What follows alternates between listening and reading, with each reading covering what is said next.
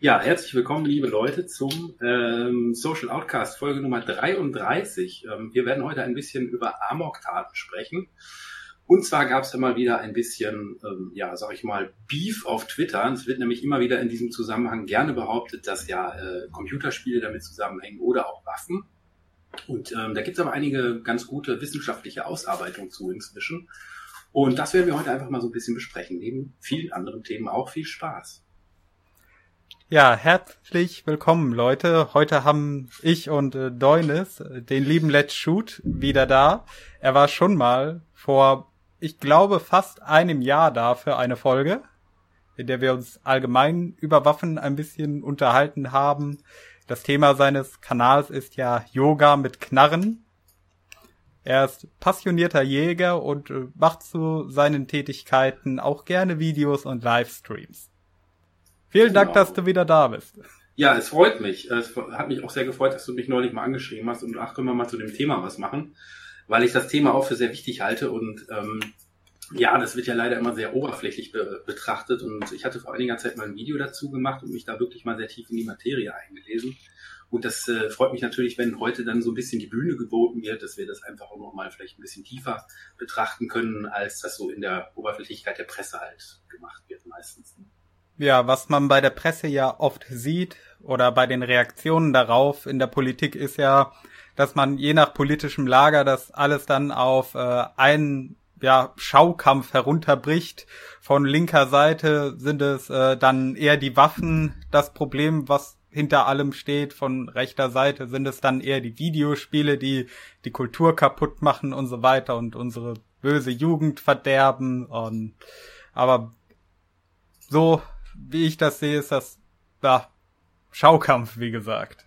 Ja, sehe ich ganz genauso. Also das sind halt immer so leichte Antworten auf komplexe Probleme. Und das ist halt natürlich immer ein Problem, wenn man versucht halt leichte Antworten auf komplexe Probleme zu finden, dann driftet das halt immer so in dieses Oberflächliche ab und mhm. ist der Erkenntnis nicht wirklich zuträglich. Ja, es ist auch, äh, es ist ja auch äh, eine ziemlich schwierige Angelegenheit, die die komplexen, vor allem psychischen Zusammenhänge von Tätern äh, in einem kurzen Bericht auf den auf den Punkt zu bringen, sodass die Leute mhm. das verstehen. Ja, das ist halt auch immer ein, ein, ein ganz großer Punkt, äh, dass die, dass die Leute, die das machen, nicht einfach morgens aufstehen und sich denken, hey, ne, ich ja, gehe jetzt genau. mal los, sondern dass sich das ja in einem in einem langen äh, Prozess entwickelt, je nachdem, wie gelagert der Mensch halt ist.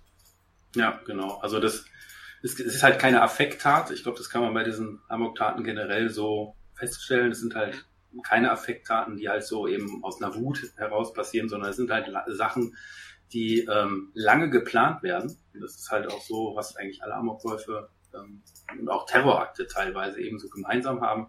Das ist eben die intensive Tatvorbereitung, die teilweise über Jahre geht. Und erst dann ne, ähm, ja, bricht das irgendwann aus und teilweise setzen sich die, diese Täter eben auch ein bestimmtes Datum. Zum Beispiel der äh, Täter aus München. Es gab ja im, ähm, im Jahr 2016 da ein, äh, eine Amok-Tat. Das war, glaube ich, so die letzte in Deutschland, die wir hatten. Ähm, wo halt jemand wirklich ähm, auch mit einer Schusswaffe ähm, Amok gelaufen ist in München. Das war am 22. Juli 2016. Und das ist auch interessanterweise der, der Jahrestag des, ähm, des Terroraktes von Anders Breivik. Und ähm, da kann man schon sehen, also diese Täter beziehen sich auch teilweise aufeinander und das, zeigt schon so eine gewisse Komplexität eigentlich in dieser Sache. Und ähm, diese Tat war zum Beispiel auch über lange Zeit geplant und ähm, na klar, der Täter hat halt auch irgendwelche Gewaltspiele gespielt, ne, hat sich illegal halt eine Schusswaffe besorgt und halt also Schuss, die Schusswaffe war sozusagen das Tatmittel, das er sich ausgesucht hat. Also ist natürlich diese Verbindung herzustellen zwischen Waffe oder Computerspiel, die ist natürlich extrem einfach. Ähm, aber es gibt da, wie gesagt, schon ähm, ja, ganz, ganz gute Ausarbeitungen inzwischen zum Beispiel von Britta Bannenberg, ähm, Professor Dr. Britta Bannenberg, die hat da eine ganz gute Ausarbeitung gemacht, auch zu dieser Tat in München. Und wenn man das sich komplett mal durchliest, ich weiß gar nicht, wie viele Seiten es sind, ähm, aber ziemlich viele, äh, dann kommt man aber auch, sage ich mal, so wirklich zu dem Kern des Ganzen. Da sind halt so verschiedene Aspekte halt drin. Ne? Exakt. Ähm. Das sind ja relativ, äh, auch wenn sich solche Fälle ja immer weiter häufen, auf die Gründe können wir ja später noch eingehen, aber es sind ja noch relative Extreme und Ausnahmefälle. So sehr, dass ähm, ich habe zum Beispiel ein Buch gelesen vor einem Jahr. Das heißt äh, Ceremonial Violence, a Psychological Explanation of School Shootings vom äh, Dr. Jonathan Fast. Der hat das 2008 geschrieben und äh, genau auch das erzählt, dass das Problem bei der Analyse ist, dass es äh, nicht genug Informationen gibt. Also man erkennt Muster, aber es sind halt doch sehr extreme Einzelfälle und man hat äh, eine breite Vielfalt an ähm, Aspekten, die da immer zusammenspielen, damit so etwas passiert. Man kann es eben nicht auf einen einzigen Grund herunterbrechen, der dazu führt, dass jemand so etwas Extremes tut. Und ich finde, Ceremonial Violence ist auch eine sehr gute Beschreibung, denn ähm, ja, Amoklauf zum Beispiel im eigentlichen Sinne des Wortes beschreibt es nicht wirklich gut, was passiert. Amok ist ja immer etwas, was äh, chaotisch, spontan, unvorhergesehen passiert, während solche ähm, School-Shooting auch zum Beispiel äh, nicht unbedingt ein perfekter Begriff, da es ja auch Fälle gibt, in denen keine Schusswaffen verwendet wurden. Da gab es auch einen in Deutschland, da war es mit Axt und Brandsätzen. Ähm, mhm. Weißt du gerade welcher? Das war, glaube ich, sogar ein Mädchen oder so, ne? Meine das ich. kann gut sein. Also ich, Meine, ich, glaub, ich glaube, das ist, ich glaube, das sind zwei verschiedene Fälle. Also ja. Mädchen, ich glaube, die hatte ein Schwert und ähm, Messer, so, so ein. Hm. Äh, ich habe die Liste gerade auf, ich gucke ich guck ah. eben nach.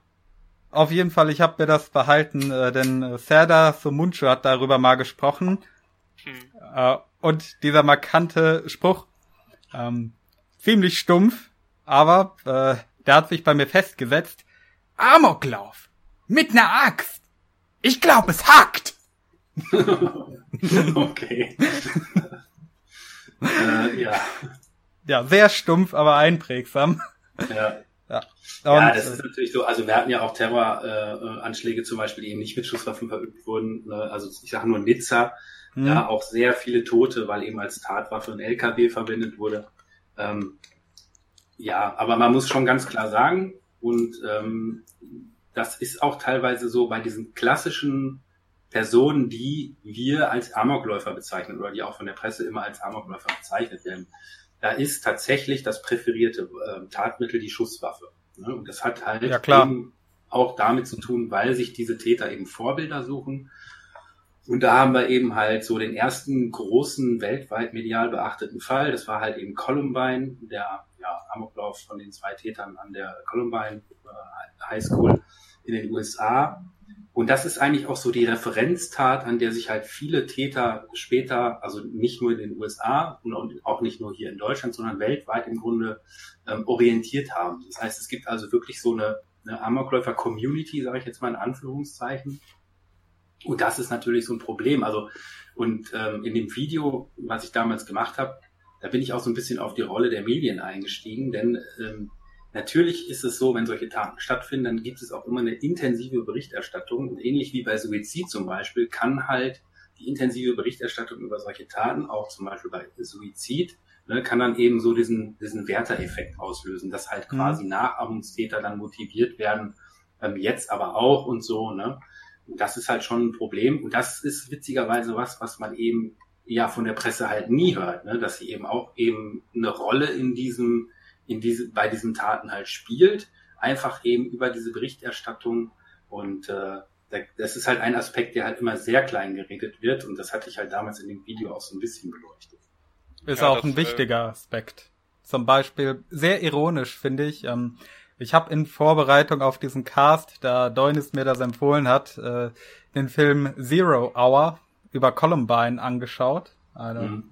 interessante Dokumentation und da wird unter anderem, weil es war ja große Inspiration und äh, ist ironischerweise einer meiner Lieblingsfilme, Natural Born Killers, erwähnt, in der es um Mick und äh, Mickey und Mallory Knox geht, die mhm. eben durchs Land fahren, Leute töten.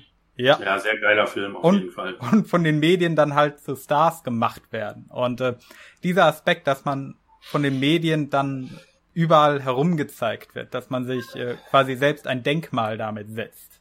Äh, das hatten wir hier auch. in Deutschland übrigens auch schon mal. Hm? Ähm, ich weiß nicht, ob ihr das noch kennt, aber es gab damals ja, äh, ich weiß gar nicht wann, das war in den 80ern oder so, gab es eine sehr spektakuläre Geiselnahme. Ja, ja. Ähm, und da war, war es ja auch so, dass die Polizei teilweise gar nicht mehr an das Fahrzeug von den, von den ähm, äh, Entführern gekommen ist. Sie hatten halt Geiseln genommen. Äh, und äh, weil die Presse halt um das Auto rumstand wie so eine Traube und halt mit den Entführern gesprochen hat. Das war, glaube ich, äh, dieser, äh, diese Entführung von Bottrop. Äh, das und, war Gladbeck. Oder äh, Gladbeck, genau. Gladbeck. Sorry, Gladbeck. Da ist ja vor äh, einer Weile einer der Täter entlassen worden aus der Haft, wenn ich mich mhm. richtig erinnere. Ja, das habe ich auch gelesen, ja. Ja. Ja, das war halt auch so ein Beispiel dafür, ne? Also. Das äh, war so in meinem Geburtsjahr. Ja. Aber ich habe das tatsächlich noch äh, ein bisschen präsent, weil das halt auch äh, jahrestagmäßig immer mal wieder Dokus darüber gab. Genau, und ich habe da auch schon mal eine Doku drüber gesehen, da habe ich auch die Hände über dem Kopf zusammengeschlagen. Heutzutage undenkbar. Ja, ist wirklich also Katastrophe, ne? Und äh, mhm. ist ja auch traurig ausgegangen, also ja, sehr schlimm sowas. Ja, ja, bei absolut. Columbine, da hat sich danach auch ja das, die Art und Weise verändert, wie die Polizei an solche Sachen rangeht. Denn in dem Ausmaß, was da passiert ist, hat man das früher nicht gekannt. Und äh, die Polizei hat ja sich nicht ins Gebäude getraut, erst nach 47 Minuten, wo das meiste schon gelaufen war. Und dann hat es drei mhm. Stunden gedauert, indem sie jeden Saal durchforstet haben, bis sie die Täter in der Bücherei gefunden haben, wo sie ihre leider erst zuletzt gesucht haben. Mhm. Ja, ja das, äh, das hat die, die, die Änderung der Vorgehensweise hatten wir hier nach äh, Erfurt.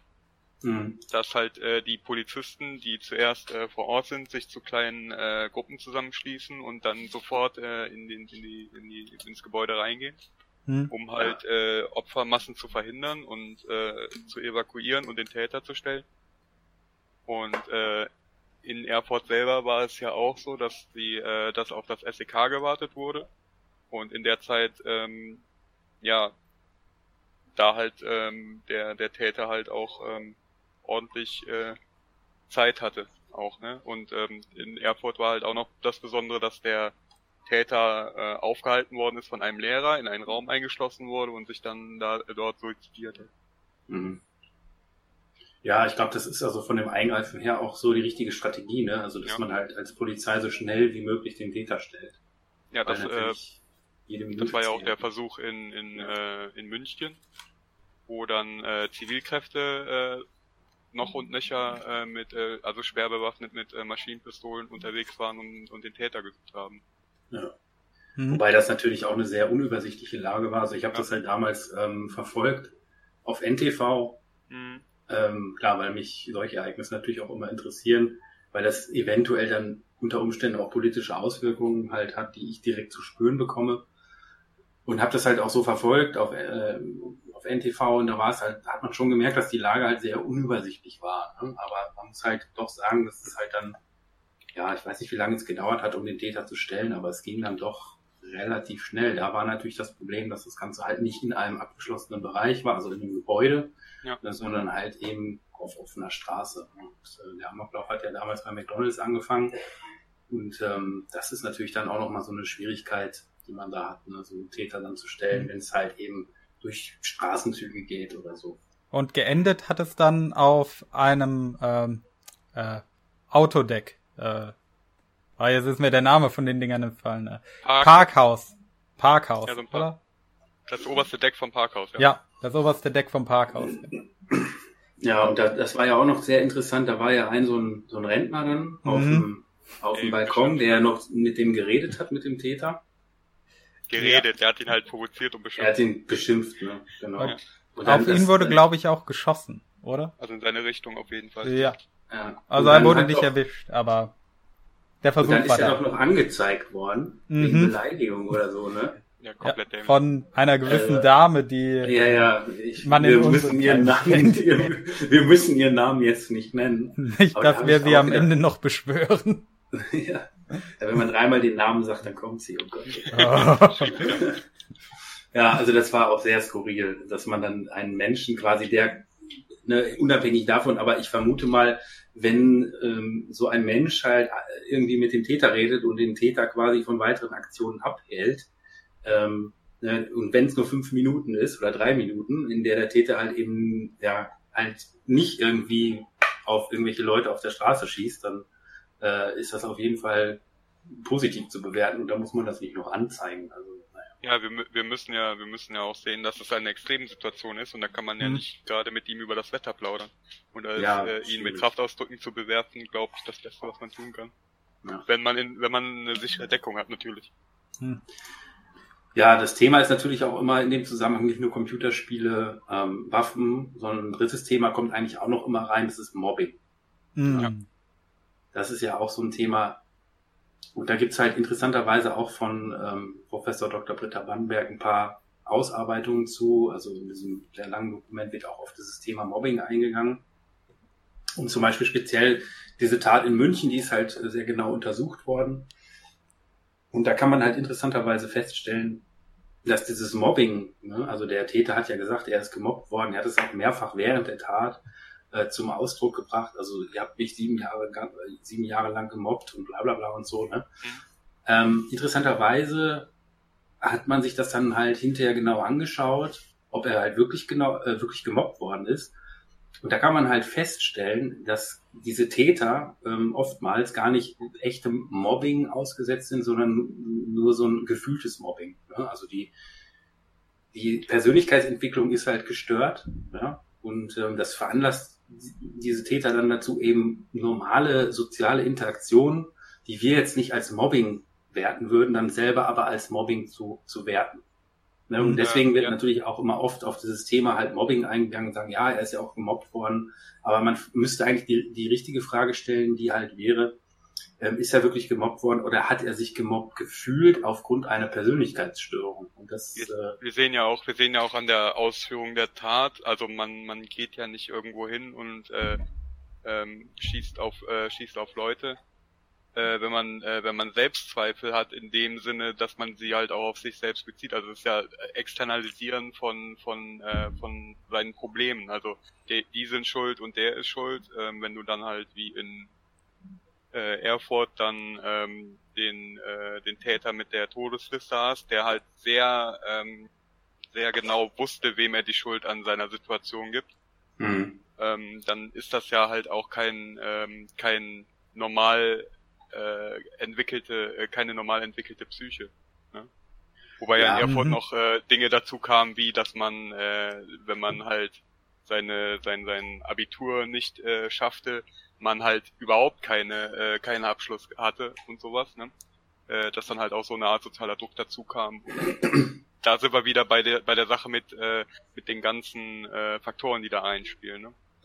Äh, ich würde das sogar ja. noch mal ich würde das sogar noch mal weiter reduzieren. Ne? Ich reduziere das mal auf die Aussage, wenn man auf Leute schießt, dann ist man nicht normal.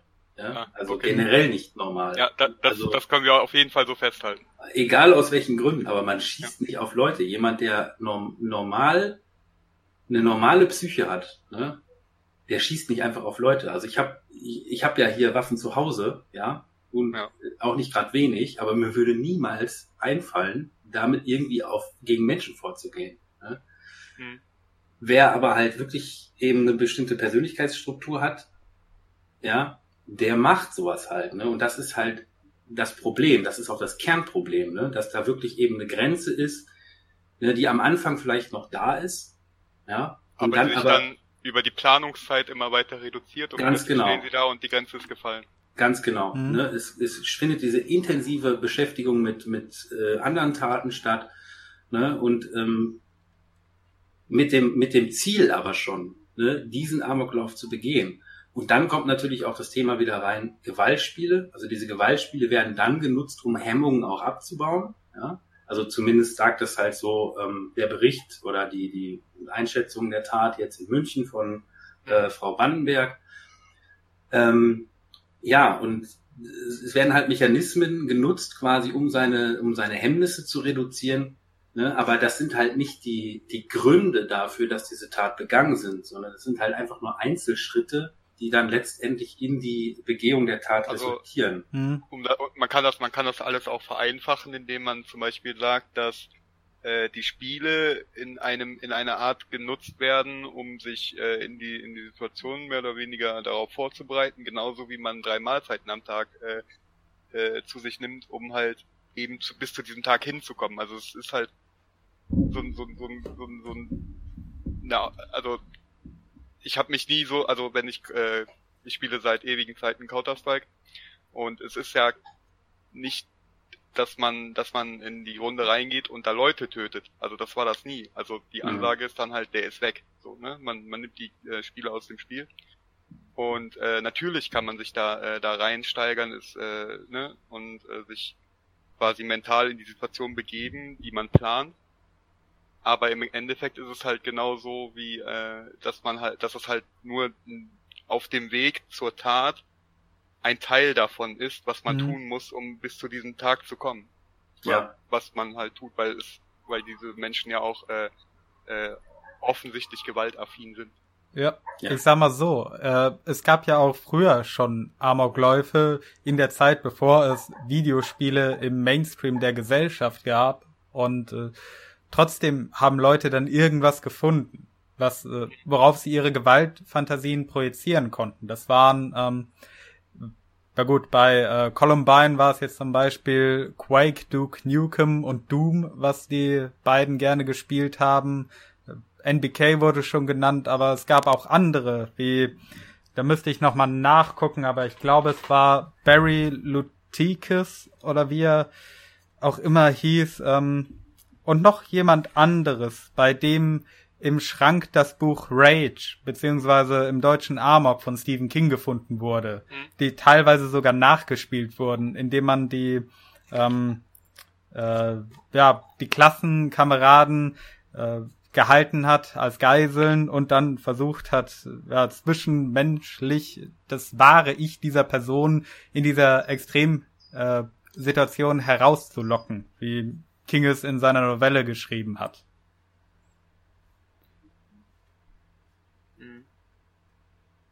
Äh, ja. wie, äh, so wie äh, verschiedenste Attentäter den Fänger im Roggen dabei hatten. Ja. ja. Äh, ich habe mich geirrt, Barry Lucatis, Lucaitis oder wie auch immer man das ausspricht, äh, äh, er war in, in der Kleidung, die er getragen hat, inspiriert vom Film Tombstone äh, von Val Kilmers Rolle und äh, hatte eine Affinität für äh, den Song Jeremy von Pearl Jam. Ähm, bin gerade auf der Suche in diesem Buch, wer war das nochmal? Okay.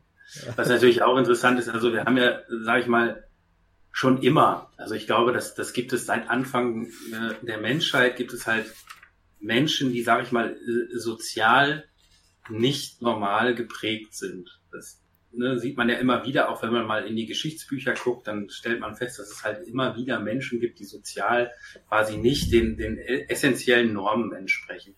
Ja. Ne, und das äußert sich natürlich auch, äh, sage ich mal, in der Vergangenheit eben in Serientätern. Ne? Das fängt halt an irgendwie, ähm, ja, weiß ich nicht, ne? also generell so Leute wie BTK oder wer auch immer. Ne? Mhm. Und die haben natürlich auch keine Computerspiele gespielt, sondern den, die, also oft ist es halt so, dass es halt eine genetische Präposition gibt für sowas und dann eben aber auch eine soziale Komponente, die dann letztendlich dazu führen, dass diese Menschen sich nicht mehr an soziale Normen und Gegebenheiten halten und dann eben Morde begehen. Und äh, ich sag mal, Leute wie der BTK ähm, oder so, die haben natürlich keine Computerspiele gespielt. Und man muss natürlich auch ganz klar festhalten, dass, keine Ahnung, ich weiß nicht, wie viele äh, Leute Counter-Strike spielen, lass es mal irgendwie sechs Millionen sein in Deutschland, die aktiv Counter-Strike spielen oder gelegentlich mal oder so, ich weiß es nicht, ist ja auch egal. Aber ähm, wenn Computerspiele irgendeinen Einfluss, sage ich mal, jetzt darauf hätten, ja, dass wir einen halt aktiven Einfluss halt, einen aktiven Einfluss, ganz genau, dann müsste es ja viel mehr solcher Taten geben. Das ist eben auch nicht der Fall. Und ähm, deswegen, also ähm, es gibt halt eben Menschen, die ja nicht in die Norm passen und eine psychische Störung auch haben, aus der sich dann eben so eine Gewaltgeschichte entwickelt. Und ich glaube wirklich, dass es halt eben bei diesen, diesen Taten, die wir jetzt als als Amoklauf bezeichnen, also halt wirklich eben an Schulen, an öffentlichen Gebäuden und so weiter. Äh, dass das eben wirklich ein neueres Phänomen ist und dass das halt eben auch wirklich, sage ich mal, durch diese intensive Berichterstattung halt kommt. Also zumindest wird da halt im Grunde so eine so eine mediale Vorlage halt mitgegeben. Und ähm, aber auch das ist natürlich nicht die Ursache. Also ich will jetzt nicht irgendwie sagen, die Presse mhm. ist schuld. Ne? Das ist genauso eine einfache Antwort, äh, wie halt irgendwie die Waffen sind schuld oder die Computerspiele sind schuld. Es ist nur ein weiterer Aspekt, ne? der eben quasi ähm, auf dem Weg zu dieser Tat halt da ist. Aber man muss halt ganz klar sagen, Auslöser dieser Tat ist, äh, und da lehne ich mich jetzt mal aus das Fenster und sage, ist bei allen diesen Taten eine Persönlichkeitsstörung. Anders ist es gar nicht zu erklären. Ja, es gibt ja auch mehrere äh, Amok-Täter, die Manifeste hinterlassen haben, in denen sie sagten, es sind nicht die Videospiele, es ist nicht die Rap-Musik, was auch immer, äh, es ist äh, alles eure Schuld oder so in dem Sinne und ähm, zum Beispiel bei Eric Harris, äh, der hat das erwähnt, also einer von Columbine, äh, mhm gibt nicht den Videospielen die Schuld, gebt nicht meinen Eltern die Schuld, die haben ihr Bestes getan, aber ich konnte es halt gut verstecken, so auf der Schiene. Äh, nein, einzige Schuld äh, trägt der Hass, der, den ich in mir trage. So ähnlich war das formuliert bei ihm. Und die Person, von der ich eben sprach, die äh, das Buch von King im Schrank hatte, war Scott Pennington. Mhm. Also es war noch eine andere Person, aber die habe ich gerade hier in dem Buch gefunden. Also eine weitere Person, die es noch hatte. Und ich denke auch, dass die Art des modernen Amoklaufs, würde ich mal sagen, äh, ein neueres Phänomen ist. Denn äh, ich habe da mal geschaut in Vorbereitung auf diesen Cast. Auf Wikipedia gibt es eine Liste mit ähm, Schusswaffenvorfällen an Schulen innerhalb der USA. Die reicht zurück bis 1840.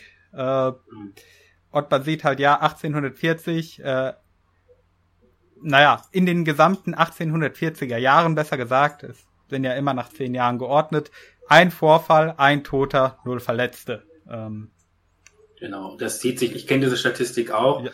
Äh, und die hatte ich mir für mein Video damals auch mal angesehen. Und es ist halt wirklich so, dass sich das halt im Grunde ja ähm, vor Columbine, sag ich mal, in einem sehr geringen Ma äh, Maß halt bewegt, diese Vorfälle. Und ab Columbine geht's halt los. Also da geht's halt wirklich ab. Also das äh, würde ich nicht ganz so sehen. Ich habe nochmal durchgezählt, die ganzen Vorfälle pro Jahrzehnt. Ähm, mhm. Gut, bei den 1840ern, also der ganz frühen Zeit, kann man sagen, äh, dass da wahrscheinlich nicht alle Fälle dokumentiert sind, äh, dass da irgendwelche untergegangen sind oder die nicht gemeldet wurden, was auch immer. Ähm, aber so äh, von 1880 bis ähm, 1960 waren die Fälle in so einem Rahmen von ja ein bis äh, zwei Fälle oder teilweise weniger pro Jahr. Also pro Jahrzehnt waren es 10 bis 20 Fälle, so ausgedrückt mal. Und mhm. in den 1970ern waren es dann 32, in den 80ern 42, in den 90ern 95, in den 2000ern 94, äh, 64 und was ich besonders interessant finde, diesen gewaltigen, es gibt einen gewaltigen Sprung zwischen den 2000ern und den 2010er Jahren, also unserer aktuellen. Dekade, nämlich auf äh, Stand Mai diesen Jahres 195 Fälle. Okay. Und, äh, Sag mal so. Da wäre da wär natürlich jetzt meine erste Frage, hat man zwischenzeitlich die Kriterien geändert, ähm, wie gezählt wird? Also laut der Liste wird gezählt, äh, jeder Vorfall, äh, in dem eine Waffe an einer Schule abgefeuert wurde. Da sind auch viele dabei, wo es äh, keine Toten, nur Verletzte gab oder mhm. keins von beiden, nur Schüsse gefallen. Ähm, muss man natürlich auch beachten. Ähm, ausgeschlossen sind Fälle, in denen äh, Angestellte der Schule andere Angestellte erschossen haben. Das wird als äh, Mord am Arbeitsplatz deklariert. Ähm, ja, und äh, was ich halt interessant finde, diesen gewaltigen Sprung von der letzten auf diese Dekade, um über das Dreifache sogar. Ja. Das, also, das hattest du in deinem Video auch erwähnt, dass da wahrscheinlich das Internet und diese ja. äh, viel größere Reichweite, die man heutzutage in sozialen Netzwerken und auf äh, speziellen Seiten und Blogs erreichen kann, da nochmal ein enormer Antrieb dafür gewesen man, sind. Man ist ja nicht mehr, man ist ja nicht mehr darauf angewiesen, dass die Medien Aufmerksamkeit wer, äh, aufmerksam werden. Man kann die Reichweite ja selber produzieren. Ja, man kann Manifeste hochladen. Ähm, einer ja. der äh, Täter, der in dem Buch beschrieben wurde, ich weiß gerade nicht mehr wer, der hat sogar ein äh, eigenes Nachrichtentape während seiner Tat an, äh, ich glaube es war NBC geschickt oder so, das war in den äh, 80ern. Also ja, an sowas merkt man, Aufmerksamkeit äh, spielt da bei vielen wohl eine große Rolle. Ähm, und ja, das, äh, das mit der Aufmerksamkeit ist ähm, auch was, was sich in dem in den Untersuchungen von äh, Frau Wannenberg rauslesen lässt. Also es geht halt vielfach wirklich darum, eben um Aufmerksamkeit, Aufmerksamkeit, äh, Aufmerksamkeit zu bekommen. Ja. Ähm, mhm. Und äh, das ist schon so ein Aspekt. Und ähm, ja, wenn man jetzt die Statistik mal so betrachtet, ne, dass man halt sagt, okay, ähm, wir haben halt bis in die 70er rein im Grunde relativ gleichbleibende Zahlen oder ähnliche Zahlen ähm, und erst so ab den 70ern äh, geht es dann halt, sag ich mal, weiter nach oben. Ende der 90er war halt Columbine, 99 war das, das war so schon die Zeit, wo eigentlich das Internet so schon da war. Mhm. Ähm, und äh, interessanterweise, dass es da nochmal abgefallen ist, das äh, hätte ich so nicht gedacht. Aber natürlich jetzt, äh, seit wann haben wir soziale Medien in dem großen Stil? Auch so seit 2010, ich weiß es also nicht. Also nicht, ja. äh, nicht groß abgefallen. Ich äh, bin mir gerade nicht mehr sicher, ob ich 65 oder 95 gesagt habe, aber es waren 1990 65 und äh, in den 2000ern 64, also ein Fall mhm. weniger, also ungefähr gleich okay. geblieben. Ungefähr gleich bleiben. Und dann ja. halt dieser enorme Anstieg um über das Dreifache. Ja. Ja, soziale Medien ist vielleicht schon ein Thema, also könnte ich mir doch auch durchaus vorstellen. Hm. Ja da gibt es auch, ähm, also habe ich mal gelesen, das Zusammenwirken von sozialen Medien und äh, narzisstischer Persönlichkeiten. Also nicht unbedingt Störungen, aber narzisstischer Persönlichkeiten. Ausprägungen, Ausprägungen genau. die durch äh, das Internet, das äh, Belohnungssystem von Social Media mit den ganzen Likes und Shares und so weiter äh, deutlich verstärkt wird, vor allem in der Generation der Millennials, äh, die ab der man hier ja äh, eine vorläufige Spitze gesehen hat in den Daten äh, mhm. im Zeitraum von Columbine und dass das äh, quasi immer schlimmer wird äh, mit äh, den sozialen Netzwerken und äh, auch was ich bei Fast gelesen habe in dem Buch, dass äh, einige der bekannteren Persönlichkeiten wahrscheinlich unter Be Persönlichkeitsstörungen litten. Ähm, erwähnt werden unter anderem Malina Narzissmus bei Brenda Ann Spencer, ein mhm. Fall, den ich persönlich sehr interessant finde, weil es einer der wenigen weiblichen Fälle ist, in dem geschossen wurde. Und andere, ähm, die erwähnt werden, Paranoia, Schizophrenie und Autismus. Und mhm. alle davon können in gewissen Ausprägungen eine starke Fokussierung auf das eigene Selbst beinhalten. Mhm. Wobei ich das ähm, anders bewerte, ein bisschen anders zumindest, weil ähm, Okay. In der Zusammenfassung zu der Amok-Tat von äh, in, in, München ähm, da, oder auch aus dieser Studie Tage, Teilprojekt Gießen, die hatte ich auch verlinkt unter meinem Video in meinen Quellen sozusagen. Da wird im Grunde eine andere Einteilung gemacht. Und zwar wird halt erstmal unterschieden zwischen alten Tätern und jungen Tätern. Und da ist es halt so, dass halt dieser Narzissmus eher quasi den jungen Tätern, die solche mhm. Taten mhm. begehen, ähm, zugeschrieben wird. Und bei den alten Tätern sind es meistens so Taten, die dann im, im Familienkreis oder in der, ja, also halt, es sind im Grunde Beziehungstaten, ne, die aber dann eben ähm, erweiterter Suizid sind. Also es wird halt eben nicht nur meinetwegen die Frau umgebracht und dann sich selbst, sondern halt eben noch die Frau, die Kinder, der Nachbar und dann sich selbst. Also das sind halt solche Taten, die aber wenig mit Narzissmus zu tun haben. Diesen Narzissmus, den findet man eigentlich eher bei den jungen Tätern und ähm, auch der ähm, Täter aus München war halt ähm, so als so narzisstisch beschrieben. Ne? Und ähm, ja, das ist natürlich eine, eine dumme Sache, wenn man so veranlagt ist, weil einerseits äh, ist es natürlich so, dass man sich für ziemlich großartig hält. Ne? Und andererseits ist es aber auch so, dass diese Täter meistens eben ja dem nicht entsprechen, was mhm. sie halt sich selbst zuschreiben. Ne? Das ist also so ein gestörtes, gestörte Selbstwahrnehmung, gestörtes Selbstbildnis.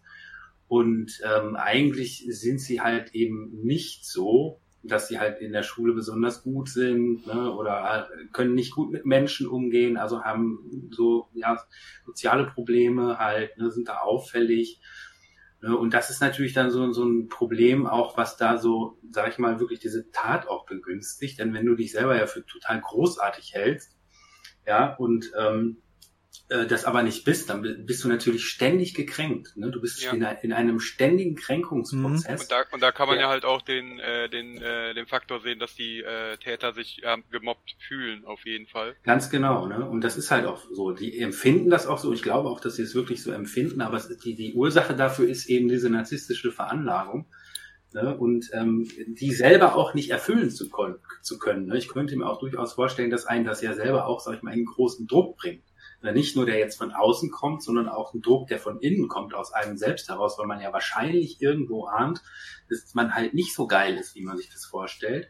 Und dann eben, wenn man, wenn dann noch andere psychopathologische ähm, Auffälligkeiten dazukommen, vielleicht wirklich dann eben diese Gewaltfantasien entwickelt und über die Entwicklung dieser Gewaltfantasien dann eben wirklich dazu kommt, so eine Tat zu planen und dann letztendlich auch auszuführen es ist ja auch, ähm, es ist ja auch ganz normal, dass wenn sich jemand äh, abweichend der sozialen Norm äh, verhält, dann halt auch von seinem Umfeld in Form von sozialer Kontrolle abgestraft wird dafür.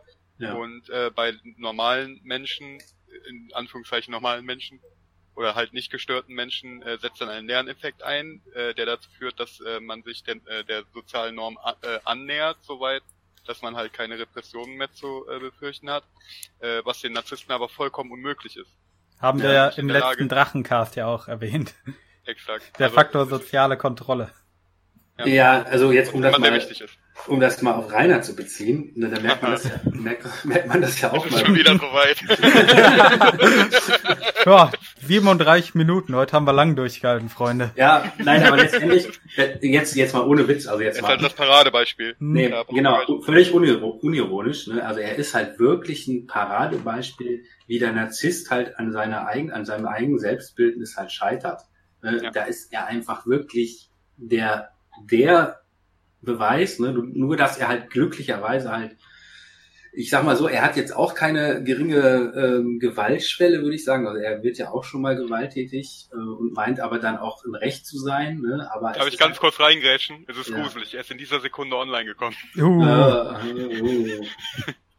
Das ist wie bei der anderen Person, die wir vorhin angeschnitten hatten. Wir haben den Namen genannt. Jetzt ist er da. Ja, gut, dass wir nicht dreimal Michelle gesagt haben. so, das erste Mal. Vorsicht. Dünnes Eis. Ja, aber um mal wieder zum, zum Rainer zurückzukommen, ähm, man, es ist halt, er ist halt wirklich so ein Paradebeispiel. Nur, dass er eben halt Gott sei Dank nicht noch irgendwie so eine Persönlichkeitsstörung hat, die ihn halt wirklich zu zu Gewalttaten leitet, ne? also zu Hass und Tötungsfantasien, das hat er halt nicht. Ne? Er ist halt sehr gleichgültig, muss man sagen. Ja, genau. Und äh, aber er hat auch diese narzisstische Ader und man sieht halt auch, dass er ständig quasi an seiner Eigenwahrnehmung scheitert. Ne? Und das ja. ist halt so, was er sich eben auch mit solchen Menschen halt irgendwo teilt. Ja, nur dass mhm. ihm, dass ihm, es ist ihm halt, also er ist nicht ähm, emotional genug, um da jetzt ein, so einen Hass zu entwickeln, dass er jetzt losmarschiert und das werden wir nicht erleben, dass er wirklich jemanden zusammenschlägt. Also dafür ist er ja. auch einfach zu feige. Nee, er ist auch einfach zu fett. Ja, das, ja ich bin da stehen geblieben, weil äh, ne? ich habe halt meinem Mann gestanden. Nein, hast du nicht. Du bist einfach nur nicht weggerollt. Gott. Ja. Aber das ist, äh, also er ist, also wer äh, sich dafür interessiert, für Narzissmus, äh, Rainer Winkler, heißer Tipp. Wir haben eine sehr lange ausführliche Reihe darüber auf diesem Kanal, die man sich mal zu Gemüte führen kann bei Interesse. Ja, ja aber das ist, aber das ist genau so, wie äh, Narzissten funktionieren. Also absolut nicht äh, selbst äh, kritikfähig oder generell kritikfähig. Ja, genau. Und dementsprechend auch nicht in der in der Lage, äh, sich zu ändern. Und äh, Narzissten sind halt auch kaum therapierbar, weil die halt nie bei Therapeuten auftauchen. Also ist es, äh, wenn ein Thera äh, wenn ein äh, Narzisst beim Thera äh, zum Therapeut kommt, dann macht er das meistens, weil er seine Frau dahin schleppt und sagt, die meint, ich wäre bekloppt, mit therapieren sie die. Ja. Und man muss natürlich auch sagen, ähm, dass diese Täter, äh, um mal wieder zu dem, zu dem Thema jetzt äh, ernst zurückzukommen, also ja. äh, dass die Täter teilweise auch in psychologischer Behandlung waren, oder auch ähm, während der Tatausübung noch sind. Ne? Und ähm, äh, also das ist ja oft so. Es ist ja nicht so, dass, dass das halt alles ähm, unbefleckte Menschen sind, ähm, die da quasi keine Probleme haben, sondern die Probleme sind halt im Grunde auch schon bekannt. Die sind halt oft in psychischer Behandlung, psychologischer Behandlung. Ähm, und das ist halt auch äh, sehr interessant, dass quasi in, in, dieser Therapie, die dann da läuft oder auch äh, in, in, Gesprächen und so weiter, dass sie dann wirklich schon an dem Punkt sind, also wo sie quasi in diese Betreuung reingehen, in diese Behandlung reingehen, da quasi an, schon an einem Punkt sind, wo sie das, wo sie genau wissen, was sie machen wollen und das so gut verbergen können, selbst vor den Psychologen und so weiter, dass äh, auch das die, die Tat nicht verhindern kann. Das wird ja auch immer, ist ja mhm. auch so eine leichte Schlussfolgerung, ne, der war ja in, in Behandlung und warum hat man das nicht erkannt und so, ne? Aber wenn du halt eine Person hast, die so und so schon plant, das zu begehen, dann ist die Person ja nicht so doof und sagt dem Psychologen, übrigens, äh, am 21. werde ich einen Amoklauf begehen. Das ist ja, ja utopisch, das zu denken. Ne? Also auch das, das ist endet, keine. Das endet dann zum Glück in diesem Land mit richterlicher Anordnung in der geschlossenen Psychiatrie. Hm. Ja, ähm, bei Eric Harris und Dylan Clearbold war ja auch der Fall, beide sind in einem Van eingebrochen, äh, wurden dann verknackt deswegen, also haben äh, sind nochmal davon das war das gekommen. Mit den Computerbildschirmen oder sowas, ne? Äh, nicht ganz, die wollten Werkzeuge klauen und verkaufen, wahrscheinlich, um vom Geld Waffen zu besorgen. Äh, wurden dann verdonnert äh, zu einer äh, Therapie, also einer Therapiesitzung, Stunden, wo sie teilnehmen mussten zur äh, Wutkontrolle oder irgendwas in der Richtung. Und die beiden hat man dann auch gehen lassen wegen guter Führung, Wochen bevor die Therapie eigentlich fertig gewesen wäre, weil sie das eben gut verbergen konnten. Ja, wobei man natürlich auch ganz klar sagen muss, dass man davon ausgehen kann, dass diese Therapie nichts geändert hätte. Hm. Ja, Narzissten sind halt nicht therapierbar.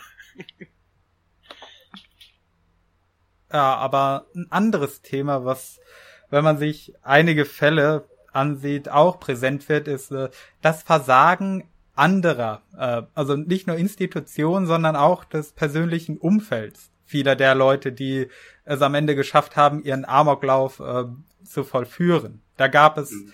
zum Beispiel häufig äh, werden solche Taten angekündigt, sei es nun im Netz oder durch äh, Kommentare im eigenen Umfeld. Es gibt Warnzeichen, die vom Freundeskreis, von den Lehrern oder von der Familie ignoriert werden. Zum ja, Beispiel das, äh, das Klischee, was sich in den 90ern ja äh, vor allem durch Columbine äh, geprägt hat, oh, es passiert aus dem Nichts. Es war doch eigentlich eine gute, schöne Familie, alles tipptopp und dann passiert diese furchtbar schreckliche Tat und man sieht keinen Grund, aber am Ende, wenn man näher forscht, kommt dann doch heraus, okay, es gab Anzeichen. Es gab eventuell Probleme in der Familie, äh, die man halt nicht nach außen getragen hat oder sehr gut verbergen konnte. Also nicht immer. Äh, bei manchen ist es wirklich äh, eine fürsorgliche Familie gewesen, aber das wurde dann äh, vom Täter nicht so wahrgenommen. Eric Harris selbst sagt ja auch, es gab mit der Familie nie Probleme. Deswegen hat ja. sich das dadurch auch geprägt. Aber in anderen Fällen gab es sehr wohl Probleme, die dann eben nicht direkt gesehen wurden. Ja, zumal das natürlich in so einer Familiensituation auch so ist, ähm, das ist ja dein Kind. Ne? Mhm. Und ähm, man neigt ja doch dazu, das Kind so akzept zu akzeptieren, wie es nun mal ist. Ne? Und wenn das Kind jetzt, sage ich mal, ähm, soziale Probleme hat und man ja selber auch als Elternteil merkt, ja, ähm, mit sozialen Interaktionen funktioniert das nicht so richtig gut, ne? dann ähm, akzeptiert man das ja auch irgendwann. Und äh, es gibt auch so Punkte, jetzt zum Beispiel äh, bei dem Täter aus München, da wurde auch das, der Familien, das Familienumfeld untersucht.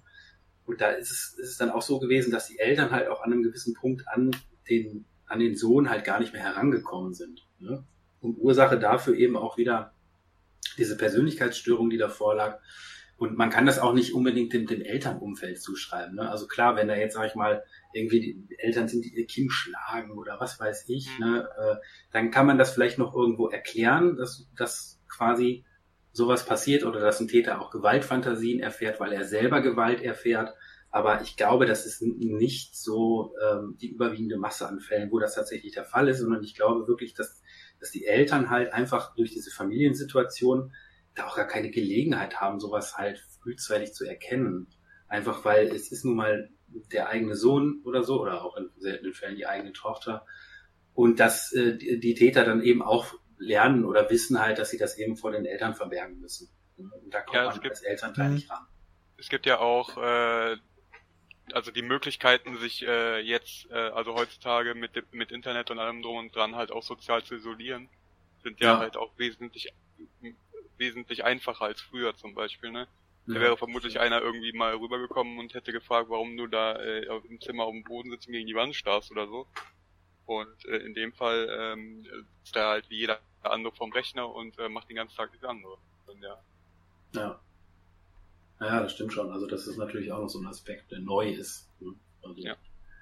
also man das kann Internet sich, man kann sich schon, kann sich schon sehr verlieren halt. Und es gab ja auch bei diesem, ähm, es gibt ja auch wirklich Steam-Gruppen, ne, wo irgendwelche Amokläufe angehimmelt werden und sowas. Ne? Da Ja. denkst du dir auch, alter Schwede, was ist mit euch nicht richtig so, ne? Und ähm, sowas gibt es halt, glaubt man immer so nicht, aber ist halt so. Ne? Und ähm, die haben zum Beispiel ja auch einen aus dem Umfeld von diesem Täter in München, der war ja auch in so einer Steam-Gruppe. Den haben sie dann auch noch irgendwie, ähm, die Polizei hat halt relativ schnell rausfinden können, wer das war. Und dann haben sie den auch noch befragt und so weiter. Und es gibt wirklich Fangruppen für Amokläufer. Und das ist so, so krank irgendwo. Ja, ich habe zum Beispiel schon Bilder gesehen, in denen äh, Leute in Fanart zum Beispiel Eric und Dylan geschippt haben. Also, Man muss, man muss aber auch äh, dazu sagen, dass äh, Serienmörder äh, sehr viel Fanpost bekommen. Ich glaube, das ist halt Ja. nur eine neue Ausprägung von dem Phänomen. Ja, das stimmt, genau. Das ist halt das alte Phänomen, das sich jetzt halt auch so ins Internet verlagert hat. Ja. Ja, Ist also ich würde ich würd das jetzt auch nicht mal eher, also nicht wirklich als besorgniserregend sehen, sondern halt eher so, ja, äh, eher als merkwürdig. Ja, also definitiv. ich, für mich nicht nachvollziehbar, aber jetzt eher so, ja, es ist halt, es ist halt auch eine Faszination da dran, muss man halt auch sagen. Äh, Sonst Ja, würden wir uns ja auch nicht mit dem Thema beschäftigen. Nein, ich sag mal so, ich, ich gucke ja auch gerne hier so Serien, ne? Also es gibt ja so, so, weiß ich nicht, ähm, gibt es zum Beispiel eine als Mörder, als Mörder geboren, die läuft, glaube ich, im Pay-TV oder auf TLC, ich weiß es gar nicht genau. Das gucke ich mir auch gerne an, weil mich das interessiert, ne? Oder auch äh, dann ja verschiedene Serien, wo halt auch so, so ähm, Serienmorde betrachtet werden. Ich finde das halt auch super Ja. interessant, weil das ja wirklich auch selten ist, ne? Und ähm, das ist ja auch faszinierend. Aber es gibt natürlich noch einen Unterschied, ob man sich das aus Interesse anguckt, weil man darüber vielleicht was lernen will oder welche Ab Absichten man da auch immer hat, oder ob man da wirklich halt so einen Typen anhimmelt ne, und quasi als Vorbild sieht. Das ist natürlich nochmal ein himmelweiter Unterschied. Ne? Ja, es ist halt, wie gesagt, ähm, wir müssen es ja nicht nachvollziehen können, aber ich glaube, Ja. das ist halt so eine, halt so ein Ding wie halt mit, äh, mit, mit den Serienmördern und ihren unglaublich viel, vieler Fanpost. Ja, dann gibt's, ja hinter, hinterher verheiratet im Gefängnis. ja genau, das wollte ich gerade sagen. Gibt ja auch Leute, die sind dann, da sind irgendwelche Frauen, die heiraten dann irgendeine Serien, Serienmörder, der im Gefängnis sitzt. Da denkt man sich auch, Ja. hallo? Charles Ja, Manson was- zum Beispiel. Ja, oder auch. Man kann es äh, halt nicht, äh, man kann es halt auch nicht ja. so richtig erklären. Ne? Ja. Oder und was halt natürlich auch noch ein, ein Punkt ist, man weiß ja auch nie, also wenn jetzt gerade im Internet so, so sage ich mal, irgendwelche Bilder rumgehen, äh, wo irgendwie Amokläufer glorifiziert werden, man weiß ja auch nicht, wie viel ist das jetzt edgy Trollerei äh, und wie ist es halt ernst gemeint oder ist es halt einfach nur Getrolle, um zu provozieren. Den Unterschied kann man dann ja auch oft nicht herausfinden. Ja, das ist halt auch so eine, das ist halt auch ein soziales Umfeld wieder, ne? Äh, Ja. Wenn man da sich äh, äh, drin aufhält, ist, ist es halt auch, ähm, wenn wir, wenn wir äh, wieder zurück zum Drachengame gehen, kann, man kann es halt gut, man kann es halt gut vergleichen, ne? Man macht etwas sehr Fragwürdiges und äh, es geht dann halt nachher auch weniger darum, sondern vielmehr um den Kontakt untereinander, um die, Per- äh, um den, um die fragwürdige Tätigkeit drumherum. Ja, ist halt so wie 4chan, ne? Ja, genau. Und da passieren halt wirklich kranke Sachen. Das muss man schon. ja. Aber es pass- passieren auch sehr positive Sachen, also, also Ja. lustige Sachen. Ne? Also ich, äh, Hm. wie, wie hieß denn der Schauspieler noch? Ähm, ach, wo 4chan, Mit Shia LaBeouf. ja, mit Shia LaBeouf, genau, zum Beispiel Ja. die 4chan-Aktion. Die Flaggenjagd. Es war einfach geil, also es war wirklich lustig, es war einfach, das war halt wirklich kreativ und lustig. Also das, Der Weaponized Autism. Ja, also das war einfach, ich, das fand ich großartig, ne? Aber es gibt natürlich auch dann Sachen, wo ich sage, okay, das äh, ist Ja. Also, Leu äh, also Leute, die äh, zum Suizid äh, ähm, motiviert werden, um äh, Footage davon zu bekommen und so etwas. ja, das ist dann schon so Dinge, da Ja. ja. Und das ist natürlich auch immer so ein bisschen, bisschen schwer zu bewerten. Also wie, wie geht man damit um? Es gab ja auch zum Beispiel diesen, äh, auch im Ruhrgebiet irg- irgendwo ein junger Mann, der halt, ich glaube, zwei Menschen ermordet hat, irgendwie seinen, Ja, seinen genau. Nach Nachbarsjungen und so, und der dann auch per WhatsApp dann da so oder per Social Media, ich weiß gar nicht mehr, Ja. äh, Bilder davon geteilt hat. Ich weiß jetzt nicht mehr auf welchen, auf welchen, welchen Medien. Ja, und das sind dann auch so Ausprägungen, wo man halt denkt so, ähm, ja, ist dieses Internet wirklich manchmal so geil? Äh, das fragt man sich dann, aber letztendlich, ich denke, wir sind uns da einig, dass die positiven Aspekte natürlich überwiegen. Aber man Mhm. darf hier diese negativen Aspekte, die das Internet mit sich bringt, natürlich auch jetzt in Bezug auf Amoktaten halt nicht kleinreden. Also man, es ist halt immer äh, so, ein, so ein zweischneidiges Schwert, wenn du den Leuten so ein Instrument in die Hand gibst, das halt auch ein riesiges Instrument der Freiheit ist. Dann werden die äh, werden viele die Freiheit nutzen, um Unsinn zu damit zu machen. Ja, es äh, fällt mir gerade so auf, ist im Grunde bei Waffen ja nicht anders. Ja, exakt. Also für mich ist Waffen halt, Waffenbesitz für mich ein Freiheitsrecht, ne? Mhm. Und Mhm. es hat halt sehr positive Aspekte, aber es hat natürlich auch ne- negative Aspekte, die sind halt da. Ne? Und es ist halt wie bei jedem freiheitlichen Instrument, das ich zur Verfügung habe, äh, dass man halt ähm, sehr viele positive Sachen damit verbinden kann, aber eben auch negative Aspekte hat, ganz klar. Du hast halt, du hast halt, du hast halt auch eine große Verantwortung für dich selbst, ne, wenn du äh, dich damit bewegst. Ja, ja, klar. Also Ja. ich kenne das, ich kenn das ja von mir selber, ne? Ich habe ja eben erzählt, dass ich, äh, dass ich äh, Airsoft spiele. Und das ist der, der Transport von Anscheinwaffen ist halt auch so ein Ding, ne? Da kann man ganz schön Ärger bekommen, wenn da was schief läuft. Ja, ja, klar, sicher. Ja. Es gibt ja auch immer mal wieder Probleme, wo dann halt Franzosen mit ihren Airsoft-Waffen halt irgendwie ähm, nach Tschechien fahren oder so. Mhm. Ne, und dann werden die in Deutschland angehalten und äh, es gibt riesen Stress, weil halt auf den französischen Waffen ist halt kein F-Kennzeichen, ne? Also das müssen Ja. wir hier in Deutschland haben. Wenn du das nicht hast, dann ist das hier in Deutschland halt quasi eine illegale Waffe, ne? Und äh, da gibt's ja immer mal wieder Probleme mit. Also, ja. Das sind dann so Aspekte, wo ich auch denke, er muss das sein? Ne? Also muss man quasi da so ein Fass aufmachen wegen so einer Lappalie, weil letztendlich müssen wir uns ja nichts vormachen. Also du wirst mit einer Airsoft halt niemanden töten können. Also vermute ich zumindest, dass es halt nicht geht. Ja, hoffentlich. ja, weil ich meine, man beschießt sich ja halt auch damit, ne? Also von daher äh, muss man dann da so ein Fass aufmachen. Ne? Ist natürlich klar, wenn jetzt jemand irgendwie mit einer Waffe einreist, da gibt's ja, also mit einer scharfen Waffe, da gibt's ja auch Mhm. Regularien für, dann brauche ich halt entweder so einen europäischen Feuerwaffenpass, ne? Oder und, und, und, und, und. Ne? Und wenn ich das jetzt halt nicht habe und dann einreise, ähm, ja, dann kann ich das vielleicht irgendwo nachvollziehen, dass dann halt auch ähm, ein Fass aufgemacht wird. Äh, aber jetzt sage ich mal so bei Airsoft oder so, ne, warum muss man das so an die, an die, ja, an die große Glocke hängen und dann da im Grunde dann den Leuten da illegalen Waffenbesitz vorwerfen oder sowas. Ja, das ist ja, das ist ja genauso, äh, da habe ich halt auch äh, mal äh, so ein äh, mit Drachenbezug, wo äh, da jemand mit der mit der äh, Farbpistole vor der Tür stand und ihm äh, gegen das Haus geschossen hat. So vom vom Tatbestand her hätte er auch mit einer echten Waffe drauf schießen können. Ja, bei Mimon gab's das ja auch. Ne? Mimons Haus haben sie auch mit Paintball äh, markiert.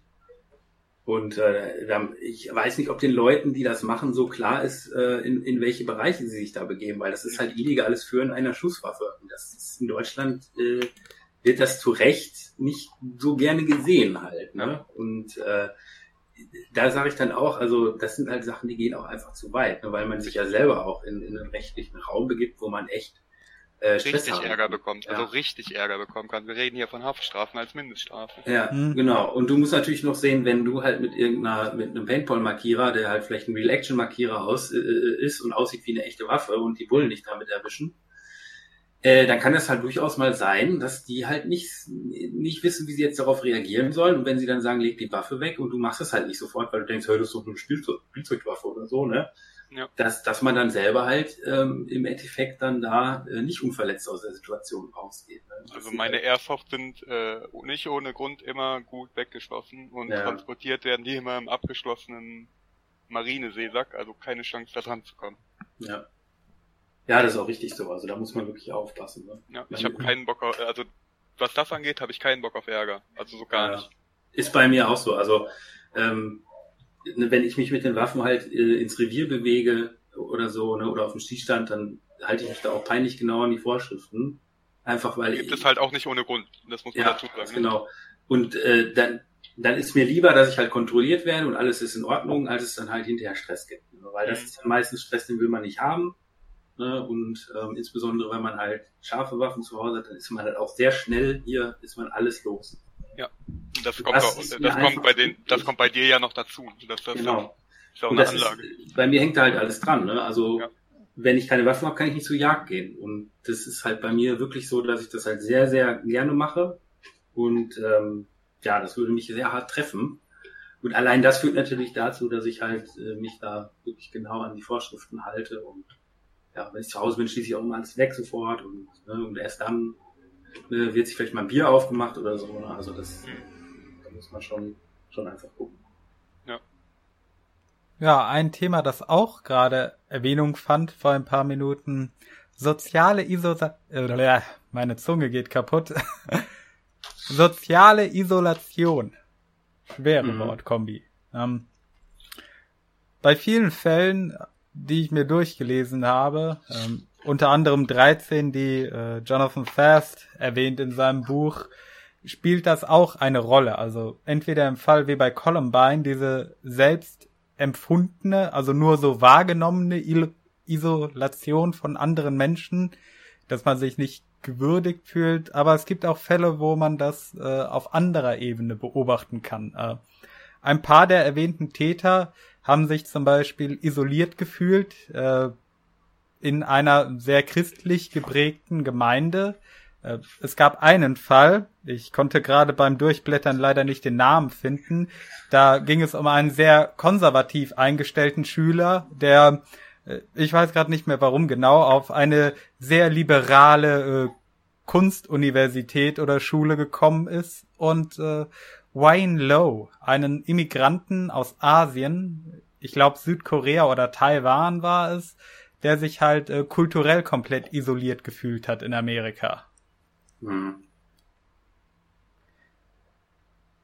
Ja, kulturelle Isolation ist natürlich ein Aspekt, ähm, ist natürlich aber auch wieder, glaube ich, nicht so eine Ursache, mhm. sondern halt nur so eine Randerscheinung aus einfach dem Grund, weil es gibt, glaube ich, sehr, sehr viele Menschen, die sozial isoliert sind und eben nicht solche Taten begehen. Ne? Also weiß ich nicht. Also wenn man in einer Großstadt lebt oder so und da jetzt äh, über den über die Arbeit zum Beispiel hinaus keinen Freundeskreis aufbaut, ne? Was, mhm. glaube ich, gar nicht so selten ist, dann glaube ich, ist es schon so, dass man da auch schon sagen kann, diese Menschen sind sozial isoliert, ne? weil sie im Grunde nur ihre Arbeit haben. Also vergleichbar jetzt mit dem Studenten. Er hat im, halt im Grunde nur in der Uni Kontakt zu Leuten und ist halt aber sonst irgendwo abgehängt. Und ich glaube, da kommt halt auch wieder so dieser Aspekt rein, wie geht ein Mensch damit um? Wenn mhm. du jetzt jemanden hast, der da schon irgendwie eine eine Veranlagung hat, das eben, oder eine narzisstische Veranlagung hat, das eben dann auf sich zu beziehen und äh, ne, dann halt sagt, okay, die wollen mich nicht, ja, und so weiter und so fort. Oder ob du halt einen Menschen hast, der eben sagt, ja, okay, ich bin halt, ich habe halt hier keine Freunde, weil ich halt, ne, und da mit im Grunde aber lebt. Ne? Ja, also ich glaube, das ist nicht so ein Ursachending, sondern nur noch mal so eine zusätzliche Ausprägung.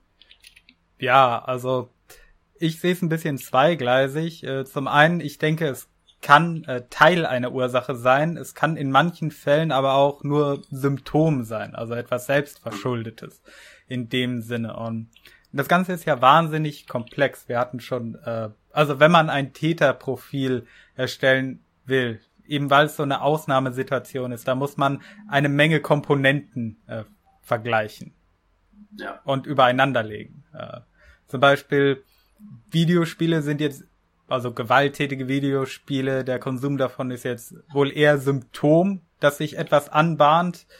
Ähm, aber man muss halt schon mehr als das äh, zusammenbringen, damit man einen konkreten Verdacht aufbauen kann. Wenn man jetzt mal äh, von dem Profiling-Aspekt äh, also vom, äh, vom Profiling-Aspekt her würde ich ganz klar in dieses Raster fallen, weil ich spiele sehr gerne Videospiele. ich auch. sehr lange Counter-Strike gespielt und andere Spiele, Battlefield und so weiter und so fort. Ne?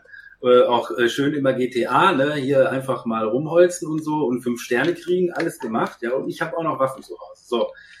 Aber mir wird halt niemals einfallen, halt irgendwie, weiß ich nicht, sowas zu machen, ja, oder irgendwie, ich bin halt ein totaler Harmonietyp eigentlich, also ich mag es gerne, wenn es harmonisch ist mhm. und ne, bin halt ein ganz anderer Charakter, ne, und halt allein von diesen einzelnen Merkmalen halt auf einen, auf ein Profil zu schließen, das halte ich für sehr gefährlich, ne, also da glaube ich wirklich, dass so äh, im Zentrum dieses, Prof dieses Profiling eigentlich eher so wirklich psychologische Phänomene stehen sollten.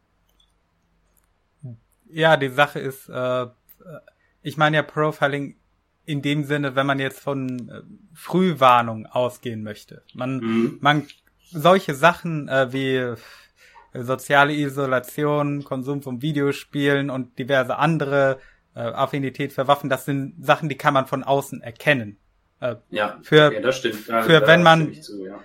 wenn man jetzt äh, wirklich äh, wissenschaftlich eine Analyse von Persönlichkeiten herangehen möchte, also äh, einfach nur um zu erklären, warum, nicht um herauszufinden, wer vielleicht. Äh, mhm. Da klar, da muss man das anders angehen, aber äh, man kann, wenn man jetzt in so einer Situation ist, äh, dass man zum Beispiel selbst in der Schule ist und man sieht, äh, vehement diverse Anzeichen bei einem Klassenkameraden, dann äh, man kann ja nicht das psychologische Profil von der Person direkt abrufen.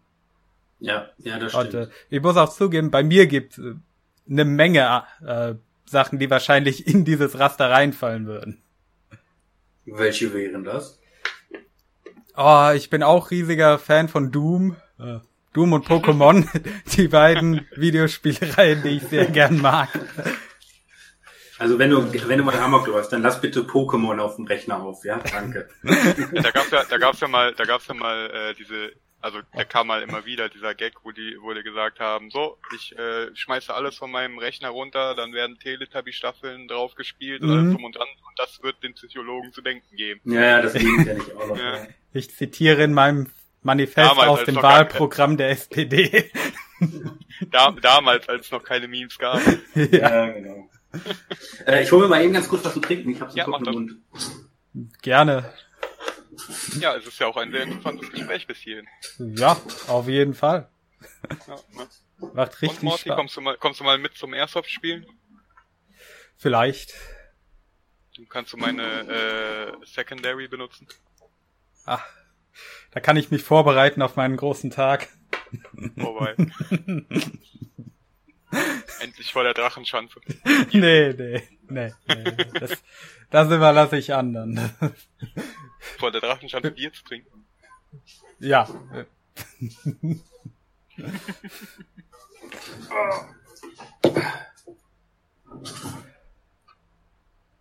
Ja, aber ich würde mal so sagen, äh, was auch bei vielen auftaucht, äh, hey. diese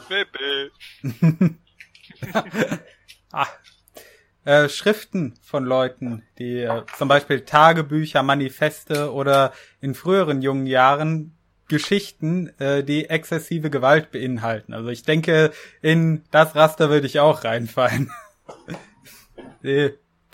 Ich habe ja schon seit ungefähr, seit ich zehn Jahre alt bin, geschrieben und die Geschichten, die ich da geschrieben habe, die waren auch sehr blutlastig, würde ich mal meinen. Ich habe sogar mal eine Geschichte über einen Amoklauf angefangen. Hab das aber nie zu Ende gebracht. Ja gut, aber letztendlich gern ist ja immer, ob man ein gewalttätiger Mensch ist, ne? Oder ob ja. man hm. so gewalttätige Tendenzen hat. Und ich glaube, die kann man auch zur Früherkennung heranziehen. Denn wenn man sich jetzt mal den Täter aus München anguckt, dann war es auch schon so, dass es da halt auch schon schulische Probleme in die Richtung gab. Ne? Also, und vielleicht muss man da als Gesellschaft vielleicht auch dann nochmal genauer hingucken, dass man halt wirklich auch eine Sensibilität dafür entwickelt, wobei das natürlich schwierig ist, weil natürlich diese Taten ja auch extrem selten sind hm. ähm, und es vielleicht auch gar nicht so im Bewusstsein ist.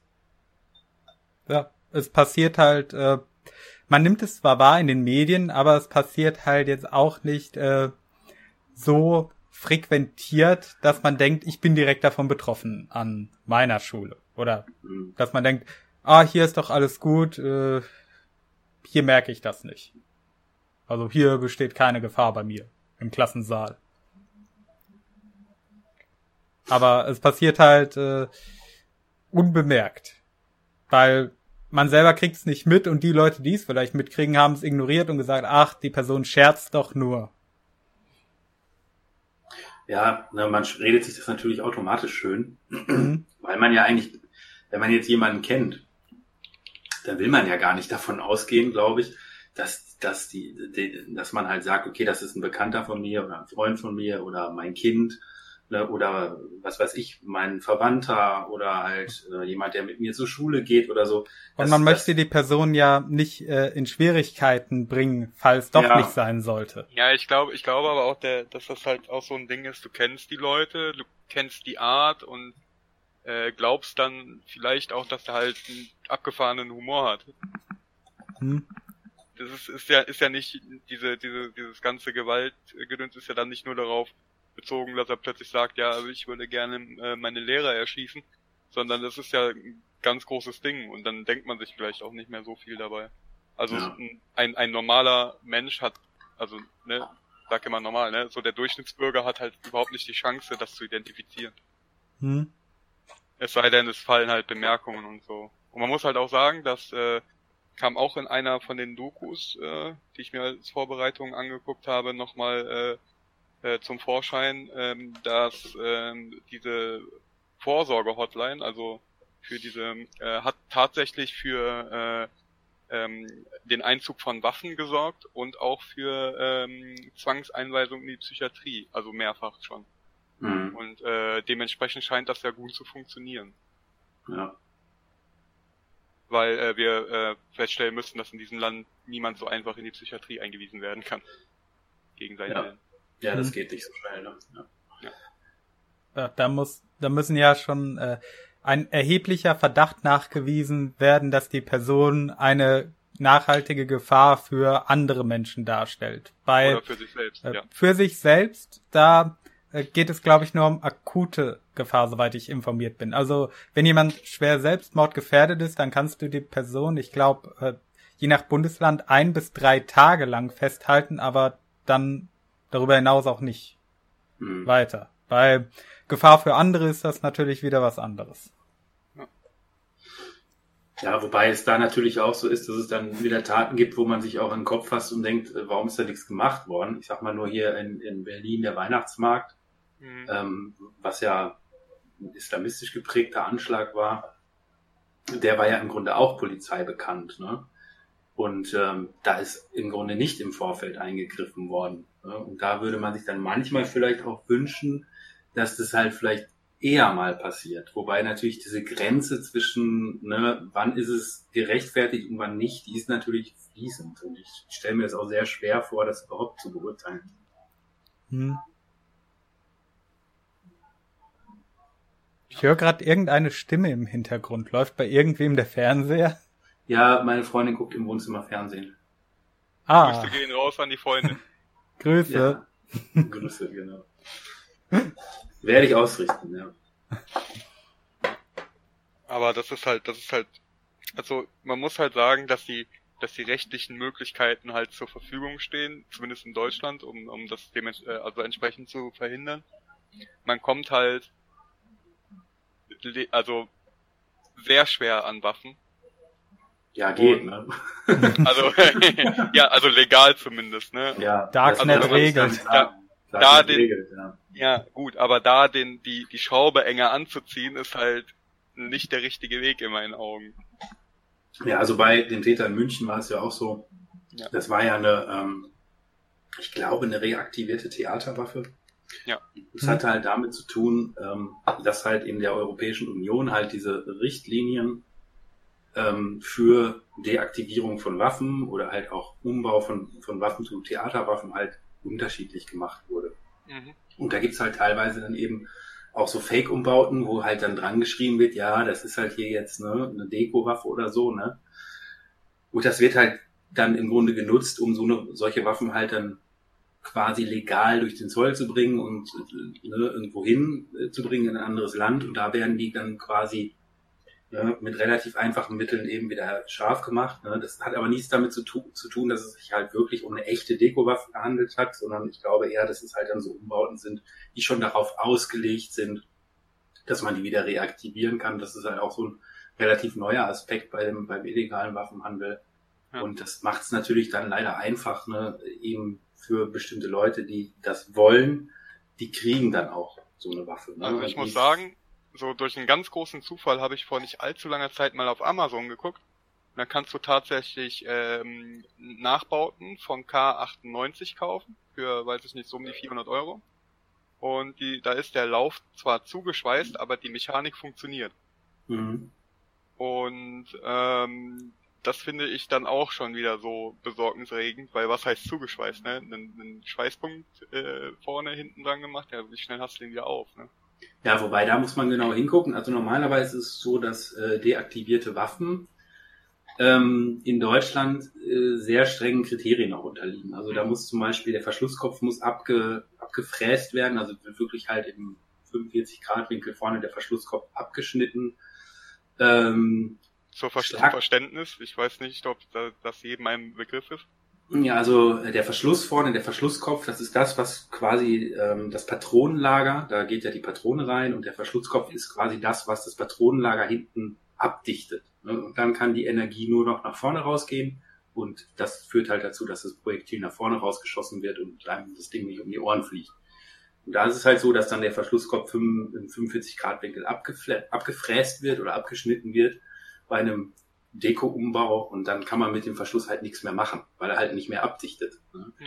Und das kann man auch nicht äh, einfach so wieder hinbiegen. Da müsste man halt wirklich einen komplett neuen Verschlusskopf haben und der Verschlusskopf ist halt ein erlaubnispflichtiges Teil. Ne? Also um das zu erwerben, brauche ich halt eine, eine Berechtigung halt in Form von einer Waffenbesitzkarte ne? oder einem Jagdschein oder so. Ne? Und ähm, dann gibt es noch diesen Sonderpart Theaterwaffen. Also das sind halt Waffen, die ehemalig scharfe Waffen waren, aber umgebaut worden sind dazu, dass sie noch Platzpatronen verschießen können. Ähm, aber ich glaube, das hat man mittlerweile auch verschärft. Ne? Also äh, da bin ich aber jetzt nicht auf dem, auf dem rechtlichen Stand, weiß ich jetzt nicht genau, wie da die aktuellen ähm, Verordnungen sind, weil das doch relativ selten ist. Ähm, da möchte ich mir jetzt nicht so weit aus dem Fenster lehnen. Aber normalerweise ist es halt in Deutschland so, das kann man schon festhalten, dass auch bei Deko-Waffen, also deaktivierten Waffen halt schon sehr strenge Kriterien halt da sind, damit man die legal verkaufen kann. Was wir, wie gesagt, alles nicht äh, schlecht finden. Hm. Ich sag's mal so. Ähm, jede illegale Waffe ist für mich ein Problem, weil ich habe die Dinger legal hm. und äh, passiert auch ab und zu mal was mit legalen Waffen. Das ist so aber halt eben, es passiert halt mehr mit illegalen Waffen. Ne? Und das hat ja. natürlich auch so ein, so ein, so ein Back, Backlash auf mich, ne? weil das wird halt immer so alles in einen Topf geworfen. Ja? Also wenn irgendwo irgendjemand erschossen wird, ne, dann ist quasi demjenigen, der den Presseartikel liegt, ist halt egal, ob das Ding halt illegal war oder legal. Diese Unterscheidung wird halt oftmals gar nicht gemacht. Ich mache die mhm. natürlich. Ne? Und das ist halt aber so ein Problem. Deswegen ist mir jede illegale Waffe, die halt ähm, raus ist aus dem illegalen Markt, ne, also die gar nicht erst zur Verfügung steht, ist mir natürlich lieber, ne, weil ich mhm. habe halt mit den Auswirkungen, die dann da politisch eventuell raus folgen, halt immer zu tun. Und das nervt mich halt auch. Ne. Ja, wie, also wie ich halt gesagt habe, ne, wenn etwas mit einer illegalen Waffe passiert, nützt es halt nicht, äh, nichts, die äh, Gesetze, die Waffengesetze noch weiter zu verschärfen, weil es damit halt im Grunde nichts zu tun hat. Ja, aber es wird halt trotzdem gemacht, weil es ja, halt eine halt einfache, einfache Lösung ist, um, um halt den, der un, uninformierten mhm. Mehrheit zu sagen, wir, wir haben doch jetzt was. was. gemacht, wir machen was hier, ja. Ja, guck, jetzt können die illegal, äh, aus, illegal aus Polen importierten AK-47 nur noch 10 Schuss tragen und dann ist das Problem ja gelöst. Ja, genau. das ist auch so ein Witz, ne? Ja. Also äh, vielleicht für die nochmal als Erklärung, die das, die da nicht so ein Thema sind. Also es gibt halt, gab halt eine EU-Waffenrichtlinie, heißt das Ding. Da hat man halt ähm, aufgrund von Terroranschlägen hat man halt ähm, sich strenge Richtlinien überlegt, ne? Und hat dann gesagt, ja, halbautomatische Langwaffen, also das sind halt Gewehre, so, ne, also wie eine AR oder eine AK, die aber halt nur halbautomatisch schießen, weil was anderes wäre illegal. Äh, da machen wir das jetzt so, dass man nur noch zehn Schussmagazine verwenden darf. Ne? Und es ist halt so, dass in Deutschland diese Magazine, die waren unreglementiert. Also es gab niemals irgendeine Regel, dass jemand ein Magazin kaufen darf, ähm, nur wenn er eine Waffenbesitzkarte hat oder so, ne, die kann, konntest du als Dreijähriger konntest du die Dinger kaufen, so, weil es ist halt im Endeffekt ein Stück Blech. Und jetzt kommen sie damit um die Ecke und sagen halt, nee, die werden halt in Zukunft, ähm, es soll wohl noch so eine, so eine Registrierung geben, dass man halt alte Magazine registrieren kann. Oh, ja. Aber die darf man dann halt in Zukunft nicht mehr kaufen, weil die verboten werden. Ja, ich habe hier zu Hause habe ich hier ey, so viele 20er, 30er, 75er Magazine rumliegen, weil man die halt einfach hat. Ich habe ein paar geschenkt bekommen, dann gibt's mal welche im Angebot, dann kauft man die mal wieder. Ne? Oder die äh, liegen halt einfach mal irgendwo rum. Ja. Weil sie ja nicht ist, reglementiert sind. Ja, es, ne, es ist halt total albern, weißt du. Und jetzt macht man quasi nach 80 Jahren oder so, überlegt man sich irgendwie, oder ja, seit wann gibt es das Bundes, bundeseinheitliche Waffengesetz in Deutschland? Ich glaube, seit 76 ist das aktiv. Ne? Also 72 wurde es so eingeführt und 76 ist dann quasi zum Tragen gekommen, ne? Also hast du halt wirklich irgendwie, weiß ich nicht, 40 Jahre oder so hast du das jetzt, dass du halt Magazine einfach so kaufen kannst. Jetzt werden die halt quasi nachträglich zu illegalen Gegenständen erklärt, wenn die, wenn da mehr als 10 reingeht, so, ne? Denkst du ja auch so, ey, was soll das denn, ne? Also. Es gab äh, aber auch so äh, Aktionen, die ich sinnvoll fand, wie zum Beispiel, dass man strafbar seine Waffen abgeben konnte, wenn man keine Erlaubnis dafür hatte. Ja, da ist auch einiges zusammengekommen an alten Wehrmachtsbeständen, die auf dem Dachboot lagen. Ja, ein, einiges ist natürlich relativ, ne? also ich habe ich hab volle Container gesehen. Also, ja, volle, volle Container mit 90% Luftgewehren. Ja, wahrscheinlich. Ja, so. Also ich habe da auch mal ein Video zu gemacht und habe mal recherchiert. Ähm, man kann halt relativ gut nachvollziehen bis zu einer gewissen Zahl, ne, ähm, wie viele illegale Waffen noch irgendwo rumgammeln. Und alles über der Zahl ist dann noch Schätzung. Aber allein aus, äh, aus diesen wirklich gesicherten Zahlen, indem man halt alte Handelsbücher sich angeguckt hat und so, weil früher war es halt so, bevor es das bundeseinheitliche Waffengesetz gab, war, hatte halt jedes Land hatte sein eigenes Waffengesetz. Und das führte halt dazu, dass du halt zum Beispiel in Bayern irgendwie, keine Ahnung, konntest du halt wirklich einfach so ohne irgendwelche Erwerbsvoraussetzungen, musst es nur 18 sein, konntest du halt ein Kleinkalibergewehr kaufen. Ne, oder auch so alte Ordonnanzrepetierer oder so, ne? Hm. Konntest du einfach, wenn du 18 bist, konntest du die kaufen. Ne? Und ähm, und dann hast du noch so ein paar, ja, ähm, äh, dann kam halt dieses äh, Waffengesetz halt, wo das dann halt im Grunde Erwerbnis, äh, erlaubnispflichtig wurde. Das heißt, du musst die anmelden, hat natürlich keiner gemacht. Wenn man das alles mal so nachvollzieht und zusammenrechnet ne, und auch diese, äh, diese, ähm, diese Aktionen mit reinrechnet, wo Waffen abgegeben wurden und die dann mal mit reinrechnet, da kommt man auf 19 Millionen Waffen, die illegal sind, nicht gemeldet sind, und ich rede jetzt nicht von Luftgewehren, sondern von scharfen Waffen, die noch irgendwo rumgammeln und keiner weiß wo. Und dann kommen auf diese 19 Millionen Waffen, kommen natürlich auch noch Waffen drauf, Zusammenbruch des Ostblocks, ne, DDR, dann ähm, die Balkankrise, wo auch noch viel rübergekommen ist. Also dann kann man sich so ausrechnen, das BKA sagt immer so 20 bis 30 Millionen illegale Schusswaffen haben wir hier in Deutschland. Und das sind wesentlich mehr als legale. Ne? Also wenn man das mit den legalen oder mit den registrierten Waffen vergleicht, ist das halt marginal. Ne? Und da relativiert sich das dann alles immer so ein bisschen halt. Ne? In welchem Rahmen befindet äh, sich denn die Zahl von legalen Waffen? Äh, ich glaube, registrierte Schusswaffen in Deutschland haben wir, glaube ich, mittlerweile, ich meine, knapp sechs Millionen. Äh, ich bin mir, warte mal, oder drei Millionen, glaube ich. Müsste ich jetzt recherchieren. Habe ich gar nicht gekauft. Ich meine, drei Millionen wären es, glaube ich. Äh, mal, ich google, let me google that for you. yeah. Gerne. Live-Recherche, wunderbar. Genau.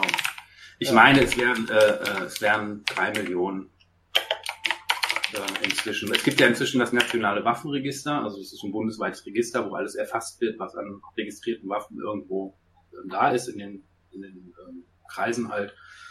Und ähm, da kann man das mittlerweile recht genau nachvollziehen. Und da gibt es dann einmal im Jahr so einen Bericht. Ja, und dann kann man das nachlesen. Jetzt gucke ich gerade mal. Oh, in Bayern gibt es die meisten, in Bremen die wenigsten Waffen. das ist nicht verwunderlich, weil Bayern relativ äh, ähm, liberale Auslegungen der Gesetze hat und Bremen halt so richtiger äh, Krebs ist. Jetzt mal, wo kommt man denn hier hin?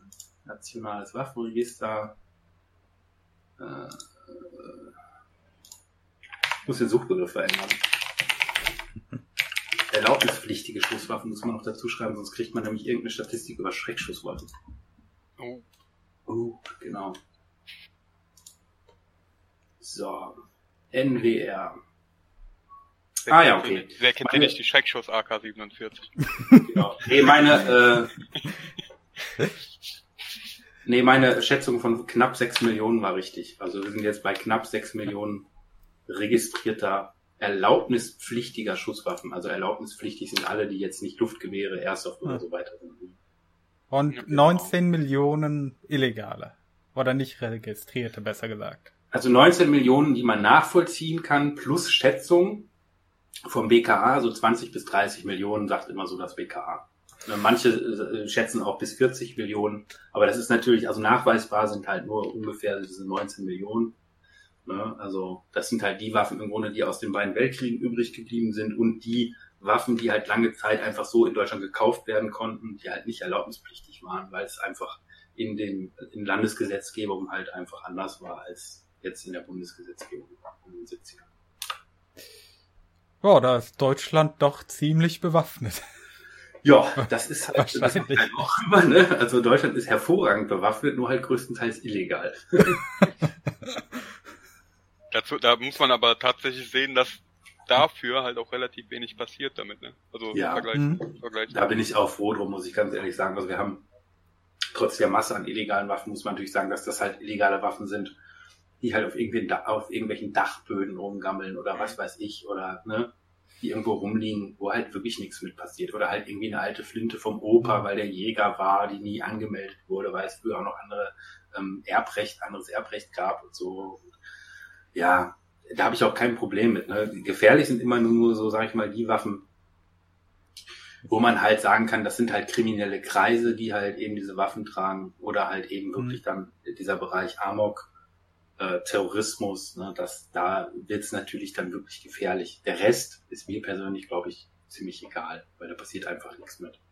Ich muss dabei an den alten Mann aus Hot Fuzz denken, der in seiner Scheune bis an die Zähne bewaffnet war, überall Waffen und mittendrin so eine alte Seemine als Andenken. Eieiei.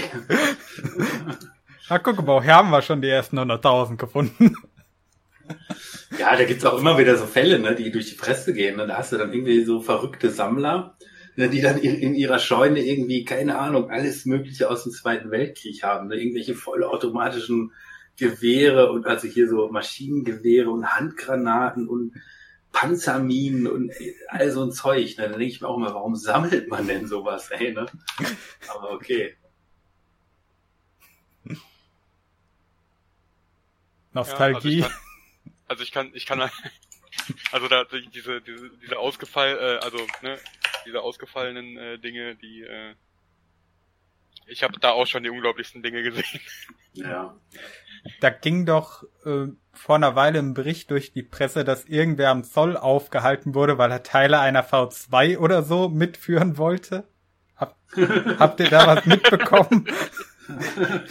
Du heilige Scheiße. Ich habe das nur so gelesen und dachte mir, ah, wie wollt er die denn mitnehmen? Im Kofferraum?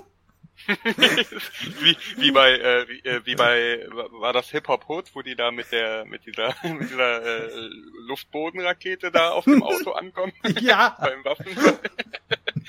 Ja, ich hätte auch jetzt gesagt, äh, Dachgepäckträger und dann ihm so. Ja, aber das sind, aber das sind ja dann so, so richtig äh, absurde äh, Dinge, ne? Also, Äh, Ich muss mich übrigens gerade nochmal korrigieren, also bevor jetzt irgendwelche Kommentare kommen von wegen, äh, nein, 6 Millionen ist so viel, ja, 6 Millionen ist so viel. Also zum Jahresende waren 5,37 Millionen äh, Schusswaffen beziehungsweise Waffenteile im nationalen Waffenregister registriert und das ist Stand 2018. Ne? Also bevor da jetzt irgendwie Hate kommt oder so von wegen, äh, unsere Hörer sind sehr, sehr, sehr leicht zufriedenzustellen. Also die loben uns meistens. Ja, aber wenn es um das Thema Waffen geht, dann kommen doch manchmal noch andere Leute so. Und äh, da sind dann doch schon ein paar Penibelchen dabei, sag ich mal. Ja. Zum Beispiel ja- damals auch äh, bei deinem Video äh, zu LeFloid. Das wurde mir neulich vorgeschlagen. Also beide. Oh Gott. Oh Ich Gott. dachte, ich schau mal rein. Ja. Ich glaube, das, also das ist das Video mit den meisten Kommentaren bisher bei mir. Das hatte, glaube ich, über 2000 Kommentare. Ja, willst du mal erzählen, halt, wie es damals dazu gekommen ist? Ja, das war relativ einfach. Ich habe mir halt so, ich habe äh, ähm, wirklich tatsächlich längere Zeit LeFloid äh, abonniert gehabt. Ähm, ja, habe mal sporadisch Videos von ihm geguckt und ähm, mir war halt auch schon immer aufgefallen, dass er halt sehr komisch gegenüber Waffen ist. Ne? Also einerseits hat er halt überhaupt kein Problem, irgendwie in Amerika auf dem Schießstand mit, mit Waffen rumzuballern und dann im, im drei Videos weiter irgendwie so das alles total scheiße zu finden und zu verteufeln. Äh, ja, und da hat er dann auch mal wieder so ein Video gemacht, das in die Richtung ging und dann habe ich mich halt einfach dazu geäußert. Und da äh, der gute äh, Floyd ja quasi auch ein bisschen, bisschen jüngeres Publikum hat und auch viele Fans, hat das wohl ziemlich viele getriggert. Und die Kommentare waren halt wirklich 90 Prozent unterirdischer, unterirdischer AIDS so. Äh, also da hat sogar mein Krebs AIDS bekommen und das war also wirklich unglaublich. Und dann habe ich ja nochmal dieses Nachfolgevideo gemacht, wo ich einfach nur die Kommentare vorgelesen habe. Oh, das war so schön. Herrlich. So, so unterirdisch, ne? Und da ist übrigens auch dieser Spruch entstanden, äh, ich, wenn man mal meine Videos sieht, ähm, mittlerweile ist ja so, ich habe einen neuen Studiobereich, wo ich so filme, da steht hin, im Hintergrund steht immer so ein, so ein Schildchen, da steht drauf Kacke Waffne. das ist einer der Kommentare gewesen, die unter dem Video standen. Kake, Kake Waffne. So, das war, äh, sehr also ich kann, also ich kann, ich kann das, ich kann die Faszination dafür durchaus nachvollziehen, aber ich weiß nicht, dieser ganze Unsinn, den man dafür machen muss, das ist einfach nicht meins. Das ist mir dann doch nicht wert. Dann lieber ja. Airsoft, die Dinger sehen auch äh, sehr ästhetisch aus. Du, das ist halt immer, immer so, keine Ahnung, also der Aufwand ist natürlich wirklich utopisch.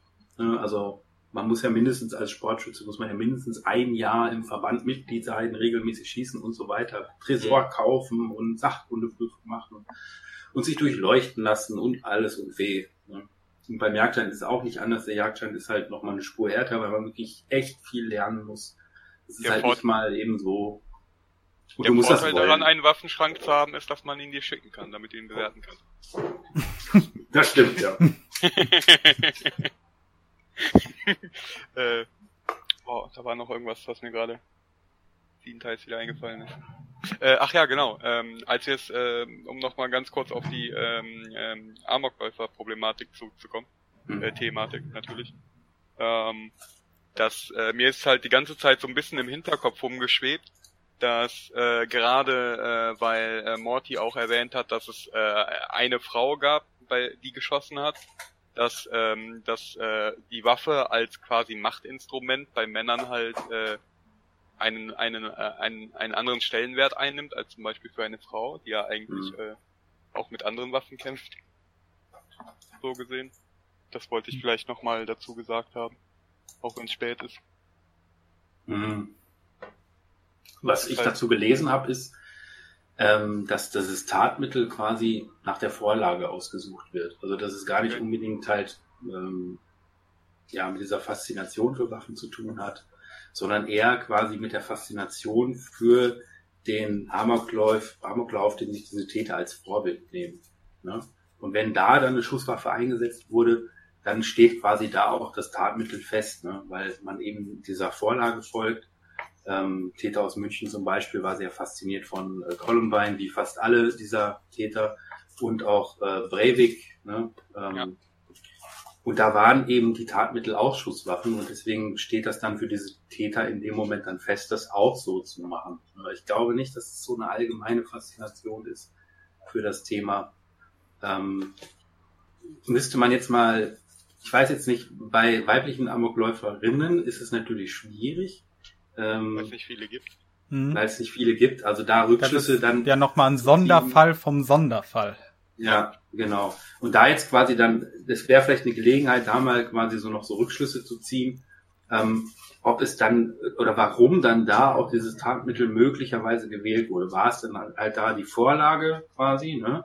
Oder war es eben wirklich so eine Waffenfaszination? Also das ist schwierig, glaube ich, zu entscheiden. Aber ich glaube tendenziell eher, Also nicht nur, kann man generell nicht so pauschalisieren, aber ich glaube tendenziell eher ist es wirklich so, weil da eben eine gewisse Vorlage oder eine gewisse Faszination für andere Taten halt ähm, vorliegt und dass die, das Tatmittel dann kopiert wird. Ne? Aber pauschalisieren würde ich es jetzt nicht, aber ich glaube schon, dass das halt so ein, so ein, Wieder so ein ein Aspekt Mischmasch ist. ist. Ja, ja, genau. Ja, also ich kann ja ein bisschen erzählen. Äh, Ich habe mir nämlich, weil ich vermutet habe, dass das Thema vorkommt, äh, nochmal das Kapitel in diesem Buch explizit über Brenda Spencer durchgelesen. Ah, Und was so ihre, äh, denn sie hatte auch ein Vorbild. Ich äh, muss nur noch mal genau den Namen suchen. Ähm, ach ja, hier diese Stelle. Äh, Patty Hearst, ähm, eine Oh ja. die Großtochter, Granddaughter, was heißt das nochmal auf Deutsch gerade? Nichte? Enkelin? Enkelin. Enkelin, Enkelin. ja. Des äh, ja, Zeitungsmagnaten William Randolph Hearst, nachdem übrigens äh, der Film Citizen Kane modelliert wurde, wurde gekidnappt und Gehirn gewaschen von der von einem Teil der äh, Symbionese Liberation Army, wer auch immer das war. Und äh, ja, sie wurde dazu gebracht, äh, quasi ein Symbol für Widerstand zu werden. Ihr wurde diese Ideologie eingehämmert und äh, ich schau gerade, hat die noch irgendwas getan? Ähm, also auf jeden Fall, es gab eine Menge ähm, Berichte über sie im Fernsehen. Es gab Bilder von ihr mit Waffen als äh, starke Frauenfigur und äh, äh, ja, Symbol des Widerstands, äh, also auch mit äh, Schusswaffe und ähm, es ging darum, äh, Cops zu erschießen. Und sie war eine große Inspiration für Brenda Spencer, die auch sehr oft davon erzählt hat, dass sie gerne Cops töten möchte. Also da war äh, dieser revolutionäre Aspekt und man hat sich hier eben Patty Hearst äh, bei ihr als Vors äh, Vorbild genommen, nicht Vorspiel. ähm, und ja, also die genauen Gründe für die Tat äh, bei ihr sind ja nicht bekannt, wie es letzten Endes dazu kam. Die Waffen wurden ihr ja von ihrem Vater geschenkt, obwohl sie sich eigentlich ein Radio gewünscht hatte. Aber Okay. sie weist auch Anzeichen von malinem Narzissmus auf, äh, Mhm. Gewalt gegenüber Tieren, ähm, so typische Anzeichen für äh, ja, jugendliche Psychopathie, also Frühwarnzeichen. Und äh, eines Tages ist sie halt aufgestanden und hat gesagt, so, heute gehe ich mal mit meiner Waffe ans Fenster und schieß auf die Schule, also die Grundschule auf der anderen Straßenseite. Sie hat ja nicht mal auf ihre eigene Schule geschossen. Dabei hat sie, ähm, es war Sommer 1974, das waren äh, acht Schüler hat sie verletzt. Äh, es gab zwei Tote, einen Lehrer und einen Hausmeister. Und äh, sie ist äh, sehr bekannt geworden, denn äh, ein Reporter von einer örtlichen Zeitung hat bei ihr angerufen, denn er hat nur gehört, oh, da gibt's Schüsse. Ich rufe jetzt einfach mal jeden in diesem scheiß äh, Umfeld der Schule an, ob er irgendwas weiß. Und die erste Adresse war halt das Haus genau gegenüber der Schule. Und sie ist rangegangen und hat halt äh, diesen sehr prägnanten Satz gesagt auf die Frage, warum sie das tut. I don't like Mondays. This lightens up the day. Und äh, davon hat dann später Bob Geldorf erfahren, ein irischer Musiker und Frontman der Boomtown Rats. Und äh, darauf basierend entstand dann das Lied I Don't Like Mondays, das man heutzutage immer noch gerne im Radio rauf und runter hört. Besonders an Ja. Montagen. Und ich habe das witzigerweise auch erst verstanden, was in dem Lied quasi thematisiert wird, nachdem du mir das auf Twitter geschrieben hast. Ich habe das vorher nie gecheckt. Ich habe immer gesagt, oh, I don't like Mondays. so. Dann, Ja. ach du Scheiße. The silicon chip inside her head is switched to overload. And nobody's gonna go to school today. She's gonna make them stay at home. Ja, Noch ein- noch ein Punkt. gruselig, ey. Noch ein Punkt, bei dem du ins Raster passt. Ja. Ja, ein anderer Aspekt, den ich vielleicht noch mal ins Spiel bringen wollte, ist das Thema Psychopharmaka. Ne? Weil das äh, wird auch immer gerne rangezogen. Soloft und Lobox. Da bin ich auch Experte drin. also leider wird das halt auch immer so von der Community, die so aus meiner Richtung kommt, gerne rangezogen. Ne? Ja, die Psychopharmaka sind schuld. Ne? Das hat ja nichts mit den Waffen zu tun, sondern der war ja, der hat ja Psychopharmaka genommen und bla. Ja, ich glaube, das Problem ist eher, wenn er die äh, Psychopharmaka ganz plötzlich absetzt. Ja, das kann passieren. Dann kann gefährlich werden, ja. Genau. Oder auch bei der bei der Erstmedikation, wenn man halt anfängt, diese Psychopharmaka der Ladephase, sogenannten. Genau, da gibt's halt schon, sag ich mal, ne, Tendenzen, die halt dann Gewalt oder auch Suizidgedanken auslösen können. Ähm, dazu, Aber, muss man, dazu muss man, ich erkläre das nur ganz kurz, ähm, man muss äh, den Wirkstoff im Blut anreichern und bei Depressiven äh, kommt es dann zu einer Überschneidung von Motivation und Depression. Das heißt, man ist, äh, man ist äh, schwer depressiv, man, man ist in seiner Depression, hat aber die Motivation, Dinge zu tun, äh, beziehungsweise seine Depression nachzugehen, wie zum Beispiel sich zu suizidieren, selbst zu verletzen oder ähnliches. Hm. Genau. Und ähm, ja, das ist natürlich auch immer so eine einfache Erklärung, warum dann solche Taten eventuell passieren. Auslöser Psychopharmaka. Ähm, da ist ja ist die Ansicht sehr ambivalent. Ich tendiere eher dazu, dass es halt ähm, damit nicht unbedingt immer was zu tun hat. In Einzelfällen wahrscheinlich vielleicht schon, ne? gerade so bei Suiziden eventuell, die dann auch zu einem erweiterten Suizid werden können. Aber ich glaube generell ähm, ist das so nicht so, so ein großes Thema, wie das halt immer so einfach behauptet wird. Ne? Die äh, Frau Bannenberg, die hat nämlich dazu auch so ein bisschen geforscht und hat halt herausgefunden, dass halt ne, die Mehrzahl der jungen Amoktäter speziell, also die, die wir hier eigentlich so betrachten, ähm, zur Tatzeit halt ähm, weder Alkohol, Drogen oder Medikamente nehmen, einfach weil sie halt diese, diese Tat auch besonders erleben wollen. Ne? Also die ne, möchten halt frei von, von irgendwelchen Mitteln sein, die sie halt im, im Geist einschränken, um einfach die Tat wirklich besonders zu erleben. Und deswegen wird da halt auch nichts konsumiert, also keine Drogen, kein Alkohol und eben auch so ähm, Psychopharmaka nicht. Ne? Also das ist halt so die, die Mehrzahl der Fälle, wo es so ist. Ähm, und deswegen, das möchte ich einfach nur noch mal so rausstellen. Ne? Also diese einfache Antwort, ja, das liegt an den Psychopharmaka, die die ja nehmen, das ist halt auch zu kurz gedacht.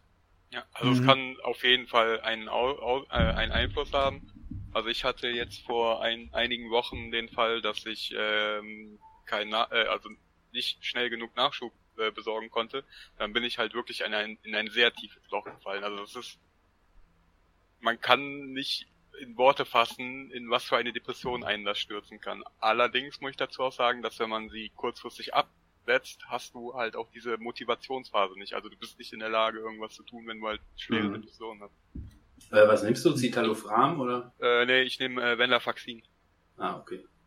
Citalopram ist ähm, äh, äh, ein Downer. Äh, Venlafaxin hat noch ein Upper mit drin. Ah, okay. Weil ich äh, bin bipolar und deswegen brauche ich beides. Ja, dann haben wir hier jedenfalls jemanden dabei, der hier äh, quasi fachkundig was dazu ja. sagen kann. Ja ja, also man, äh, also man fällt in eine lähmende Depression. Mhm. Bei der Ladephase wiederum ist halt wie gesagt äh, die Motivation da, auch die depressiven Gefühle und dann kann es halt zur Aktion kommen. Mhm. Ja, ich hatte mal einen Bekannten, der hat halt wirklich so Angststörungen gehabt. Ne? Also der konnte nicht rausgehen ähm, ist teilweise ist rausgegangen, einkaufen und dann einfach umgefallen mit so Panikattacken.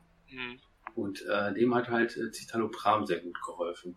Ja, richtig. Also, äh, ja. ist ja auch äh, Antipsychotik genau, also der hat das halt bekommen und danach war wirklich, also sofort Ende, alles wieder gut quasi. Ne? Und das ist halt wirklich so, dass das, das menschliche Gehirn ist ja manchmal ein bisschen komisch man muss halt, äh, man muss sich dann halt auch so ein bisschen kennen, ne? Also äh, ich nehme das halt auch nicht, äh, nicht erst seit gestern, also mhm. man muss sich halt ein bisschen kennen. Ich habe mein Do meine Dosierung passe ich halt auch immer an, je nachdem. Das kann halt passieren, dass du halt du Adrenalinschübe bekommst, wie als würdest du Achterbahn fahren. Und im nächsten Moment fühlst du dich, als wärst du vollgefressen. Äh, das ist der mhm. Wechsel von äh, Noradrenalin und Serotonin. Mhm. Und ähm, ne, man muss sich halt auch, auch ein bisschen Eigenverantwortung dafür übernehmen, dass man sich reinpfeift. Ja. Und dann halt auf den Nenner kommen, dass man für sich und dann die Umwelt verträglich ist. Das ist ja das Ziel. Und ähm, also die Medikamente von heute auf morgen abzusetzen, absolut unverantwortlich. Also wer ja. daraufhin irgend irgendwas macht, der ist es, äh, der ist meiner Meinung nach verantwortlich zu machen. Ja, aber wie gesagt, bei den, bei den Amok-Taten spielt es halt nicht so eine große Rolle, weil viele der Amok-Täter das eben gar nicht machen. Hm. Von dem halt Aspekt, halt ähm, red aus. Wollt nicht dazwischen grätschen. Kein Problem. Äh, Na los, Marty. Also nee, äh, was wolltest du sagen, bevor ich deinen Gedanken unterbreche? Äh, ich wollte halt nur sagen, dass es halt eben ja, also bei, bei der mehrheitlichen Anzahl der Amoktäter eben keine Medikation gibt, keine, ähm, ja, keine, kein Drogenkonsum, kein Alkoholkonsum während der Tat, vor der Tat. Und dass es halt eben nicht unbedingt so eine große Rolle spielt, wie halt gerne behauptet wird. Und wenn es dann tatsächlich eine Medikation gab, äh, Columbine, äh, einer der Täter, äh, unter äh, Medikation gestanden, dann halt Lovox schon und Soloft oder so hießen ja. die. Das war Eric Harris. Ja. Also ja. der war dann halt, äh, also, da, also das schießt einen halt tatsächlich ins Nirvana. Da mhm. kann ich auch ein Lied von singen. ja, ähm, ein Fall, der in, in dem Aspekt und in mehreren anderen heraussticht, äh, ist dieses Jahr im Mai passiert. In, da muss ich nochmal kurz äh, gucken, äh, an der STEM School Highland Ranch. Ähm, ah, wie hieß die Stadt nochmal? Äh, in der Nähe von Denver, also nicht unweit von Littleton, Colorado, wo Columbine stattgefunden hat. Äh, mhm. Sogar fast äh, 20 Jahre nach Columbine. Äh, da gab es ähm, Devin Erickson und Maya Elizabeth McKinney, beziehungsweise Alec McKinney, der mir bekannt, äh, soweit, soweit mir bekannt, erste äh, Transgender-Amokläufer.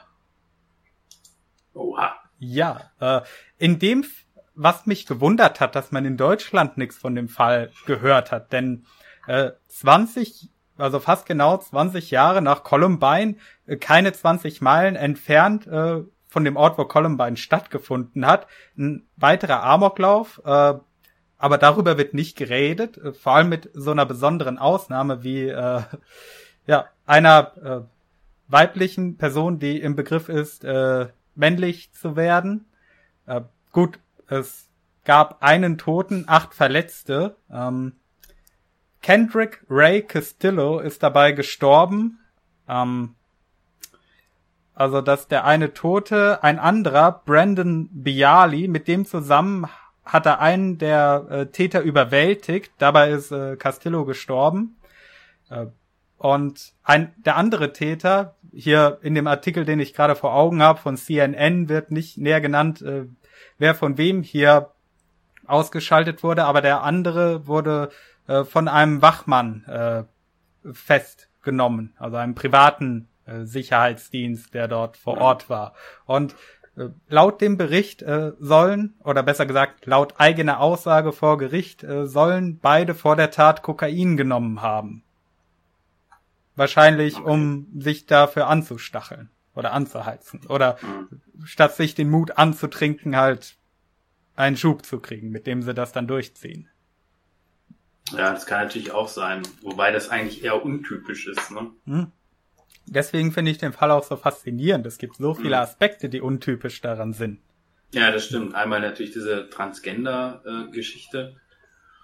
Und dann eben auch der äh, Konsum von Drogen, um sich da quasi zu enthemmen. Ne? Wobei das eben, wie gesagt, ja gar nicht typisch ist, ne? sich zu enthemmen. Normalfall, sondern, ja, im, im, Normalfall reicht ja die äh, psychologische Vorbereitung darauf. Hm. Also ne, genau. die lange Planungszeit und das äh, halt jegliche Aktion, die da, die dazu dient, sich zu enthemmen bis zu der Tat hin. Ja. ja. Übrigens laut eigener Aussage äh, habe Brenda Ann Spencer auch LSD im Blut während ihrer Tat gehabt. Äh, gut, ist unglaubwürdig, denn sie hat das erst bei äh, nach Jahrzehnten im Gefängnis erwähnt und gemeint, äh, damals hätten sich alle gegen sie verschworen, um die Bluttests äh, zu verfälschen und sowas. Äh, Also auch sehr glaubwürdig natürlich mit der Vorgeschichte. Aber gut, sie hat auch erzählt, ihr Vater hätte sie incestuös äh, bis zum 14. Jahr in seinem Bett schlafen lassen oder gezwungen dort zu schlafen. Und ja, also äh, bei ihr kommt auch wieder dieser äh, narzisstische Aspekt durch. Äh, nie ist man selber schuld, immer sind es die anderen und es fallen einem teilweise auch immer neue Lügengeschichten ein. Und, mhm. Ja, die halt, um sich halt, um die, um die eigene, also die Realität quasi anzupassen. Ja. Ja, das ist ja natürlich wieder so ein klassisches narzisstisches Verhalten. Ne? Mhm. Äh, ich, ich bin schuld, die anderen sind schuld. Ne? Klassiker. Und äh, ja, weiß man halt nicht, was man davon halten soll. So, ne? Mhm. Ist das jetzt eine, ist das jetzt eine Schutzbehauptung wieder oder will sie das, hat sich das selber eingeredet? Das ist ja auch noch, ne? Äh, wenn du es dir nur oft, wenn du es mhm. halt nur oft genug erzählst, wird es halt zu deiner Lebensrealität. Ja, das, ja kenn, das, kennt man ja irgendwo her. Ja. nicht schon wieder. Nein, nicht schon wieder. Deswegen habe ich äh, keine konkreten Details genannt. Ja. Grüße gehen raus an Affenkeks. Ich hoffe, er kommt bald aus dem, äh, aus dem äh, Krankenhaus. Er ist ja offensichtlich schwer verprügelt worden. Ach. Dorian, Gefängnis. Ne? Details natürlich mit II. Und noch eine besondere Sache an dem Fall ist ja äh, zwei Täter. Das kommt auch nicht häufig vor. Stimmt, das ist auch sehr selten. Ja, ähm, äh, das ist auch, das ist ein gutes Stichwort. Da wollte ich nämlich gerade auch schon mal was zu sagen. Ähm, es gibt wirklich wenig Fälle, wo es zwei Täter gab. Ähm, in Deutschland allerdings auch so ein paar Taten. Da gibt es auch in dem Dokument von äh, Frau Brandenberg so ein paar Aufzählungen. Und da sind wirklich eben von äh, 14 Taten, die da so, ne, so diesen Bereich irgendwie reinfallen. Ne? Natürlich nicht alle Taten davon ähm, mhm sind so klassische Amok-Taten, sondern es geht eher so um Mehrfachtötungen. Und da sind von 14 Taten äh, tatsächlich nur zwei Taten, wo eben mehrere, also zwei Täter halt in, in, in, den Fällen halt aktiv wurden. Und ich glaube, das ist auch nochmal so eine andere, andere Ebene, weil natürlich, wenn du halt zwei Täter hast, die quasi eine ähnliche Störung haben, ja, ähm, sich dann quasi gegenseitig noch bestärken. Ne? Das heißt, vielleicht wäre der Einzeltäter vielleicht gar nicht dazu gekommen, auf diese Idee halt, ähm, so eine Tat zu begehen, sondern da kommen wirklich zwei Persönlichkeiten zusammen, die sich dann quasi gegenseitig bestärken. Und das ist, glaube ich, wirklich was sehr Seltenes, aber das äh, ist nochmal so ein anderer Aspekt. Quasi die Folie à deux, die äh, sich mit ihrer äh, mit ihrer Störung gegenseitig äh, anstecken quasi und äh, auch hoch hochschaukeln. Mhm. Ja, genau. Und ich glaube, das war auch bei ähm, äh, bei Columbine so, so ein bisschen, glaube ich, ging das auch in diese Richtung. Also ich ja, glaube, man, ja. Äh, dass man halt, ähm, wenn halt die, die nicht zusammengefunden hätten, wäre das vielleicht nicht passiert. Äh, ja, man sagt ja auch, dass der eine eher der die treibende Kraft dahinter war und der andere mehr so der Schützer, große Bruderinstinkt oder sowas in der Art. Mhm, genau, also einer war so der aktive Part und der ja, andere genau. eher so der passive, ja. ja. Also, Kennt man ja auch von, von Serientätern, das ist ja auch relativ selten bei Serientätern, aber das gibt's halt auch, dass eben halt gemeinschaftliche Morde zu zweit stattfinden oder so. Und da ist es meistens auch so, dass es halt einen ähm, aktiven Part und einen passiven Part gibt. Und äh, teilweise auch ähm, ein Part dann nicht unbedingt männlich ist, sondern vielleicht auch weiblich, also der passive Part. Mhm, ähm, ja. ne, das sind halt so ganz seltene Fälle dann. Ja, das passiert hin und wieder mal, dass, äh, dass es äh, halt, dass halt genau die richtigen Leute zusammenfinden im negativen Sinn. Ja, Columbine als bekanntes äh, bekanntestes Beispiel. Ähm, interessant finde ich auch ein Fall aus äh, Jonesboro, Arkansas äh, von 1998. Beteiligt waren Mitchell Johnson und Andrew Golden. Ähm, beide waren damals elf und 13 Jahre alt. Das sind so mitunter die jüngsten Amok-Täter, die mir bekannt sind.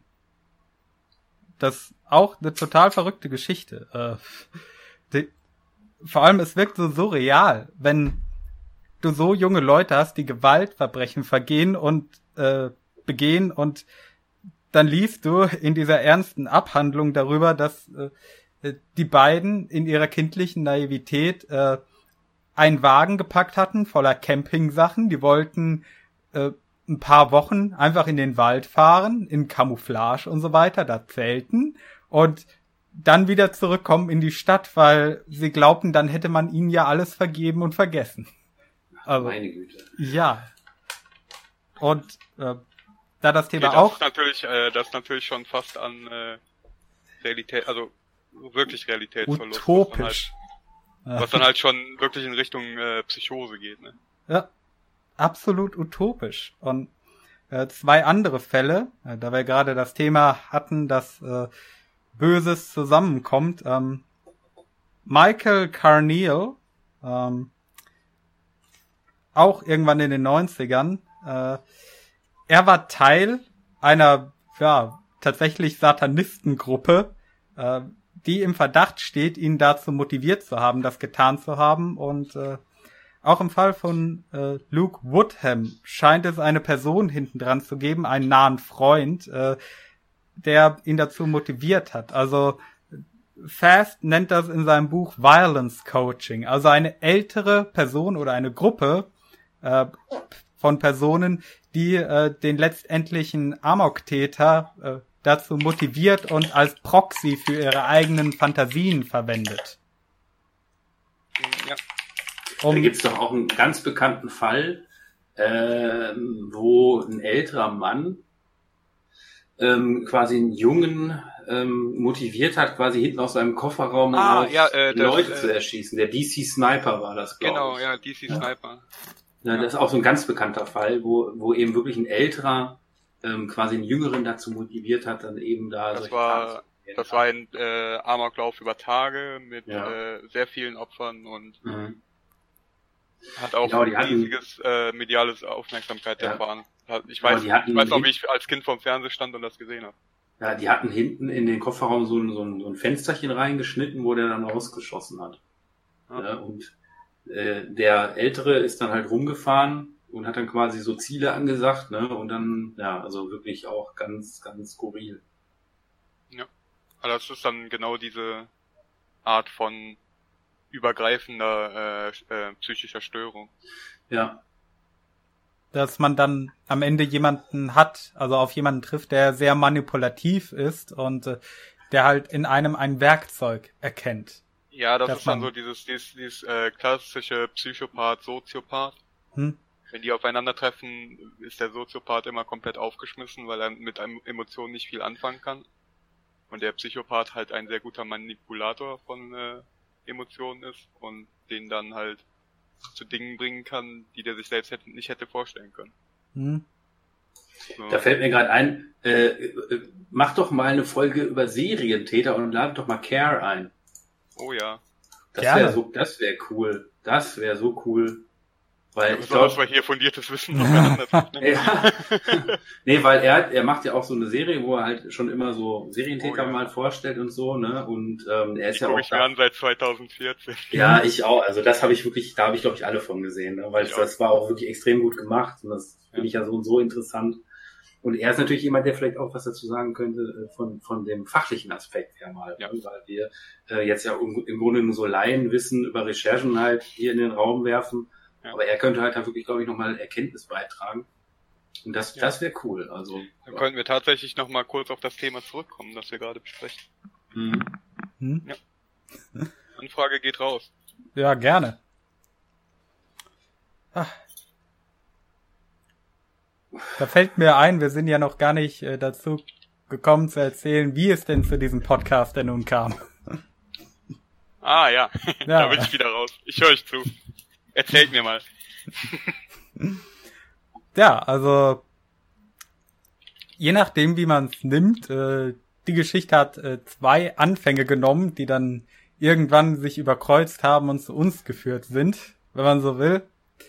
Äh, zum einen, es gab da die äh, beiden Anschläge innerhalb von 13 Stunden Anfang des Monats, ich glaube der 8. August in äh, Dayton und äh, El Paso, Texas. Äh, das eine war äh, jemand, der offenbar äh, war ein sehr weit rechts eingestellter Terrorist. Der andere war ein Antifa-Sympathisant. Beide haben eine Bar niedergeschossen, also getrennt voneinander. Der eine hat eine Bar niedergeschossen, der andere einen Walmart und äh, in Reaktion darauf hat Donald Trump dann ein Video dazu gemacht, äh, indem er natürlich auf äh, Videospiele eingedroschen hat. Ähm, hast du das gesehen?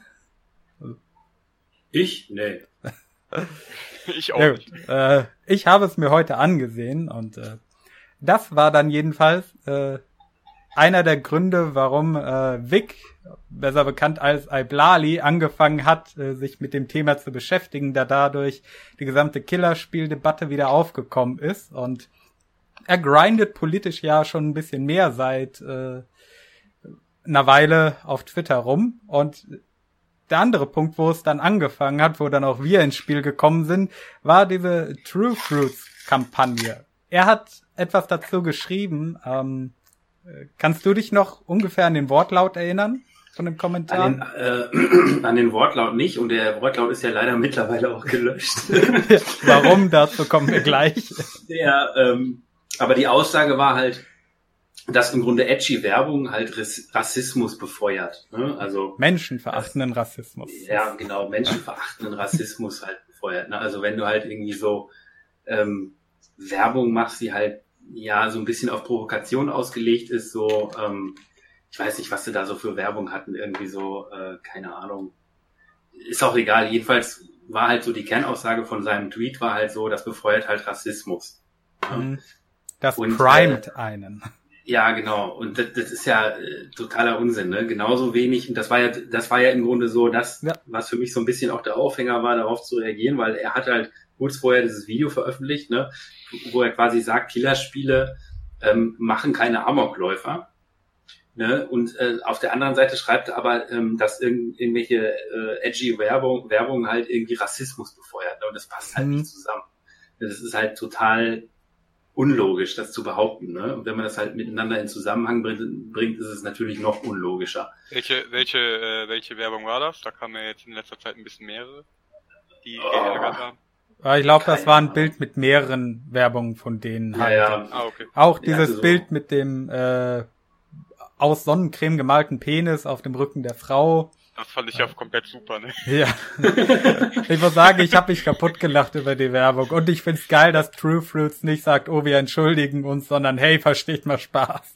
Ja. Ich ja, würde das Zeug fast trinken bei der Werbung, aber. Das mache ich, das mache ich tatsächlich sogar regelmäßig. Ja, das äh, wirkt auch, ist auch gut für die Haut und das wirkt auch von innen. Ja, vielleicht sollte ich äh, dem Saft noch mal eine Chance geben. Das Pinke genau. ist voll super, Empfehlung geht raus. Ja, und, äh, Hashtag aber, nicht gesponsert. Genau. Ja, wir, wir genau. haben nur Sympathien wegen der ausgezeichneten Werbung. Ja. Und vor allem die Texte auf den Flaschen sind Gold wert. Oh ja. Ja, und ich habe ja. dann äh, den Kommentar von dir gesehen, habe mich gefragt, oh, worum geht es denn? Dann habe ich äh, gelesen, wie das angefangen hat, hab gesehen, was äh, Vic geschrieben hat und hab dann auch mal dazu geschrieben, ähm, dass, weil ich schaue den Kerl wirklich äh, seit sechs Jahren. Also nix, nicht alles von ihm, nicht regelmäßig, aber immer mal wieder schaue ich rein. So seit er vor einem Jahr mit Gaming mehr angefangen hat, bin ich da ein bisschen mehr raus, weil das äh, auch wenn ich, äh, wenn es ein paar Spiele gibt, die ich sehr intensiv spiele, äh, die Spiele, mit denen er sich beschäftigt, Mario und so weiter, halt nicht so mein Fall sind. Äh, früher schon, heute nicht mehr so.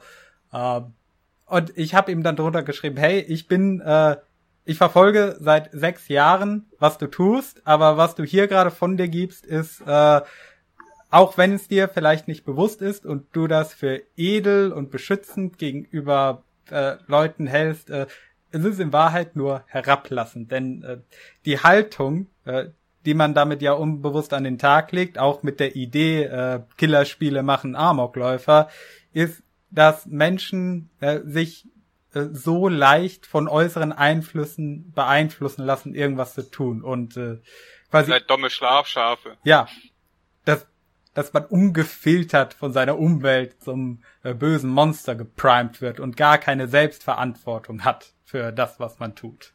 Und unbedingt beschützt werden muss durch härtere Regeln und so weiter. Und da dachte ich mir. Selbstverantwortung ist ja so ein Ding im linken Narrativ. Also ja. also nein, ist es nicht. Ja. die mögen das nicht. Äh, das habe ich ihm dann drunter geschrieben.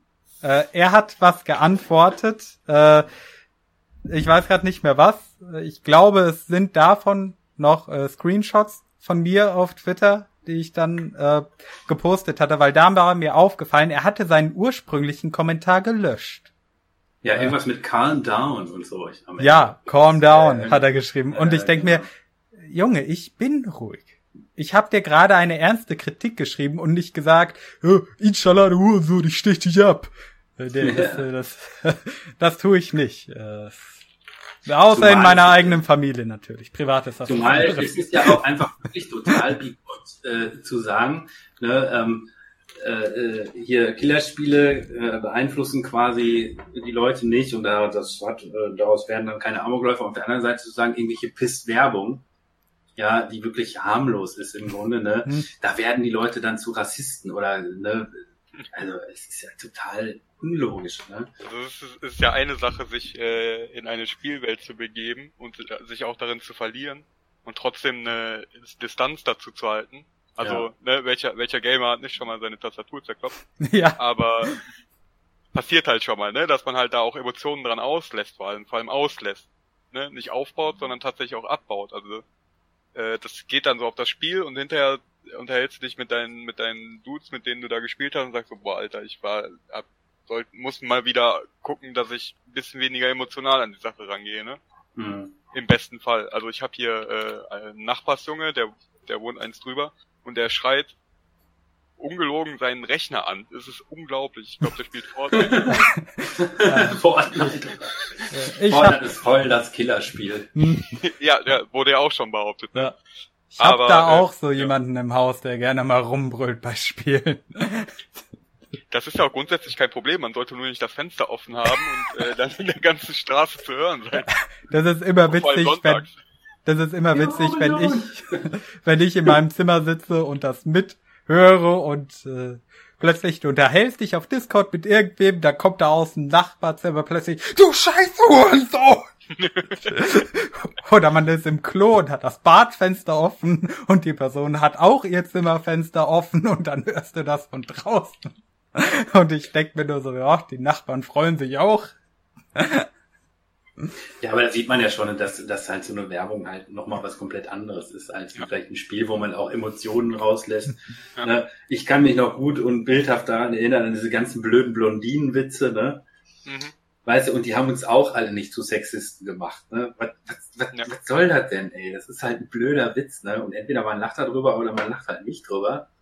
Aber dass man halt irgendwie durch, durch Witze sexistisch wird oder so, ne, oder durch Werbung, äh, keine Ahnung, fremdenfeindlich, das ist ja an den Haaren herbeigezogen. Ja, das ist halt, das ist aber halt auch so eine, so eine Sache, die sich halt auch erst entwickelt hat, quasi, dass dann, mhm. ne, du, äh, dass das halt direkt zu einer ein ideologisches Ding ist, wenn du eine gewisse äh, Verhaltensweise an den Tag legst. Also ja. ich habe einen wirklich kranken Humor und in meinem Freundeskreis sind auch sind die meisten genauso, ne? Und wenn jetzt mhm. aber jemand sagt, ey komm, muss das sein, so, dann ist das ja auch erstmal okay. Du musst, ja. ne, du musst es ja auch niemandem aufzwingen. Aber ich möchte ja. auch gerne nicht, äh, ich möchte nicht auch gerne äh, mich da auch ausleben können. Und da ist mir auch noch so eine Sache in den Kopf gekommen, ne? Dass ähm, das Internet, dass da jetzt so äh, ähm, quasi gesäubert wird von Leuten, die äh, irgendwie, weiß ich nicht, rassistische Witze lustig finden oder so, man muss ja sehen, dass die Leute, die äh, die rassistische Witze gemacht haben, eigentlich viel früher da war und dann äh, waren und dann erst die Mehrheit ins Internet geströmt ist und sich auf einmal darüber echauffiert hat. Ja, und du musst also natürlich das frühe bedenken, Internet war Krebs. Nein, du musst aber auch bedenken, diesen, diesen, diesen schwarzen Humor, den gibt's doch schon ewig. Ja. Ne? ja. Und den finden die Linken auch immer total lustig, wenn halt Monty Pythons Flying Circus davor steht. Ne? Ja. Oder Blazing Saddles von Mel Brooks. Oder weißt du, so, das finden die halt lustig, aber wenn du dann halt, sag ich mal, mit, mit anderem schwarzen Humor konfrontiert, konfrontiert bist, dann ist es halt wieder total schlimm. Ja. Das verstehe ich nicht. Es gibt halt von Monty Pythons Flying, Flying Circus, gibt's halt so eine Folge, ich weiß nicht, ob ihr die kennt, da gibt's dann so eine, so eine Art Deppen-Olympiade oder keine Ahnung. Und da geht's quasi darum in dem Sketch, ne, wer halt quasi zu, äh, zuletzt stirbt, ne, an seiner Blödheit, ne, dann rennen die da irgendwie rum und kommen da, also es ist wirklich richtig schwarzer Humor, ne. Und es ist halt Monty Python, das finden irgendwie alle in Ordnung, aber wenn es halt äh, im Internet, sag ich mal, paar, äh, irgendeine Werbung gibt, ne, mit irgendeinem Penis auf einer Schulter von einer Frau, weißt du, dann ist es so, dann ist es so direkt, oh, oh Sexismus und so, ne, das ist doch so ein Bullshit. Dann ist Ja, das, das ist gleich furchtbare sexuelle Unterdrückung durch das Patriarchat. Ja, muss aber, man, muss aber auch sagen, man muss aber auch sagen, dass wir als äh, als äh, 30-Jährige auch doch das Vergnügen hatten, uns ein ein äh, Weltbild äh, zu erarbeiten, das nicht ideologisch geprägt gewesen ist. Weil wir sind ja, Ja. auch tatsächlich noch rausgegangen, ne? Und nicht abhängig von der Peer Group irgendwie, ne? Der eine ist halt Punker gewesen, der andere Metaler, der andere halt gar nichts und da, da, trotzdem hat man ja zusammengestanden, ne? Es ist ja jetzt so eine Grüppchenbildung und du musst halt gucken, dass du ideologisch auf dem gleichen Stand bist, ansonsten wirst Ja, du und absolut, das, das kann ich total nachvollziehen, weil äh, ich bin 77 geboren, also Ja. weiß elf Jahre alt- vor mir. Ja, also, aber ich habe das halt auch so erlebt. Ne? Du hast halt in den 80ern hast du halt auch schon so eine extrem, so eine extreme Gruppenbildung gehabt, ne? Aber in den 90ern war das überhaupt nicht so. Also ich bin halt in den 90ern eigentlich so aufgewachsen, so jugendlich gewesen quasi. Und da hast du das nicht gehabt. Da hast du halt irgendwie, da war das irgendwie so, keine Ahnung, da warst du halt so drauf und so drauf, aber da gab es nicht so diese krassen Gruppen, so wie ich bin jetzt hier Punker und äh, bla, das gab es so in den Die, 90ern. die, ga, Das war die nicht alles halt wie in den amerikanischen Highschool-Filmen, wo Ja, hier genau. gab's die Sportler, da gab's die Cheerleader, da Genau. gab's die Nerds, Äh, da gab's die Also, Gruftis. also, also, also Real Rap, das ist da wirklich so und auch immer noch. Aber Hm. ähm, ist, das, das, das gab's immer und das wird's wahrscheinlich auch immer geben, dass die Jugendlichen sich untereinander äh, halt in Grüppchen aufteilen, egal womit sie sich jetzt äh, schmücken quasi. Früher waren es halt die Punker und die Mettler, heute sind es die, die äh, Tierschützer und die, äh, weiß ich nicht was, ne? Also es ist, es ist halt ein bisschen polit also wesentlich politischer geworden. Ja. Ähm, Und dann kommt natürlich noch hinzu, dass du mittlerweile ja diese Grüppchenbildung halt im Internet hast und da kannst du Leute einfach wegblocken. Hm. ja, genau. Das ging halt früher nicht. Und Richtig. das ist dann ja auch bei uns passiert, um wieder auf das Thema zurückzukommen. Ah, ja. Denn Ja, ja, genau, ja, wir waren ja noch gar nicht fertig. die Geschichte Danke, ist ja noch danke nicht dafür. Lali. Ja, das war äh, wunderbar. Da. So, ich glaube, ungefähr eine halbe Stunde, nachdem wir beide äh, mit ihm getwittert haben, habe ich gesehen, oh, äh, hier sein Kommentar ist weg, als ich auf ihn geantwortet habe. Und plötzlich äh, war da zunächst mal das Schloss an seinem Kanal. Er hat eine Million Follower oder über eine Million. Ich glaube Und- 1,5 sogar, ne? Auf jeden Fall scheiß viele. Dann Schloss vorne dran. habe ich erst Ja. mal geguckt, okay, was, was ist da los? Und da habe ich diesen Tweet von ihm gesehen. So, in den letzten Tagen war hier ziemlich Rambazamba. Äh, habe ich, glaube ich, auch einen Screenshot gepostet, äh, weil Leute konnten das ja dann nicht mehr sehen, die ihm gefolgt sind. Und äh, er hat halt geschrieben, ja, die letzten Tage waren ziemlich stressig, äh, finde ich nervig hier. Ich räume jetzt erstmal auf auf meinem Kanal. Ich habe keinen Bock, dass Leute alte Tweets von mir raussuchen und die gegen mich verwenden. Äh, was besonders in äh, Bezug auf äh, seine jüngsten Tweets äh, zur Umweltagenda, äh, sag ich mal, rausgekommen ist und dass er selbst sehr gerne reist und fliegt und jetzt vielleicht nicht so unbedingt in seinem Lebensstil Acht gibt auf die Umwelt, was ihm Leute vorgehalten haben. Und dann hat er alles vor, ich glaube, dem 12. August einfach gelöscht an Tweets. Das habe ich noch gesehen. 15.. Vom 15. Okay. Ja, der erste Tweet äh, in seiner Timeline, ich, der ist ja auch dumm, ne? Also er ja das Schloss wieder, mittlerweile wieder rausgemacht, ne? Das heißt, Ja. ich kann ja, wenn ich Incognito-Browser anmache oder so oder mich nicht einlogge, kann ich seinen Scheiß ja lesen. Hm? So, der, der erste Tweet in seiner neuen Timeline ist vom 15. August und er sagt, alle Tweets weg, wollte schon für Ewigkeiten so einen Restart wagen, hab's äh, ewig vor mir hingeschoben, möchte künftig eine Timeline, mit der ich einfach zufrieden bin und unter anderem uralte Tweets von mir entfernt haben, die man selbst heute noch gegen mich verwenden zu versucht. Ja, ja. der Witz war ja, wir haben ja gar nicht alte Tweets von ihm rausgekramt und ihm Nee. gesagt, ey, du, du fliegst da voll viel durch die Gegend, sondern wir haben ja gesagt, guck mal, du hast gerade ein Video veröffentlicht, wo du äh, quasi sagst, Killerspiele erzeugen keine Amokläufer und stellt sich jetzt aber gerade äh, eine halbe Stunde später hin Also der Zeitabstand zwischen den beiden Tweets war wirklich sehr gering. Mhm. Äh, und, und sagst halt, hier Werbung, äh, edgy Werbung erzeugt Rassismus. Ne? Also das ist halt wirklich keine Ahnung. Was, ich, ich kann, ich weiß nicht. Vielleicht ist Vic auch so ein kleiner Narzisst. Möglich. Wie kommst du denn auf sowas? Könnte ich mir vorstellen. ja. Jedenfalls, als ja, ich, als ich geguckt ja. habe, da war noch äh, ein paar ältere Tweets da bis äh, zum 12. Dann hat er wahrscheinlich mittlerweile auch die vorher gelöscht. Äh, Nehme ich ja. an. Er war hinterm Schloss. Ich habe halt äh, Screenshot von diesem Tweet gemacht, damit Leute wissen, aha, jetzt ist hier Tabula Rasa auf seinem Kanal. Und äh, 20 Minuten später war ich dann auch geblockt von ihm. Ja, also ich bin auch geblockt halt. Ne? Ja. Und ich ja wirklich, habe nur zwei Tweets dazu geschrieben. Also ich habe nicht, habe da jetzt war auch nicht ausfällig oder so. Ähm, vielleicht ein bisschen spitz, finde ich. ne? Aber eigentlich nichts, was gerechtfertigt äh, wird, geblockt zu werden, wobei mir das jetzt auch nicht wehtut, muss ich sagen. Ich habe äh, im Gegensatz zu dir, Morty, habe ich ihn auch nicht verfolgt. Also ich habe ein Video von ihm gesehen, dann ging es irgendwie um den guten Regenlad, aber sonst habe ich nie was von ihm geguckt.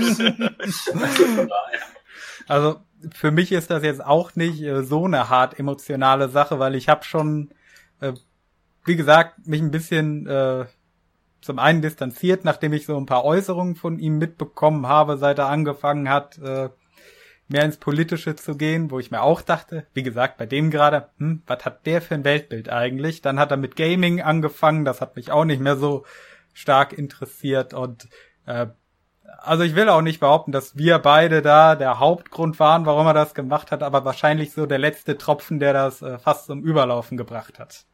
Aber ja, weiß ich jetzt gar nicht.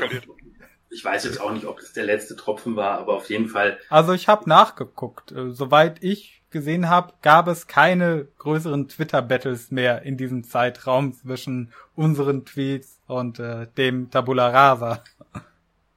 Okay. Das äh, Alblali, falls du das hier hörst, tut mir sehr leid. wir werden es nie wieder tun. Ja, richtig, weil wir sind ja blockiert. Jetzt, jetzt, jetzt, jetzt, jetzt, werde, jetzt werde ich auch noch blockiert, weil ich darüber gelacht habe. Super. Ja. Wir wollten doch nur, dass du mit uns redest. Nein. Ähm, Wer sind wir denn für dich? Sechs Jahre habe ich dich verfolgt und jetzt diese Scheiße. mein Fanboy-Herz, es bricht. Ich habe mir sogar einen Sound vorbereitet dafür. Klirr. Danke also, dafür, Iblali. ja, man muss aber halt auch sagen, äh, und in letzter Zeit sehe ich das immer öfter, weil gerade halt die äh, so der ein oder andere Influencer halt immer größer wird, die ähm, schnappen über. So ab einer gewissen mhm. Reichweite, so tausend gleichzeitige Viewer jeden Tag, schnappen die komplett über. Dann heißt es halt auf einmal, ja, ich brauche mich, äh, ich brauche mich nicht zu hinterfragen, ich, ich habe ja Ahnung davon. So. Und, ich äh, würde äh, nicht mal sagen, dass es eine bestimmte Größe ist. Also klar, das spielt ein bisschen mit, aber äh, ich habe das bei ihm ja näher verfolgt und ich würde sagen, es ist halt so gelaufen. Äh, bis vor der ganzen Artikel 13 Sache und dann mit Rezo hat er sich äh, politisch weitestgehend rausgehalten dann hat er gesehen, dass das Klicks bringt, ja? ja, wahrscheinlich. Also ich denke, äh, viele große YouTuber haben sich einfach nicht für Politik interessiert oder haben es nicht öffentlich gemacht und haben dann mit Artikel 13 gemerkt, oh scheiße, das betrifft mich ja, ich sollte doch äh, politisch werden und haben dann damit angefangen, sich damit zu beschäftigen und Rezo war dann der Vorreiter, der gesagt hat, oh geil, äh, hier hat's einer gemacht, einer hat sich getraut, äh, sich mit den Parteien anzulegen und ist relativ glimpflich davongekommen, sagen wir mal. Also nicht irgendwie groß geschlachtet worden und hat alles verloren. Und Leute haben sich von ihm abgewandt, sondern wurden gefeiert und haben dann gesehen, hey, das funktioniert. Äh, und dann entweder ja, hey, geil, ich kann damit auch Klicks machen oder hey, geil, ich kann mich das auch trauen.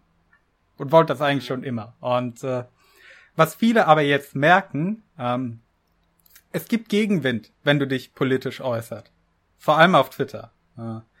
Da, ja, das sind sie, und das sind sie halt nicht gewöhnt, weil die tausend Leute im Chat ja. halt äh, eigentlich immer nur sagen, boah, geil. Ja, bei... Erzähl mir mehr, Bruder. Bei Iblali, bei Ablali würde ich sagen, ist es wirklich so, er hat halt jahrelang sein Ding gemacht. Wenn er sich äh, zu irgendwelchen gesellschaftlichen, sozialen, politischen Themen mal geäußert hat, dann war das so die ich sag mal, Standardmeinung, die du als Jugendlicher hast. Äh, das haben dann alle abgefeiert und äh, die meisten haben sich dafür dann auch nicht interessiert, weil hey, war nicht der Fokus von dem, was er macht. Aber jetzt hat er damit auf Twitter angefangen und da sind halt auch Leute, die dann sagen, hey, ich sehe das anders. Äh, teilweise auch mit sehr berechtigten Gründen. Und er hat das halt, nehme ich mal an, nie mit so einer Vehemenz erfahren, dass äh, Leute ihm da wirklich Paroli bieten. Und ja. daher solche Reaktionen. Ja, die haben sich ja vorher in ihrer eigenen Bubble bewegt und da kriegst du halt keine, keinen Widerspruch. Yep. Und äh, das, das, deswegen habe ich ja auch gerade gesagt, halt, dass die, dass da halt so ein paar Influencer gerade groß werden, die sich da halt auch äh, wirklich jenseits von Gut und Böse bewegen, was das angeht, ne? Die sich dann halt auch nicht, äh, keine, nicht mehr, absolut nicht mehr kritikfähig sind. Hm? Und also ja, ne? Das ist aber auch schwierig, damit umzugehen.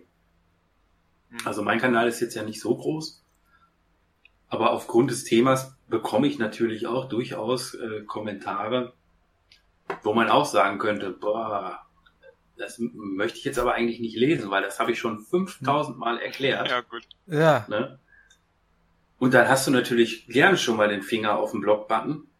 Mhm. Aber man, das ist, glaube ich, äh, auch ein Lernprozess. Ne? Also ja. du musst irgendwann die Entscheidung treffen. Ich glaube, das ist die einzig richtige Entscheidung, die man treffen kann, dass man wirklich sagt, ich blocke nichts. Ich, ne? Mhm. Wenn es mich halt abfuckt, dann gehe ich halt nicht darauf ein. Mhm. Ja? Aber, oder, oder halt, oder wenn es halt nicht unbedingt Morddrohungen oder so. Ja, gut, also bei mir ist es halt so, was ich halt wegblocke, ist halt Werbung. Also wenn irgendwo so Werbung gemacht wird. Für ja, logisch. Ja. Äh, was ich auch schon mal äh, blockiere, ist so Reichsbürgergeschwurbel. Ja. Äh, also äh, meistens mache ich mich drüber lustig, aber manchmal sage ich auch, komm, verpiss dich. Ein bisschen zu weit, ja. Mhm. Äh, wenn Schwurbel ist sowieso halt wieder so eine Sache, wo man, ja. Ne, da das ist halt äh, dieses, äh, du kannst denen sowieso nicht mehr helfen, wenn die. So, oder wenn's, wenn du halt so Sachen hast, die, die so halt, ähm, ja, so Holocaust-Leugnung und sowas. Mhm, ja. ne? Also da habe ich auch keinen Bock drauf. Das, das ist ja, äh, zumal das ja auch illegal ist. Ja, also da habe ich keinen Bock drauf. So, hm. das sind so Sachen, aber also wo man halt klar erkennt, okay, das ist jetzt ein Verstoß gegen ein Gesetz oder so, ne? Hm, oder ja. halt so wirklich Spam oder sowas. Ne? Aber ansonsten blockiere ich halt nichts. Ne? Und da muss man dann halt mit leben. Also entweder macht man das halt dann und akzeptiert das, ne? oder man schafft sich halt so eine, so eine Safe Space Bubble. Aber dann hat man halt natürlich das Problem, weil manchmal ist Kritik ja auch berechtigt und man kann ja auch was daraus lernen und was für sich daraus ziehen. Und ähm, das ist ja auch eine gute Geschichte. Ne? Ich war zum Beispiel früher auch wesentlich krasser drauf, was so, ähm, sag ich mal, Liberalität von Waffen angeht. Mhm. Das hat sich auch ein bisschen verändert, weil ich halt über bestimmte Kritik eben auch, sag ich mal, nachvollziehen konnte, wie das vielleicht in der Öffentlichkeit anders ge gesehen werden kann. Ja. Und man kann da auch was für sich raus lernen und dann auch abschätzen, okay, was ist denn ein sinnvolles Argument und was nicht. Ne? Mhm. Und weiß ich nicht, ich finde es halt schade, dass dann gerade so große YouTuber äh, wie LeFloid oder äh, Al-Blali jetzt halt, ne, dann da wirklich, sag ich mal, mit Kritik quasi gar nicht umgehen können. Ne? Ja, weil mhm. sie halt auch sehr ideolo ideologisiert sind. Mhm. Mhm. Damals, als der kleine Let's Shoot noch von der Überzeugung war, er braucht eine Hellfire zur Selbstverteidigung. ja, ja, ja ich bin, denn nicht? Ich bin ja, ich bin ja, ich bin ja auch sehr, ich bin ja auch sehr, sehr liberal vom Denken her, ne? Aber es gibt halt auch mhm. einfach Dinge, die reguliert werden müssen. da beißt die, äh, da äh, beißt die Maus keinen Faden. Ja, so sehe ich das jetzt nicht. Ne? Also äh, ich sage jetzt nicht, ähm, dass unbedingt immer alles reguliert werden muss, sondern ja. aber du hast halt natürlich, Dinge. genau, du hast aber immer einen Anspruch an Utopie und an Wirklichkeit. Mhm. Und in meiner Utopie, die ich gerne leben würde, ne, wären solche Einschränkungen nicht notwendig. Ja, ja natürlich, klar. Mhm. So, aber in, in, in der Wirklichkeit ist es dann halt eben wieder anders. Ne? Da gibt's halt kaputte Menschen, ne? und das ist auch wieder jetzt so ein, so ein, so ein Zurückkehren ein bisschen zum Thema Amok. Ja? Wo man natürlich ganz klar sagen muss, es sollte nicht besonders einfach sein, für diese Waffen legal eine Waffe zu kaufen. Äh, für diese Leute legal eine Waffe ja. zu kaufen. So. Ne? Sondern das sollte halt so schwer wie möglich sein. Ne? Ja. Und äh, da sollte man gesetzesmäßig dann natürlich so abwägen, dass man halt jetzt, sage ich mal, die Leute, die sich an Gesetze halten, da nicht weitgehend einschränkt. Mhm. Aber dass man eben halt auch Mechanismen schafft, dass halt sowas eben erkannt wird. Ne? Also auch ja, dass, wenn du, dass wenn du halt dass wenn du halt einmal einen Schein hast, dass wir dann nicht weiter massiv auf die, auf den, auf die Nüsse gegangen sind. Ja, genau. Aber das ist ja, ist ja genau hier so der Fall, ne? Also bei ja. mir ist ja so, wenn du halt so ein Ding halt zu Hause hast, so ein, so ein Schrank, der voll ist, oder auch nicht voll ist, so eine reicht ja, dann wirst du ja regelmäßig überprüft. Ja. Und das finde ich jetzt persönlich auch gar nicht so schlimm. Ja, richtig. Sagen, ne? Weil, äh, solange ich das nicht bezahlen muss, ne, also nicht zum Beispiel nicht direkt, weil bezahlen müssen wir es letztendlich alle, weil es halt über ja. Steuern finanziert wird. Hm. Aber ähm, da ist das schon okay für mich. Ne? Und, aber, da, aber das werden ja, das werden ja Autofahrer auch und nicht jeder hat ein Auto. Also ne? ja. sind wir mal ehrlich an der Stelle. Ich muss sagen, ich bin auch äh, eigentlich großer Fan der Idee äh, des freien Marktes, also ein Markt, der sich selber reguliert, aber so. Das ist halt in, utopisch. Ja, in den, äh, es gibt da äh, vom österreichischen Ökonomen, äh, ich weiß gerade nicht mehr den Vornamen, äh, Schumpeter hieß der Mann, äh, die Idee des sogenannten Kronos-Effekt, äh, dass äh, in einem zu freien Markt fangen große Unternehmen an, äh, den Fortschritt des Marktes zu blockieren, wenn man ihnen zu viele Freiheit gibt.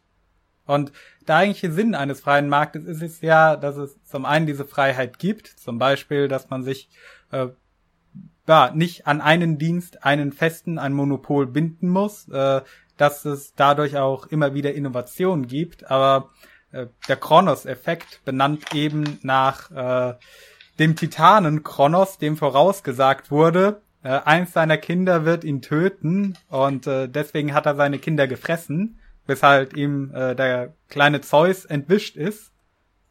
Äh, oder doch Zeus war's, äh, der ihn dann halt umgebracht hat. Äh, und da sage ich halt auch, okay, äh, da, da braucht es Regelungen, dass sowas eben nicht passiert, also dass man Regelungen braucht, um die Freiheit, die der Markt eigentlich bieten sollte, weiter zu erhalten. Ja, genau. Und das ist halt der, das ist halt die Gratwanderung, die man auch als äh, sehr liberaler Mensch äh, beschreiten muss, dass mhm. halt immer äh, dass der, dass der Gesellschaft halt Instrumente zur Verfügung stehen, um halt auch geschützt zu sein. Ja, aber das Problem bei dieser Geschichte ist natürlich, äh, wir sind uns ja, sag ich mal, über diesen, über diese feine Grenze, die man nicht überschreiten sollte, wir sind uns dessen ja bewusst. Mhm. Jetzt hast du aber einen Politikapparat an der Backe, dessen quasi einziger Selbstzweck es ist oder dessen einziges Handlungsinstrument es ist, immer mehr Regeln zu erlassen. Ne?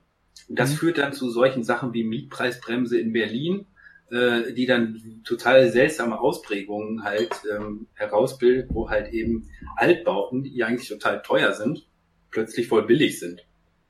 Und sowas halt, ne? Und das ist halt eben, das ist halt schwierig, ne? Äh, wir schwierig, sind ja kein... Schwierig, wie Dekadent ja. sagen würde. Wir sind ja kein liberaler Staat, ne? Das muss man ja mal sagen. Also wir sind sehr restriktiv. Sehr, sehr reglementiert hier und ähm, es wird halt immer mehr, weil eben das einzige Handlungsinstrument zu sein scheint, wir machen noch mehr Regeln. Nicht wir machen mal äh, weniger Regeln. Und wir überlegen gute... mal, was an Regeln überhaupt noch sinnvoll ist und was sich vielleicht ja. überlebt hat. Wie ja. äh, Beispiel Sultans Beleidigung als genau. Sondertatbestand. Genau, oder halt so Sachen wie keine Ahnung, Schaumweinsteuer. Als ob Deutschland je eine Steuer abschaffen würde. Ja, das sieht man jetzt beim Soli auch, ne? Ja. Also im Moment, ja, der ist, der ist ja fest eingeplant, da kannst du nichts mehr. Abgesehen davon, dass die Wirtschaft ja sowieso gerade äh, äh, im Umbruch ist, so mal sehen. Hm. Da wird erstmal keine Steuererleichterung kommen. Hm.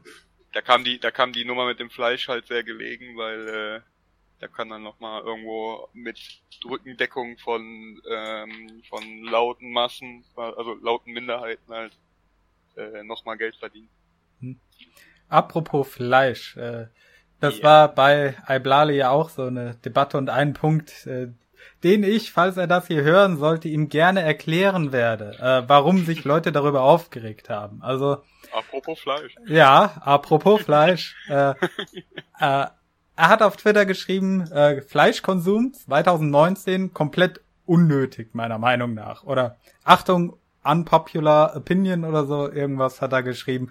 Und dann kam es halt zu der Debatte, in der er gesagt hat, ja, Leute sollten ihren Fleischkonsum äh, zum Wohle der Umwelt ein bisschen reduzieren und Leute haben dann angefangen, äh, hier vor drei Tagen hast du dir erst einen komplett neuen Kühlschrank besorgt, äh, voll mit Monster Energy Dosen und du bist hier und da rumgeflogen, also du, der, der Punkt war, dass er Wasser predigt und Wein trinkt letzten Endes und mhm. äh, was mich halt so richtig hart gefickt hat, war seine Aussage, ja, ich habe privat äh, persönlich eine Grenze gezogen, wie weit ich bereit bin, auf äh, persönlichen Wohlstand, äh, persönliches Vergnügen zu verzichten für die Umwelt. Und ich denke, äh, jeder sollte das auch mal tun. Ja, das habe ich auch gelesen. Und ich dachte mir, Junge, Junge, was, zum einen, äh, es klingt nach, ja, äh, mein meine Umweltsünden sind gerechtfertigt, weil ich habe mich ja exakt dafür entschieden. Ähm, und das ist das, was er offenbar nicht zu verstehen scheint in dieser Logik. Was, wenn jeder das tut, aber zu demselben Ergebnis kommt, wie er aktuell lebt? Dann hat sich nichts verändert. Ja. Und das scheint er nicht zu begreifen. Äh, aber let, äh, letzten Endes, ich hasse dieses Wort, aber letzten Endes äh, wird er halt wieder alles auf also auf gar keinen Fall äh, auf dem Rücken von denen ausgetragen, die es sich leisten können. Das ja, müssen wir ja auch nochmal. Genau. Ja. Wenn wir halt wieder äh, hinkommen zu dem Thema, ähm, dass Fleisch halt sehr teuer wird, so wie es ja schon mal war. Also ja. Fleisch, Fleisch war lange Zeit ein Luxusgut. Ähm, dann ist es halt so, dass es eben auf dem Rücken der, der Leute ausgetragen wird, die halt nicht so viel Geld verdienen. Ne? Oder mhm. Flüge. Ja, genau dass man ja. sich vielleicht als äh, als normal als also als Normalverdiener halt äh, einmal im Jahr einen Flug leisten kann, um weiß ich nicht seine es ist ja auch nicht nur es sind sind ja auch nicht nur Urlaubsflüge, ne? Es sind ja Verwandtenbesuche unter Umständen und keine Ahnung, ne? Ja. Das fällt dann Leuten, die es sowieso schon äh, nicht, nicht ganz so leicht haben, obwohl sie Vollzeit arbeiten mit einer mit einer Steuer, die äh, mit einer Besteuerung, die utopisch ist, ne? Das wollen wir auch mal sagen, ne? Mhm. Ja, wir haben ja schon die höchste Steuerlast weit und breit, ne? Und da und immer dieses Instrument anzuziehen ist halt auch äh, schwach ja. auf jeden Fall. Äh, zumal ich finde auch immer diese oberlehrerhafte Geschichte, das finde ich halt auch immer sehr sehr oh, blöd. Ja. Weil äh, ich sage halt immer, weißt du, ja, wenn du doch kein Fleisch essen willst, dann ess doch keins, ne? Oder halt, wenn du keine Waffen magst, ne, dann kauf dir doch keine. Ne? Oder was weiß ich, wenn du irgendwie, äh, keine Ahnung, weiß ich nicht, Autos doof findest, dann fahr halt kein Auto. So, ne? Aber oftmals ist es halt so, dass die Leute, die einen dann da versuchen zu belehren, eben genau selber das machen, ja, und quasi danach schreien, oh, das muss jetzt gesetzlich reguliert werden, obwohl die es selber in der Hand haben, das nicht zu tun. Aber sie tun es halt trotzdem. Und das ist halt so unverständlich. Hm. Und schön fand ich auch äh, in einem Tweet, als er gemeint hat, ja, da sind ja alles nur diese ganzen rechtsradikalen Drachenhater. ja, genau. Wunderbar. Also ich glaube in, irgend ich ja, in irgendeinem Video glaube ich, äh, wie war das nochmal? Ich weiß nicht mehr zu welchem Thema und ich weiß auch nicht mehr wann, also könnte ein paar Jahre her sein oder auch nur ein paar Monate. Da hat er gesagt, ey, ja, man sollte, wenn man Kritik kriegt, nicht alle Leute über einen Kamm scheren. Ähm, äh, Congratulations, you played yourself. Ja, man, man, muss aber man, man, muss aber auch sagen, dass die dass die äh, Gedächtnisspanne da, was sowas angeht, halt auch immer kürzer geworden ist. Ne? Ich hab, wir haben es ja im, im, im Drachencast neulich nochmal thematisiert, dass die dass die Hemmung, irgendetwas zu schreiben, halt so, also du irgendwas unüberlegt ins Twitter reinzurotzen, ist halt ziemlich schnell passiert. Und das hat halt dann selten was mit, ist dann halt sehr reaktionär und dann hast du das halt eventuell gar nicht mehr auf dem Schirm, was du da äh, als deine Meinung äh, gesehen hast. Und plötzlich siehst du das Ganze ganz anders. Zum Beispiel fand ich es neulich auch sehr erfrischend, da musste ich köstlich lachen, äh, dass ich äh, äh, Unge, und den habe ich überhaupt nichts mit zu tun, aber ich habe da einen Clip gesehen, wo er sich dann halt über seinen äh, Milch ist Giftspruch lustig gemacht hat von vor ein paar Jahren. Mhm. Das, das, aber da, aber da, aber das ist dann halt eine Weiterentwicklung so, ne? dass, dass der dann halt gesagt hat, okay, ja gut, eigentlich unglücklich ausgedrückt. Also ich verstehe, was der meint, aber eigentlich ungl unglücklich ausgedrückt.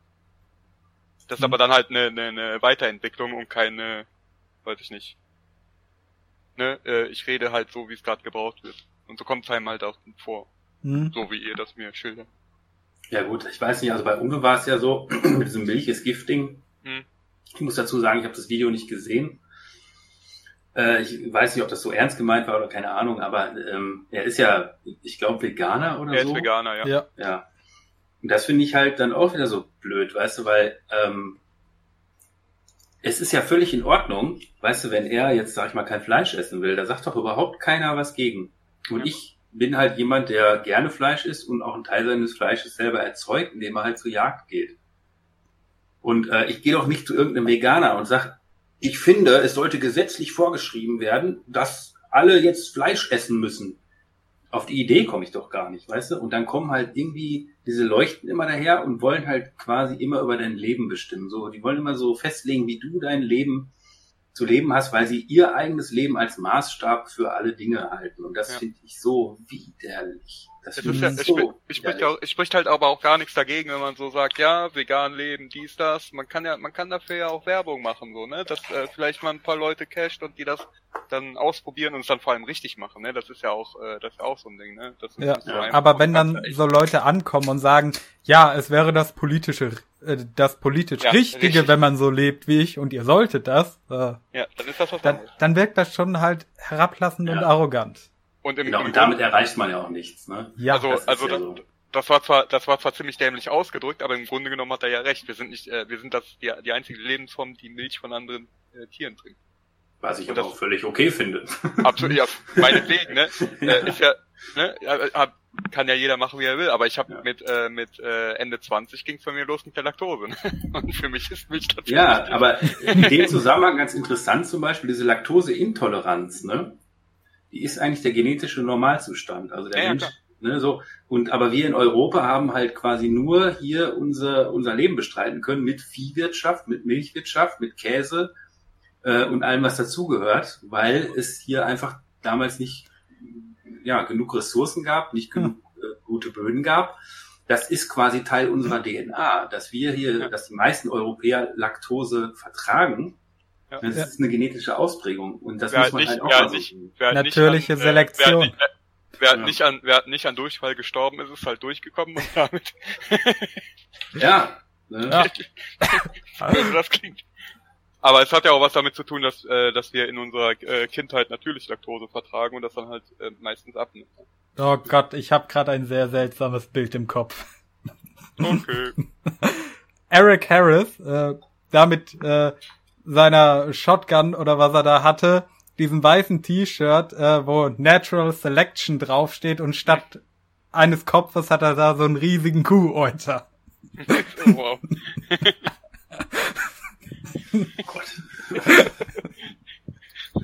also ich hatte während äh, während des Podcasts äh, öfter mal die äh, den das Bild im Kopf, wo er die Waffe ausschimpft.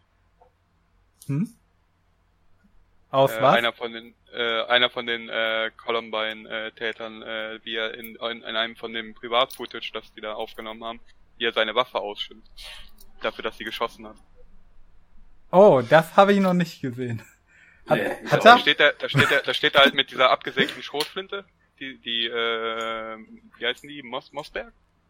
Moser? Äh, gibt sehr viele verschiedene äh, Schrotflintenhersteller, unter anderem Mossberg, ja. Ja, er hat halt, er hat diese, diese typische Pumpgun. Nur halt in abgesägt. Ja gut, absägen äh, ist ja jetzt einfach, ne? Ja, ich wollte so gesagt haben, ne? Und er schießt, da, er schießt damit in den Wald rein und dann schimpft er die Waffe dafür aus, dass sie geschossen hat.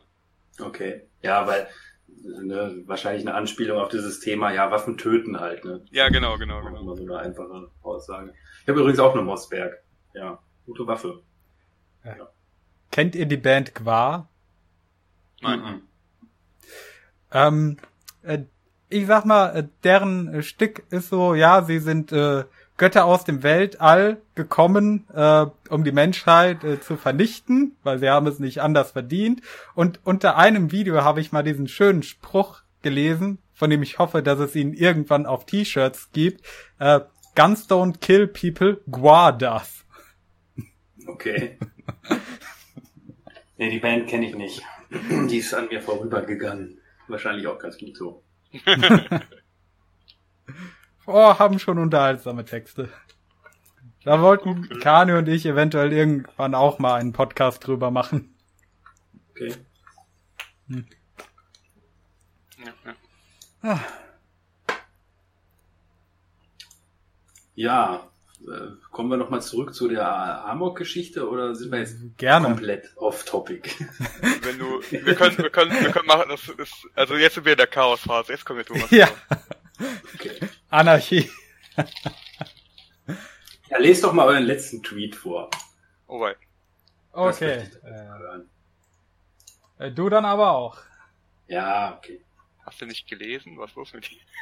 Schöner Follower bist du. Mein letzter Tweet war, ich glaube, da muss wieder eine Sarcastic Trailer Summary kommen. Also sarkastische Trailer-Zusammenfassung. Als äh, Blunt hat da nämlich ein Bild gepostet von Ray, die zwei äh, oder äh, ja rote Lichtschwerter hat, also von den Sith und im Trailer klappt sie das dann irgendwie um und es ist halt dieses Doppellichtschwert von äh, Darth Maul. Das war mein letzter Tweet. Was habt ihr zu bieten? Hm. Den, den tatsächlich Tweet oder bei Tweet und Antworten? Tweet. Tweet. Hm. Da habe ich den lieben Bamling gefragt, was für ihn schlimmer ist. Die, äh, die Waffe, die Spinne, der Russe oder der Schuss? äh, und habe ihm ein Bild, habe ihm ein Bild äh, von einem Russen geschickt, der äh, mit einer mit einer AK-47 auf eine äh, Spinne zielt. und dazu muss man wissen, dass, äh, dass der eine Angststörung hat. vor Waffen oder vor Spinnen oder vor Russen? vor allem. Eine Angststörung, deswegen habe ich ihn gefragt. Also seine Antwort war die Spinne. Ah, okay. Woraufhin er dann äh, von, äh, von der gesamten Community mit Spinnenbildern und Videos zugehört. oh Gott. ja, oh, yeah. Grüße gehen raus, lieber Mamling. Ja, ist nicht gut für eine Angststörung sowas, aber naja. Ja, einfach, einfach äh, desensibilisieren. Ja, bei mir ist unspektakulär. Ich habe äh, einfach nur ein Bild gepostet, wie ich da in Tarnkleidung stehe und geschrieben habe, auf zur Krähenjagd. Weil ich am Sonntagmorgen auf Krähenjagd war. Und, war erfolgreich? Äh, leider nein. Oh. Schade, kein Hähnchen diese Woche. Nee, also Krähen kann man tatsächlich essen. Also Echt? nicht so, als könnte man die nicht essen. Nö, es soll auch ganz gut schmecken, aber man muss natürlich aufpassen, dass man das Fleisch durchbrät, weil das alles Fresser mhm. sind. Und da gibt's so, ja, äh, Trichinen heißen die. Das ist so, ja, ziemlich fiese Parasiten, da muss man ein bisschen aufpassen. Ja, ja äh, war windstill und ähm, sehr früh schon sehr warm und dann fliegen die Krähen nicht so gerne und deswegen haben wir auch leider nur zwei bekommen. Ja, ja also was ich auch nochmal, was ich auch noch mal sagen wollte, ist, ähm, dass immer wenn äh, wenn irgendjemand äh, mir gegenüber, sorry, ich habe deinen zwei Soft zu mir genommen, ähm, Ehre an diese wunderbaren Erzeugnisse. Ähm, immer wenn äh, jemand in meinem Umfeld kommt äh, und sich äh, wegen äh, der Jagd auslässt, dann ähm, entgegne ich ihm immer, wenn du in den Wald gehen willst, ohne aufgefressen zu werden, dann sind Jäger halt notwendig. Ja, gut, wobei man ja hier in Deutschland jetzt, sag ich mal, nicht so das Problem mit Prädatoren hat, die Menschen fressen. Das ist ja das, ist ja das Problem. Äh, der der ja. Wildbestand wird ja dadurch äh, nicht natürlich äh, reguliert. Ja. Ja, wobei der Wolf natürlich jetzt auch wieder so langsam kommt. Ja, aber nur in Brandenburg, da habe ich keine Sorgen. Ah, nicht nur in Brandenburg. wenn der, wenn der nach MV überspringt, meine Güte. Solange es ist schon, also Wölfe sind schon mittlerweile relativ verbreitet, also ähm, über die über die Brandenburger Grenze auch hinaus. Oh, zum Glück schaue ich mir gerade einen Hund an. ja, ich glaube. ich, ich glaube, also Wölfe äh, sind ja auch, glaube ich, nicht unbedingt ähm, so, dass sie jetzt, sag ich mal, aus, keine Ahnung, aus Mordlust oder so irgendwelche Spaziergänge auffressen. Also. Ja, die sind also, die sind auch tatsächlich sehr scheu. Äh, in äh, Brandenburg ja. oder Bayern oder so, irgendwo da in der Ecke, ist mal äh, ein Rudel aus einem Wildpark ausgebrochen. Das ewig gedauert, die zu kriegen, weil die halt mhm. einfach super scheu sind. Ja. Ja, es gibt halt immer so vereinzelt so äh, Problemwölfe, sage ich jetzt mal in Anführungszeichen. Mhm die quasi so die Scheu vom Menschen verloren haben. Aber das ist natürlich ist es halt, glaube ich, nicht so. Ne? Ja. so. Von daher. Und es ist aber auch, sage ich mal, für uns Jäger schwierig, wenn ein Wolf im Revier ist, weil dann natürlich ein Prädator da ist. Und ähm, ja, sind die Tiere sehr, ich sag mal, im Jägersprech heißt es heimlich, also die werden sehr heimlich, die werden dann sehr vorsichtig, verstecken sich mhm. viel und sind dann natürlich auch entsprechend schwierig zu bejagen. Also, ja. Aber ansonsten, ja, man mal sehen, wie sich das Thema so entwickelt. Mhm.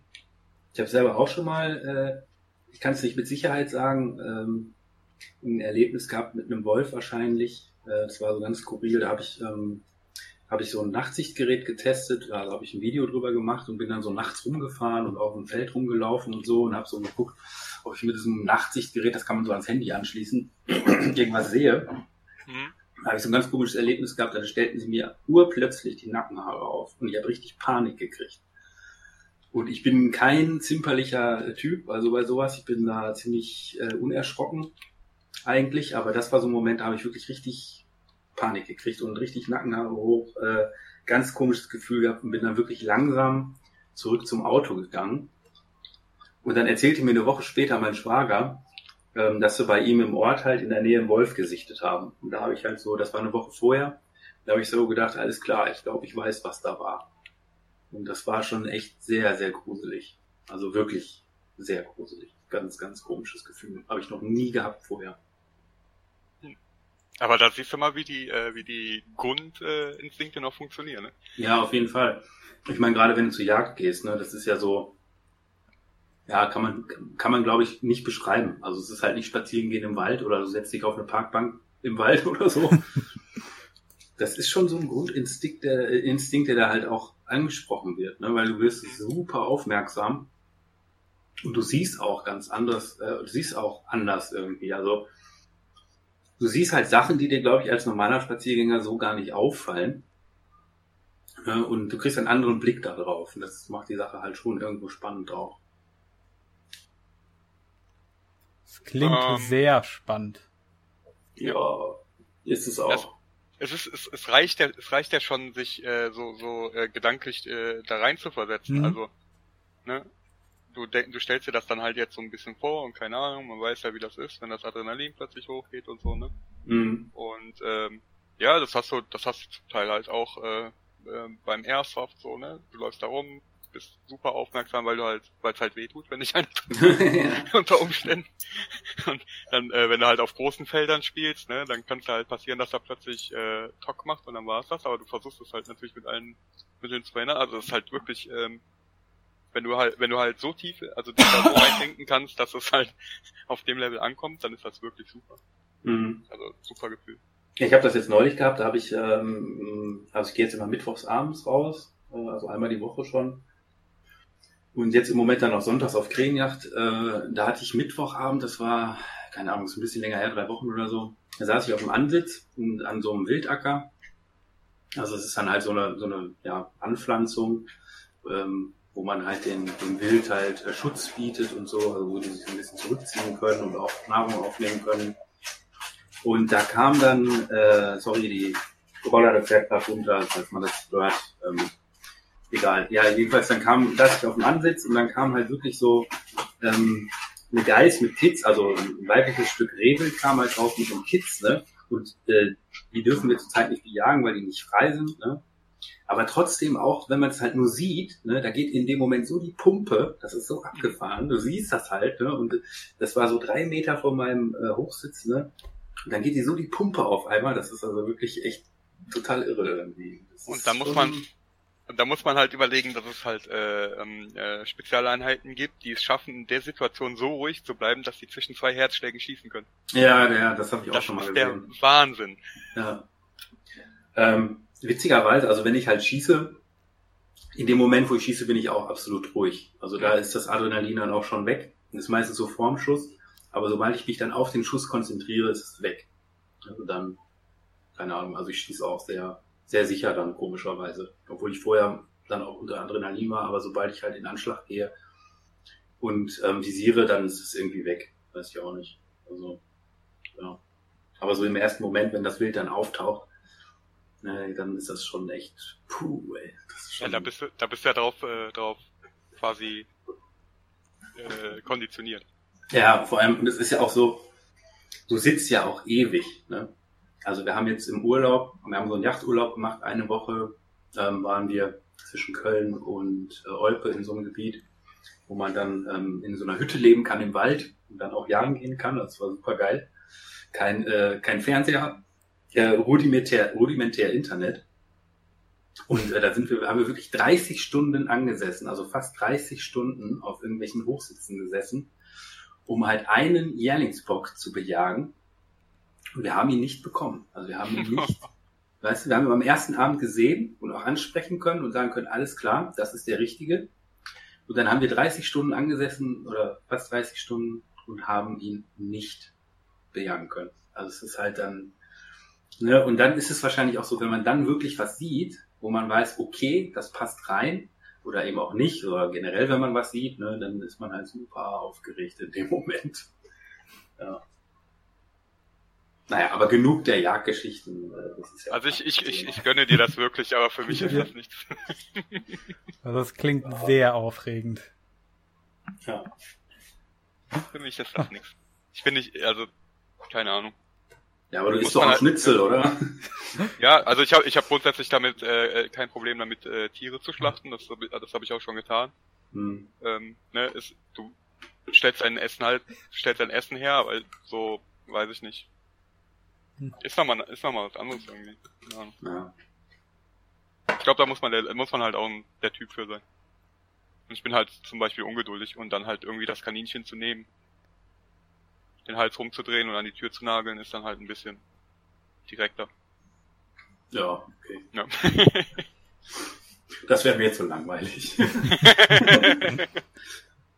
ja, es geht halt, es geht, es geht nur darum, dass ich, äh, äh, dass, dass, dass mir das halt nicht fremd ist. Aber so ja.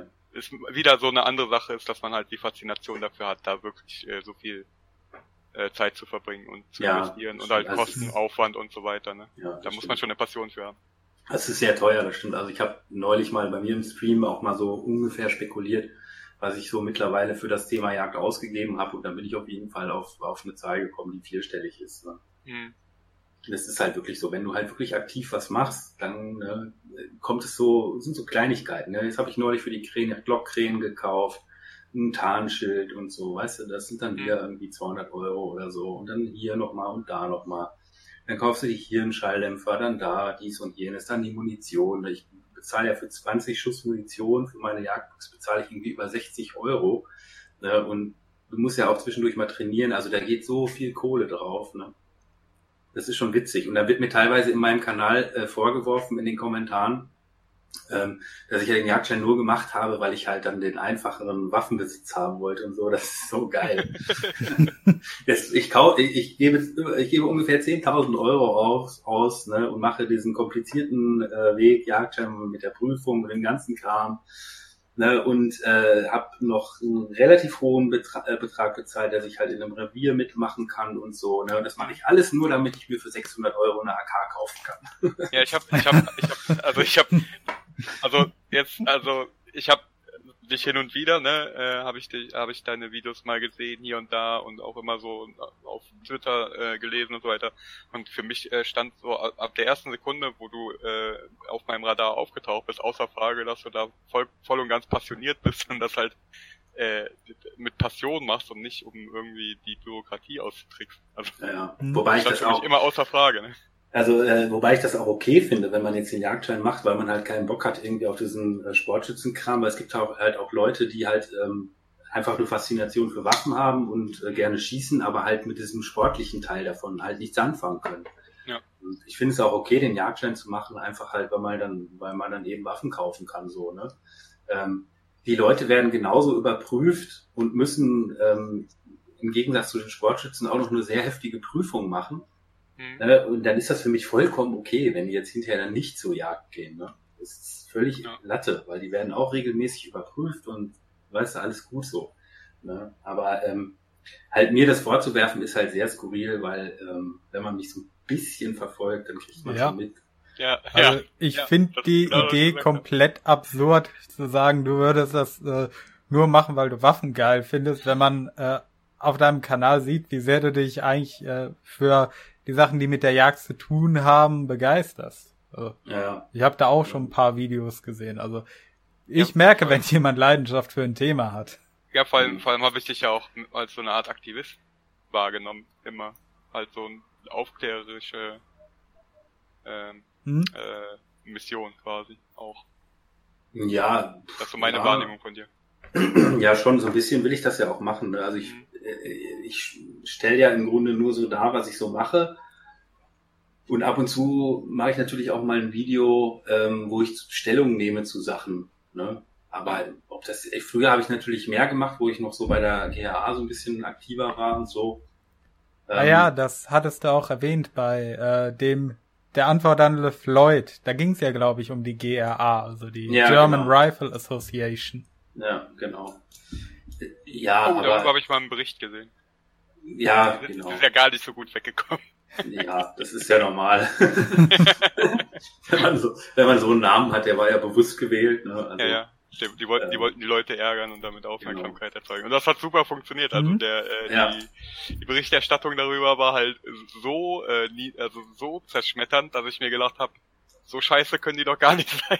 Nein, also äh, wir haben das ja damals schon relativ bewusst gemacht, diesen mhm. Namen zu wählen, weil man halt, weil wir halt schon wussten, das triggert. Ne? Und das triggert insbesondere die Presse. Und das war ja auch wirklich so, ähm, als der Laden dann da war äh, und wir ein bisschen was gemacht hatten, dann gab es ja auch, sag ich mal, die ersten Presseberichte und auch durchaus ganz gute Zusammenarbeit, äh, Zusammenarbeit mit der Presse. Ne? Also es gab halt nicht nur dieses öffentliche, äh, öffentlich-rechtliche Medienbashing, sondern wir haben auch mal was mit ProSieben gemacht, was wirklich ein guter Bericht war, weil es eben wirklich ähm, einerseits die Pros, aber auch andererseits die Kontras eben fair dargestellt hat. Ne? Ja. Äh, und insofern war das auch ganz gut. Ne? Witzigerweise ist es halt nur bei Privatmedien so, dass die halt versuchen, relativ ausgewogen äh, zu berichten, obwohl man das gar nicht so glaubt.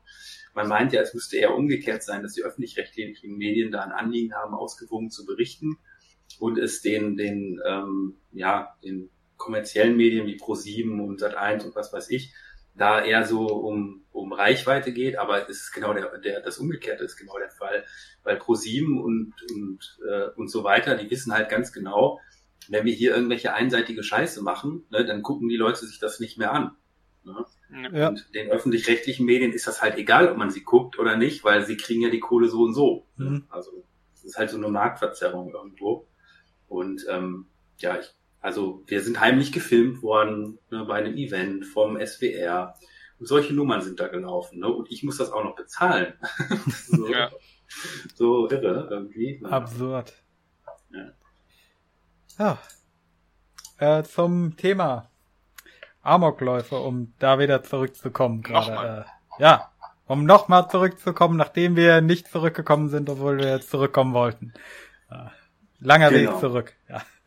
ja. Äh, was ich mir auch notiert hatte, äh, da wollte ich eigentlich vorhin, als ich äh, den Fall an der äh, Scam High, äh, Stem Highland Ranch, genau, die Scam Highland Ranch, die Stem Highland Ranch mit äh, dem ersten mir gekannten äh, Transgender-Schützen erwähnt habe, da, da es ja hier diese heldenhafte Tat gab. Denn äh, es gab noch ein paar andere Fälle, in denen das passiert ist. Äh, von den 13 Fällen äh, in dem Buch erwähnt von Jonathan Fast, äh, Jamie Rouse, Luke Woodham und, und äh, Kip Kinkle wahrscheinlich einer der besten Namen in dieser Liste. Äh, gab es Fälle, dass äh, die Schüler selbst oder Lehrer eingeschritten sind, um den Schützen mhm. aufzuhalten? Ja. Das äh, ist ja auch ein Argument, das gerne mal in Waffendebatten angebracht wird, äh, der äh, sogenannte Good Guy with a Gun. Ja. Und da merkt man auch was Interessantes in Bezug auf die Medien, denn ich habe mal recherchiert, es gibt einige solcher Fälle, aber über die wird nie groß berichtet. Ja, es gab auch mal so einen so einen Amoklauf in so einer Kirche und da hat der Nachbar ist mit einem AR-15 rausgegangen und hat ihn im Grunde dann ähm, gestellt und ähm, auch vertrieben, als er dann da rauskam. Aber da war es halt leider schon zu spät. Mhm. Ähm, hat ihn aber dann so vertrieben und die Polizei konnte ihn dann irgendwann festnehmen oder so. Ich weiß es nicht mehr, ich kriege es nicht mehr ganz zusammen. Aber natürlich ist dieses, dieses Argument Good Guy with a Gun ist natürlich genauso, ähm, ja, es ist im Grunde Symptombekämpfung. Ja. Mir kommt da gerade so ein Wahnsinniger in den Sinn, der es für eine gute Idee gehalten hat, einen Waffenladen zu überfallen und der ist da mhm. von fünf Seiten niedergeschossen worden. Ja, nein, aber was ich halt sagen wollte, was ich wirklich wichtig finde in der Debatte ist gerade dieses Argument, ja, äh, Lehrer sollten bewaffnet sein, damit sie ihre Schüler schützen können. Ja, darauf wollte ich hinaus. Genau, das ist natürlich erstmal, ist natürlich erstmal ein richtiges Argument, wenn man natürlich von, von 5 vor 12 bis äh, 11.57 Uhr denkt. Ne? Ist das ein richtiges Argument, weil diese Problematik ist ja erstmal da und da muss man sich überlegen, wie kann ich ähm, versuchen, dass diese Problematik quasi eingedämmt wird. Und da ist natürlich ein logischer Schritt zu sagen, okay, äh, wir müssen halt für Gegenwehr sorgen. Ne? Das kann man jetzt halt so machen, indem man halt, äh, keine Ahnung, zehn Polizisten für jede Schule abstellt, was wahrscheinlich wirtschaftlich nicht machbar ist. Ja, bei äh, STEM gab es ja diesen einen privaten Sicherheitsmann, der dann bei einem der Täter eingegriffen hat. Genau, ja, also das ist ja so, dass an den amerikanischen Schulen da immer irgendwie so Leute rumtun oder auch Campuspolizei und sowas. Ne? Mhm. Das aber eher aber, bei höheren Schulen, weniger ja, bei Highschools und sowas. In den, genau. in den Außer Privatschulen. äh, bei öffentlichen Schulen gibt's auch viel mit äh, Metalldetektoren ja. und sowas. Ja. Aber das Ding ist halt, man muss sich natürlich fragen, warum braucht man sowas überhaupt? Ne? Mhm. mhm. So, es ist ja jetzt, sage ich mal, schon ein amerikanisches Phänomen. Das kann man, glaube ich, nicht wegreden, dass ähm, es in Amerika halt mehr Fälle gibt, ne, als zum Beispiel in Europa. Selbst mhm. wenn man Europa als Gesamtheit betrachtet, kann man durchaus sagen, dass in Europa sowas nicht so häufig passiert. Und da muss man sich natürlich fragen, was sind die Ursachen dafür? Eine einfache Antwort ist natürlich, ja, die haben ja alle da Waffen. Ja, das ist die einfache Antwort. Wie wir ja also, vorhin gesehen haben, Deutschland hat auch eine Menge Waffen. Und, genau. Äh, zumindest. Aber wenn man halt aber wir sind halt ja. anders sozialisiert mit äh, Gewalt ja. insgesamt. In der Schweiz ist, glaube ich, die Waffendichte auch sehr hoch. ja. Die dürfen dann nach dem Dienst ihre Waffe mitnehmen. Hm? Genau. Also, ähm, wobei es in der Schweiz so ist, dass natürlich die Leute, die dann nach dem Ausscheiden aus dem Militär die Waffen mitnehmen, die nehmen keine Munition mit nach Hause. Ja klar, die kriegen die dann im Ernstfall. Ja, so. Äh, aber äh, letztendlich, man kann es schon runterbrechen auf den, wenn man sich das international anschaut, kann man schon sagen, halt, Waffen machen keine Mörder. Also Waffenbesitz ist insgesamt kein Indikator für Vorfälle mit Waffen. Ne? Ja. Auch nicht die Waffengesetzgebung Ne, ist auch kein Indikator dafür, ob die jetzt streng oder laissez-faire ist. Ne? Sondern man kann halt spezifisch beobachten, dass es halt in einer Gesellschaft ein Problem gibt. Mhm. In Amerika passiert natürlich sehr viel, gerade auch mit illegalen Waffen, halt durch Kriminalität. Gang-Shootings und sowas. Gang-Shootings und so, genau. Ähm, sehr viele Suizide mit Waffen, wobei interessanterweise die Suizidrate ähm, in Amerika und ähm, hier in Deutschland zum Beispiel fast exakt gleich ist, obwohl bei den Waffen halt Riesenunterschiede sind. Die Suizidrate ist, glaube ich, so bei 13 ähm, pro 100.000 Einwohner. Das sind beiden Ländern ungefähr gleich, wo die doch sehr unterschiedlich sind. Ähm, ist also auch kein richtig guter Indikator. Und ähm, ja, so der Grundgedanke ist halt natürlich klar, ich kann jetzt irgendwie Schulen schützen, indem ich halt dafür sorge, dass da halt Lehrer bewaffnet sind. Aber ich glaube, man muss sich doch schon fragen, warum haben wir diese Problematik überhaupt? Ne? Äh, alles andere ist nur Symptombekämpfung. Ja? Du wirst halt quasi keine Lösung für das Problem finden, sondern halt nur vielleicht weniger Fälle haben, weil du die im Vorfeld relativ schnell beenden kannst. Ne? Mhm. Äh, oder vielleicht halt weniger Tote haben, ne? dadurch, dass man sich halt wehren kann bei so einem Vorfall. Aber ähm, das Grundproblem geht dadurch ja nicht weg. Ne? Ja. Und das ist zum Beispiel sowas, da bin ich auch mit meinem Latein am Ende. Ich kann das nicht erklären. Ich kann nicht erklären, warum solche Taten ähm, ja in der Häufigkeit in den USA auftreten. Kann ich nicht erklären. Weiß ich nicht. Ist, ist keine Ahnung. Aber irgendeinen Grund muss es ja haben. Ich nehme ich nehm an, dass es halt einen anderen, einen, die haben ja eine ganz andere Kult Kultur, einen ganz anderen kulturellen Hintergrund, ja. Das ja. ist halt ähm, zum Beispiel Stand Your Ground und sowas. Das kommt ja nicht, weil sich irgendwann jemand gedacht hat, hey, ne, das ist ja schon im, im, im Gedankengut verwurzelt. Hm. Ich nehme an, dass es da halt den Leuten leichter fällt, äh, zur Waffe zu greifen als vermeintliche äh, ähm, äh, Verteidigung gegen irgendwas.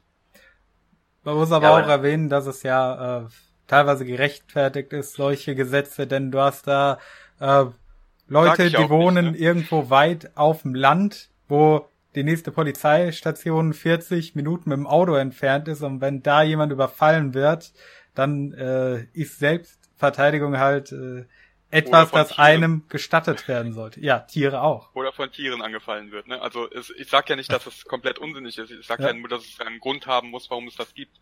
Ne? Mhm. Ja.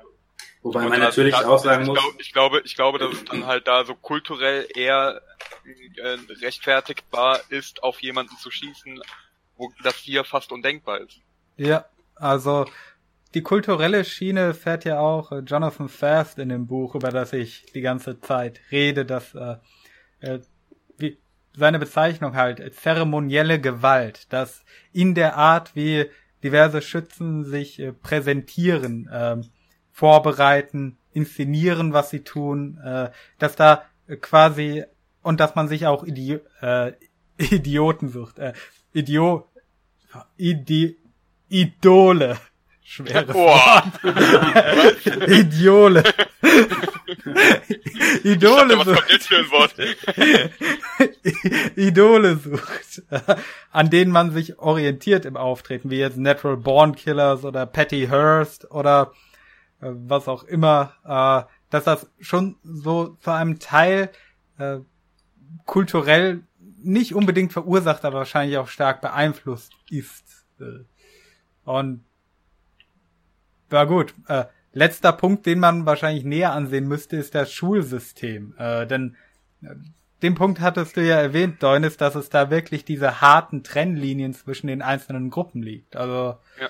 vielleicht ist es wirklich etwas, das in diesem Schulklima verankert ist. Dass mhm. äh, man fühlt sich radikaler einer Gruppe zugehörig, als zum Beispiel im Rest der Welt, oder man äh, entfernt sich auch radikaler vor der Gruppe. Das ist ist wahrscheinlich sehr einfache Kü Küchenpsychologie, aber ja, aber das natürlich das, das ist ja immer äh, eine eine zusammen haben wir das haben wir ja mehr als einmal gesagt, dass es halt immer ein großes Zusammenspiel ist. Und natürlich kann es das begünstigen, hm. wie es zum Beispiel halt auch die Umstände in äh, Erfurt, was ist das für ein Bundesland, äh, zu der Zeit waren, äh, dass wie dass er halt von der Schule geflogen ist, bevor er sein Abitur gemacht hat und er stand dann halt komplett ohne Abschluss da. Das wird wahrscheinlich auch eine äh, ähm, Einfluss gehabt haben darauf. Ja, aber man muss doch auch ganz klar sagen, ähm, sicher, sicherlich hat das einen Einfluss gehabt, aber ist es wirklich ursächlich für die Tat? Natürlich das glaube ich nämlich nicht. Das, ne? das glaube ich auch nicht, aber es äh, ist halt, ne, wie gesagt, es ist halt immer ein Zusammenspiel von vielen verschiedenen Dingen. Wenn du Perfect vor dem, Storm. wenn du, wenn du da plötzlich stehst und äh, zwölf Jahre umsonst zur Schule gegangen bist, dann kann das den einen oder anderen schon aus der Ruhe bringen. Ja, das stimmt natürlich, ja. Ja, also im Prinzip, es gibt ja. Äh, Und das, war, ist, äh, das, wollte ich, das wollte ich dazu noch sagen, als Konsequenz äh, ist das äh, geändert worden. Du, hast dann, du fällst dann halt quasi auf den letzten Schulabschluss zurück. Äh, außerdem sind halt die Repetierschrotbinden verboten worden, also diese, wovon wir eben schon geredet haben. Diese Nö, nö, nö, die sind nicht verboten. Die sind nur verboten, wenn sie keinen Hinterschaft haben. ja, ja, genau, das meine ich. Ja. Sorry, ja. Aber dafür haben wir sich ja da. Ja, genau. Was auch total albern ist, weil äh, die Waffe bei dem Amoklauf gar nicht eingesetzt wurde, aber. ja, er hat halt mit der Pistole, ähm, ja. also war mit der Pistole unterwegs. Das hat genau. das Ding nur auf den Rücken geschnallt. Ja. ja. Und also, wenn ich über das Problem nachdenke, dann frage ich mich immer, ob äh, Amokläufe nicht quasi schon äh, so ein Randbereich äh, von gesellschaftlichen Abwägen sind. Also so zum einen etwas sehr Extremes, aber auch etwas trotz der steigenden Zahl immer noch extrem Seltenes. Ich meine, äh, in Amerika seit 2010 äh, 195 Fälle. Das klingt erstmal viel, aber gemessen auf 350 Millionen Einwohner. Das ist äh, relativ eine verschwindend geringe Menge in denen es halt zu solchen Extremen kommt. Und die Frage, die ich mir dann stelle, kann man wirklich äh, Regelungen machen, die wirklich diese Extremfälle abdecken? Oder sind es halt wirklich im Einzelfall immer ein so kompliziertes Zusammenspiel von Beweggründen, äh, die da zueinander finden, dass man das quasi nicht machen könnte, ohne irgendwie den totalen Überwachungsstaat auszurufen? Also, oder zumindest andere äh, gesellschaftliche Freiheiten fundamental einzuschränken. Mhm. Ja, das ist ja das Problem, äh, das es immer gibt bei ähm, vor allem bei ähm, diesen Reaktionen, äh, also wirklichen äh, äh, also Panikreaktionen nach so einem Ding, dass man sagt, mhm. äh, ja, hier, wir, wir tun ja was, wir tun ja was. Ähm, ja. was da, glaub, wobei man da eigentlich, glaube ich, äh, kühler an die Sache rangehen muss, weil in der in den verschiedenen Dokus siehst du dann halt auch, was die Schulen dann hinterher gemacht haben, ne? Flächendeckendes Alarmknopfsystem, äh, dann, äh, dass man die Türen halt von innen äh, verriegeln kann mit per Knopfdruck. Äh, die, dann kommen dann nur noch Lehrer mit dem Chip rein. Ja. In Oder dem nur, Fall, von innen nicht abgeschlossen ist. In dem Fall von äh, Brenda Spencer oh. gab es äh, das Problem, die, äh, nee, nicht, nicht Spencer, es waren äh, die beiden Jungs. Ähm, wie hießen die? Moment, ich schlage kurz die Seite auf. Ähm, Mitchell Johnson und Andrew Golden, die aus Jonesboro. Äh, in dem Fall, wenn ich mich richtig erinnere, in der Liste war es so, äh, die haben von äh, einem Graben irgendwo in der Nähe der Schule ausgeschossen, der da wegen Bauarbeiten oder so war. Und äh, die Schüler wollten halt in die Schule fliehen. Das Problem war aber äh, wegen einem Feueralarm oder so, der ausgelöst wurde, äh, den einer der Jungs ausgelöst hat, bevor er zum anderen rausgerannt ist, äh, ließen die Türen und lassen sich nur von innen nach außen öffnen. Also die Leute sind rausgerannt und konnten dann nicht mehr rein. Das war ja. auch ein Problem, das man danach erst angegangen ist. Ja. Ja gut, das, das Fazit, was ich so damals nach dem Video, was ich gemacht habe, äh, gezogen hatte, war so ungefähr, ähm, dass man ja mittlerweile schon ein paar ähm, Ansätze hat, die man halt aufgrund psychologischer Auffälligkeiten solche Täter eigentlich eventuell erkennen kann. Ne? Also ich sage bewusst konjunktiv, ähm, mhm. weil das natürlich nicht immer der Fall ist, aber es gibt schon so ein Profil. Ne? Und das ist eben dieses ähm, ja, soziale Probleme, psychologische Auffälligkeiten, Narzissmus, ähm, Drohungen, die ausgestoßen werden, eventuell Gewalttätigkeiten. Ne? Und ähm, man kann also schon, wenn man genau hinguckt, vielleicht äh, präventiv da so ein paar Sachen erreichen. Hm. Ne? Und ähm, ja, so Maßnahmen ergreifen wie jetzt, dass man in der Schule so äh, Sicherheitsmaßnahmen hat, das hilft ja vielleicht auch ein bisschen. Ähm, aber ich glaube so wirklich, dass die Präventionsarbeit sich da schon wirklich auf eben diese auffälligen Profile vielleicht konzentrieren sollte, dass man da vielleicht auch ähm, Psychologen sensibilisiert für dieses Thema, weil ich glaube, das ist halt, wenn man vielleicht mit dem Thema gar nicht so viel zu tun hat, dass man da vielleicht auch als Psychologe nicht so ähm, die Anzeichen vielleicht sieht, wenn man sich ähm, denen nicht bewusst wird. Also, dass man vielleicht da so ein bisschen mehr ähm, ja, Energie reinstecken müsste eigentlich in diese Präventionsarbeit. Hm. Wobei da äh, auch wieder das Problem ist, äh, äh, viele Ankündigungen, die gemacht wurden, äh, geschahen gegenüber Mitschülern und nicht unbedingt gegenüber Lehrern oder dem Lehrpersonal.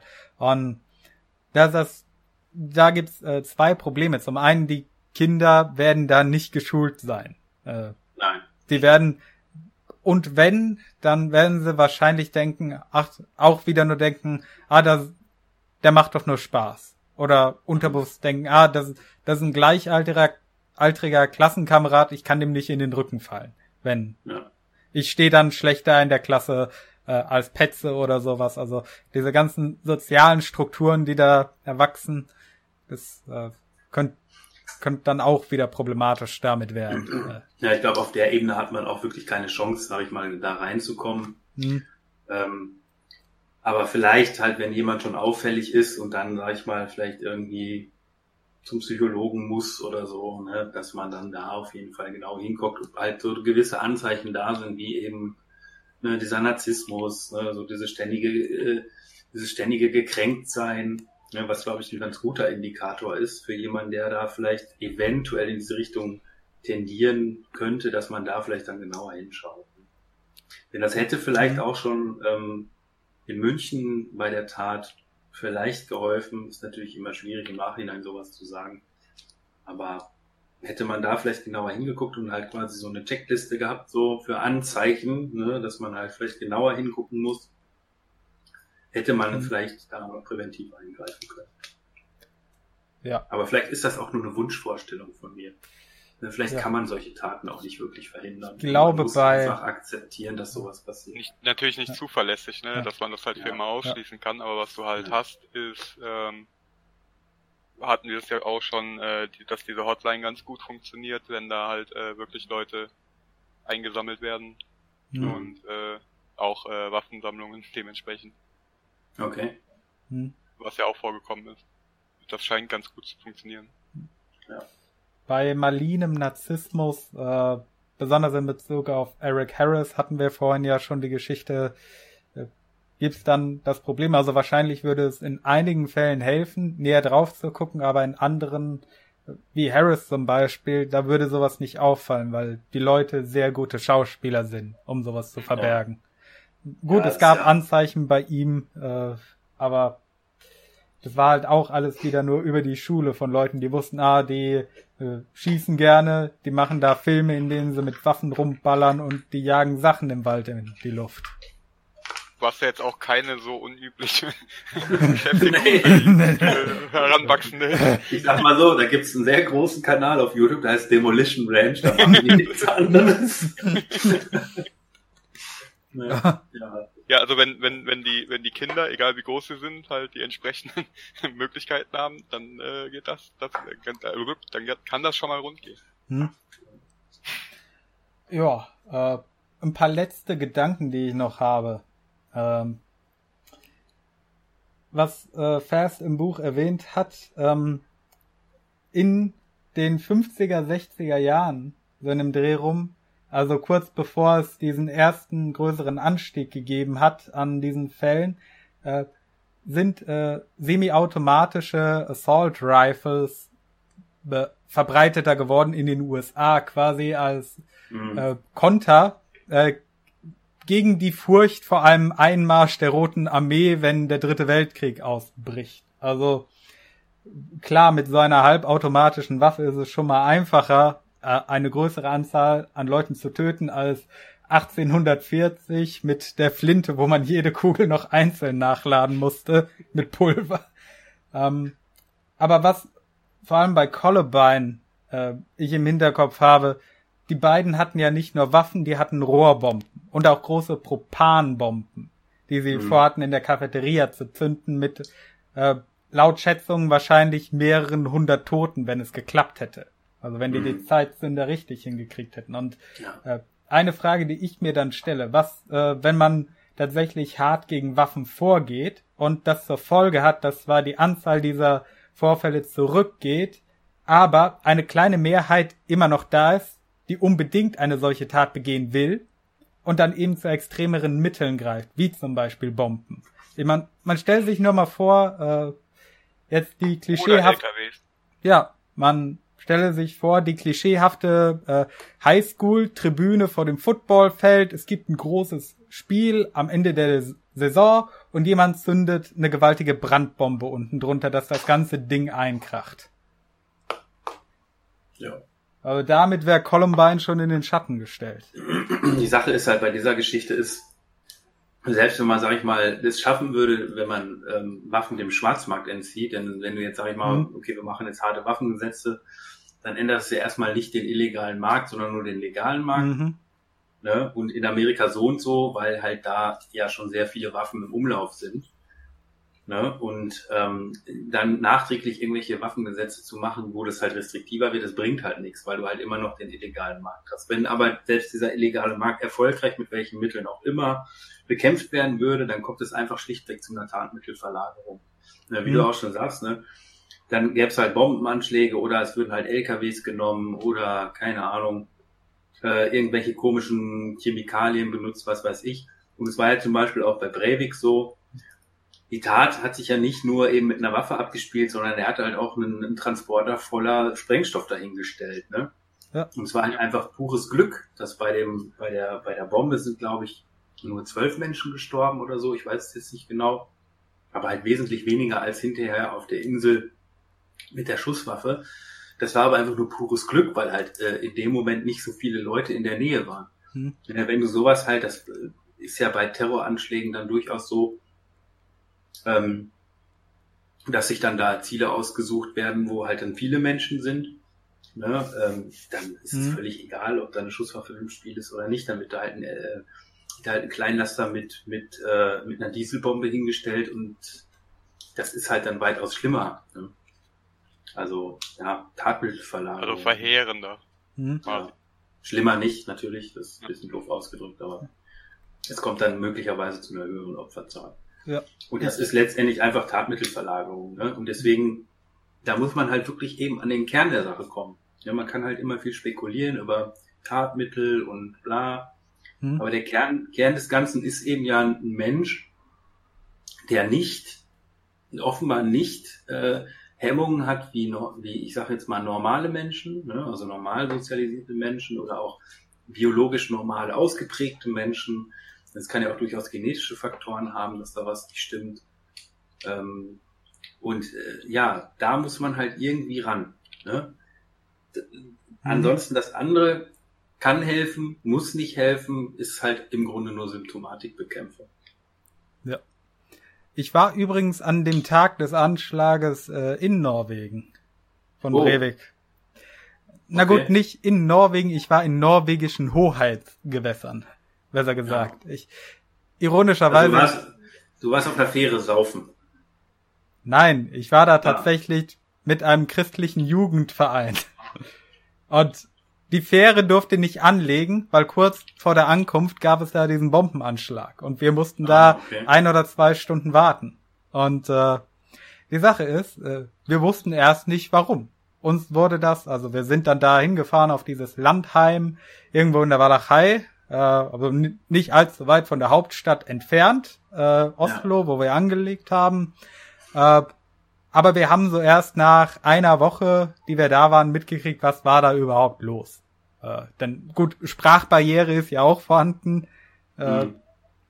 Hat man, haben die Veranstalter dann auch erst über die internationale Presse mitgekriegt, was da war, und uns dann gesagt. Und äh, die Sache war halt, ja, in Deutschland kommt hier an, äh, Anders Breivik, Bombenanschlag, äh, Schießerei, christliches Jugendheim niedergeschossen oder was da war.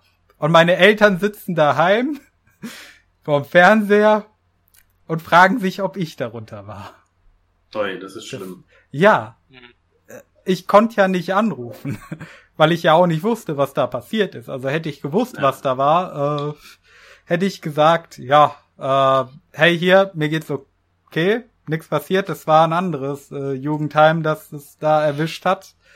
Und ja, als ich es dann gehört habe, dachte ich mir, okay, die vier Tage, bis ich nach Hause komme, kann ich jetzt auch warten. Also wir hätten Briefe schreiben können, aber das war dann nicht mehr so sinnvoll, weil die meisten von uns wären sowieso vor den Briefen daheim angekommen.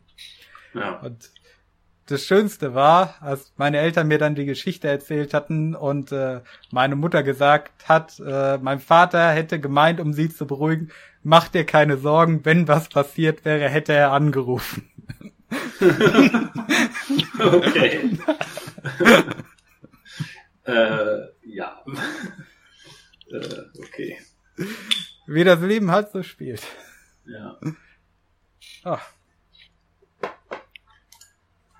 Ja, dann äh, sind wir durch, oder? Weil ich bin ja, nur, abgedeckt. Ich ja. muss morgen arbeiten. Okay, das, ja, da. Klar, ich meine, wir haben jetzt schon oh Gott, drei Stunden zwanzig gleich äh, geredet.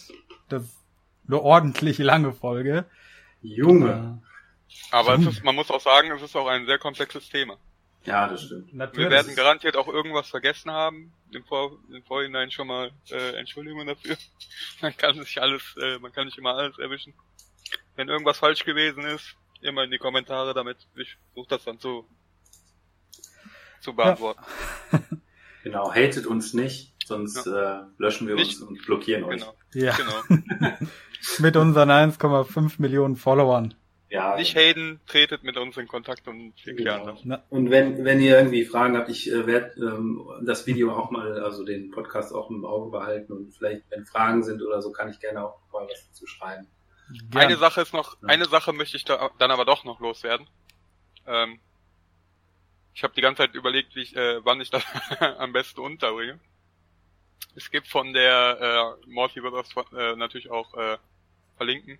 Äh, es Gerne. gibt von der gut, es gibt von der guten äh, Mai äh, Kanal MyLab ein äh, ein äh, Video darüber über Kausalitäten äh, von ähm, zwischen äh, Videospielen und Amokläufen. Ja, auf das hatte und, der gute äh, Vic auch reagiert. Äh, ja. Das war die Basis seines äh, Killerspiele-Videos. Ja. Und ähm, ich muss halt ähm, ganz klar sagen, dass die Frau halt wirklich äh, sehenswert ist. Und äh, gerade wegen ihrem äh, wissenschaftlichen Herangehensweise ohne irgendwelche äh, Narrative oder so etwas. Ah gut, das muss ich mir dann auch mal angucken. Das habe ich nämlich noch gar nicht mitbekommen. Das ist richtig gut. Naja, also äh, das meiste, was ich von ihr gesehen habe, finde ich gut. Ähm, nur es gibt ein Antwortvideo vom Kanal Tiefer Forschen auf ihre äh, Quellenrecherche bezüglich des Rezo-Videos. Also es, äh, da waren schon ein paar grobe Schnitzer von ihr dabei. Ja, das ist ja auch gar nicht schlimm. Ja. Möchte ich nur mal anmerken. Äh. Ja, aber sie geht halt sachlich an die Dinge dran und wenn ja. da halt Fehler drin sind, dann ist das halt. Hm? Ja, man kann auch nicht immer alle Quellen checken, das, das ist auch so. Das war eigentlich Aufgabe ihres Videos, also Riso nachrecherchiert oder so hieß es. Und okay, da ist das halt schon ein bisschen peinlich. Dann ist es natürlich so, wenn man sich dann aus dem Fenster lehnt, dann muss man natürlich auch liefern. Ja. Ja, ja aber das ist halt jetzt auch kein, kein Beimung. Also das Video ist ja. auf jeden Fall gut. Die anderen, ja. die ich von ihr gesehen habe, waren ja alle ordentlich. Hm. Ja, und, ich äh, gar nicht. Aber ich muss gestehen, ich gucke auch äh, nicht viel YouTube, muss ich sagen, weil mir auch ein bisschen die Zeit fehlt hm. einfach. No. Aber das gebe ich mir dann wahrscheinlich doch mal. Ja. Und, Gerade wo es äh, so gut zur Thematik ja. Ich würde da gerne noch mit äh, auch einer an interessanten äh, hoffentlich interessanten Anekdote äh, schließen. Denn, äh, wo wir es ja auch hatten von Kultur, die mit solchen Taten transportiert wird, die aufgenommen wird, also zum Beispiel indem man sich jetzt äh, in Kleidung oder so weiter inspiriert von Val Kilmer in Tombstone oder NBK. Ähm, aber es gibt auch in Kontrast dazu eine ich sag mal, schöne Seite, denn hätte ich nicht von dem Amoklauf von Anthony Barbaro gelesen, wäre ich nie Fan von Elton John geworden. Okay, wo ist da der Zusammenhang?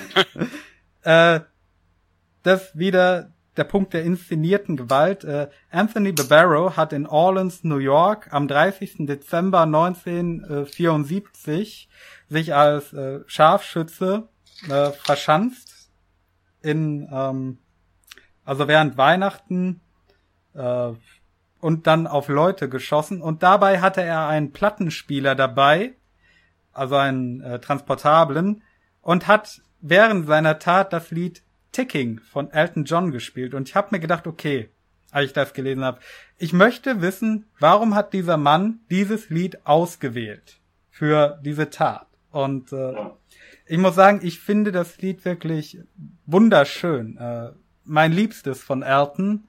Und äh, da gibt es diesen sehr schönen Satz in der letzten Strophe, die ich jetzt einfach mal äh, vortragen werde. Oh, they pleaded to your sanity for the sake of those inside. Throw out your gun, walk out slow, just keep your hands held high.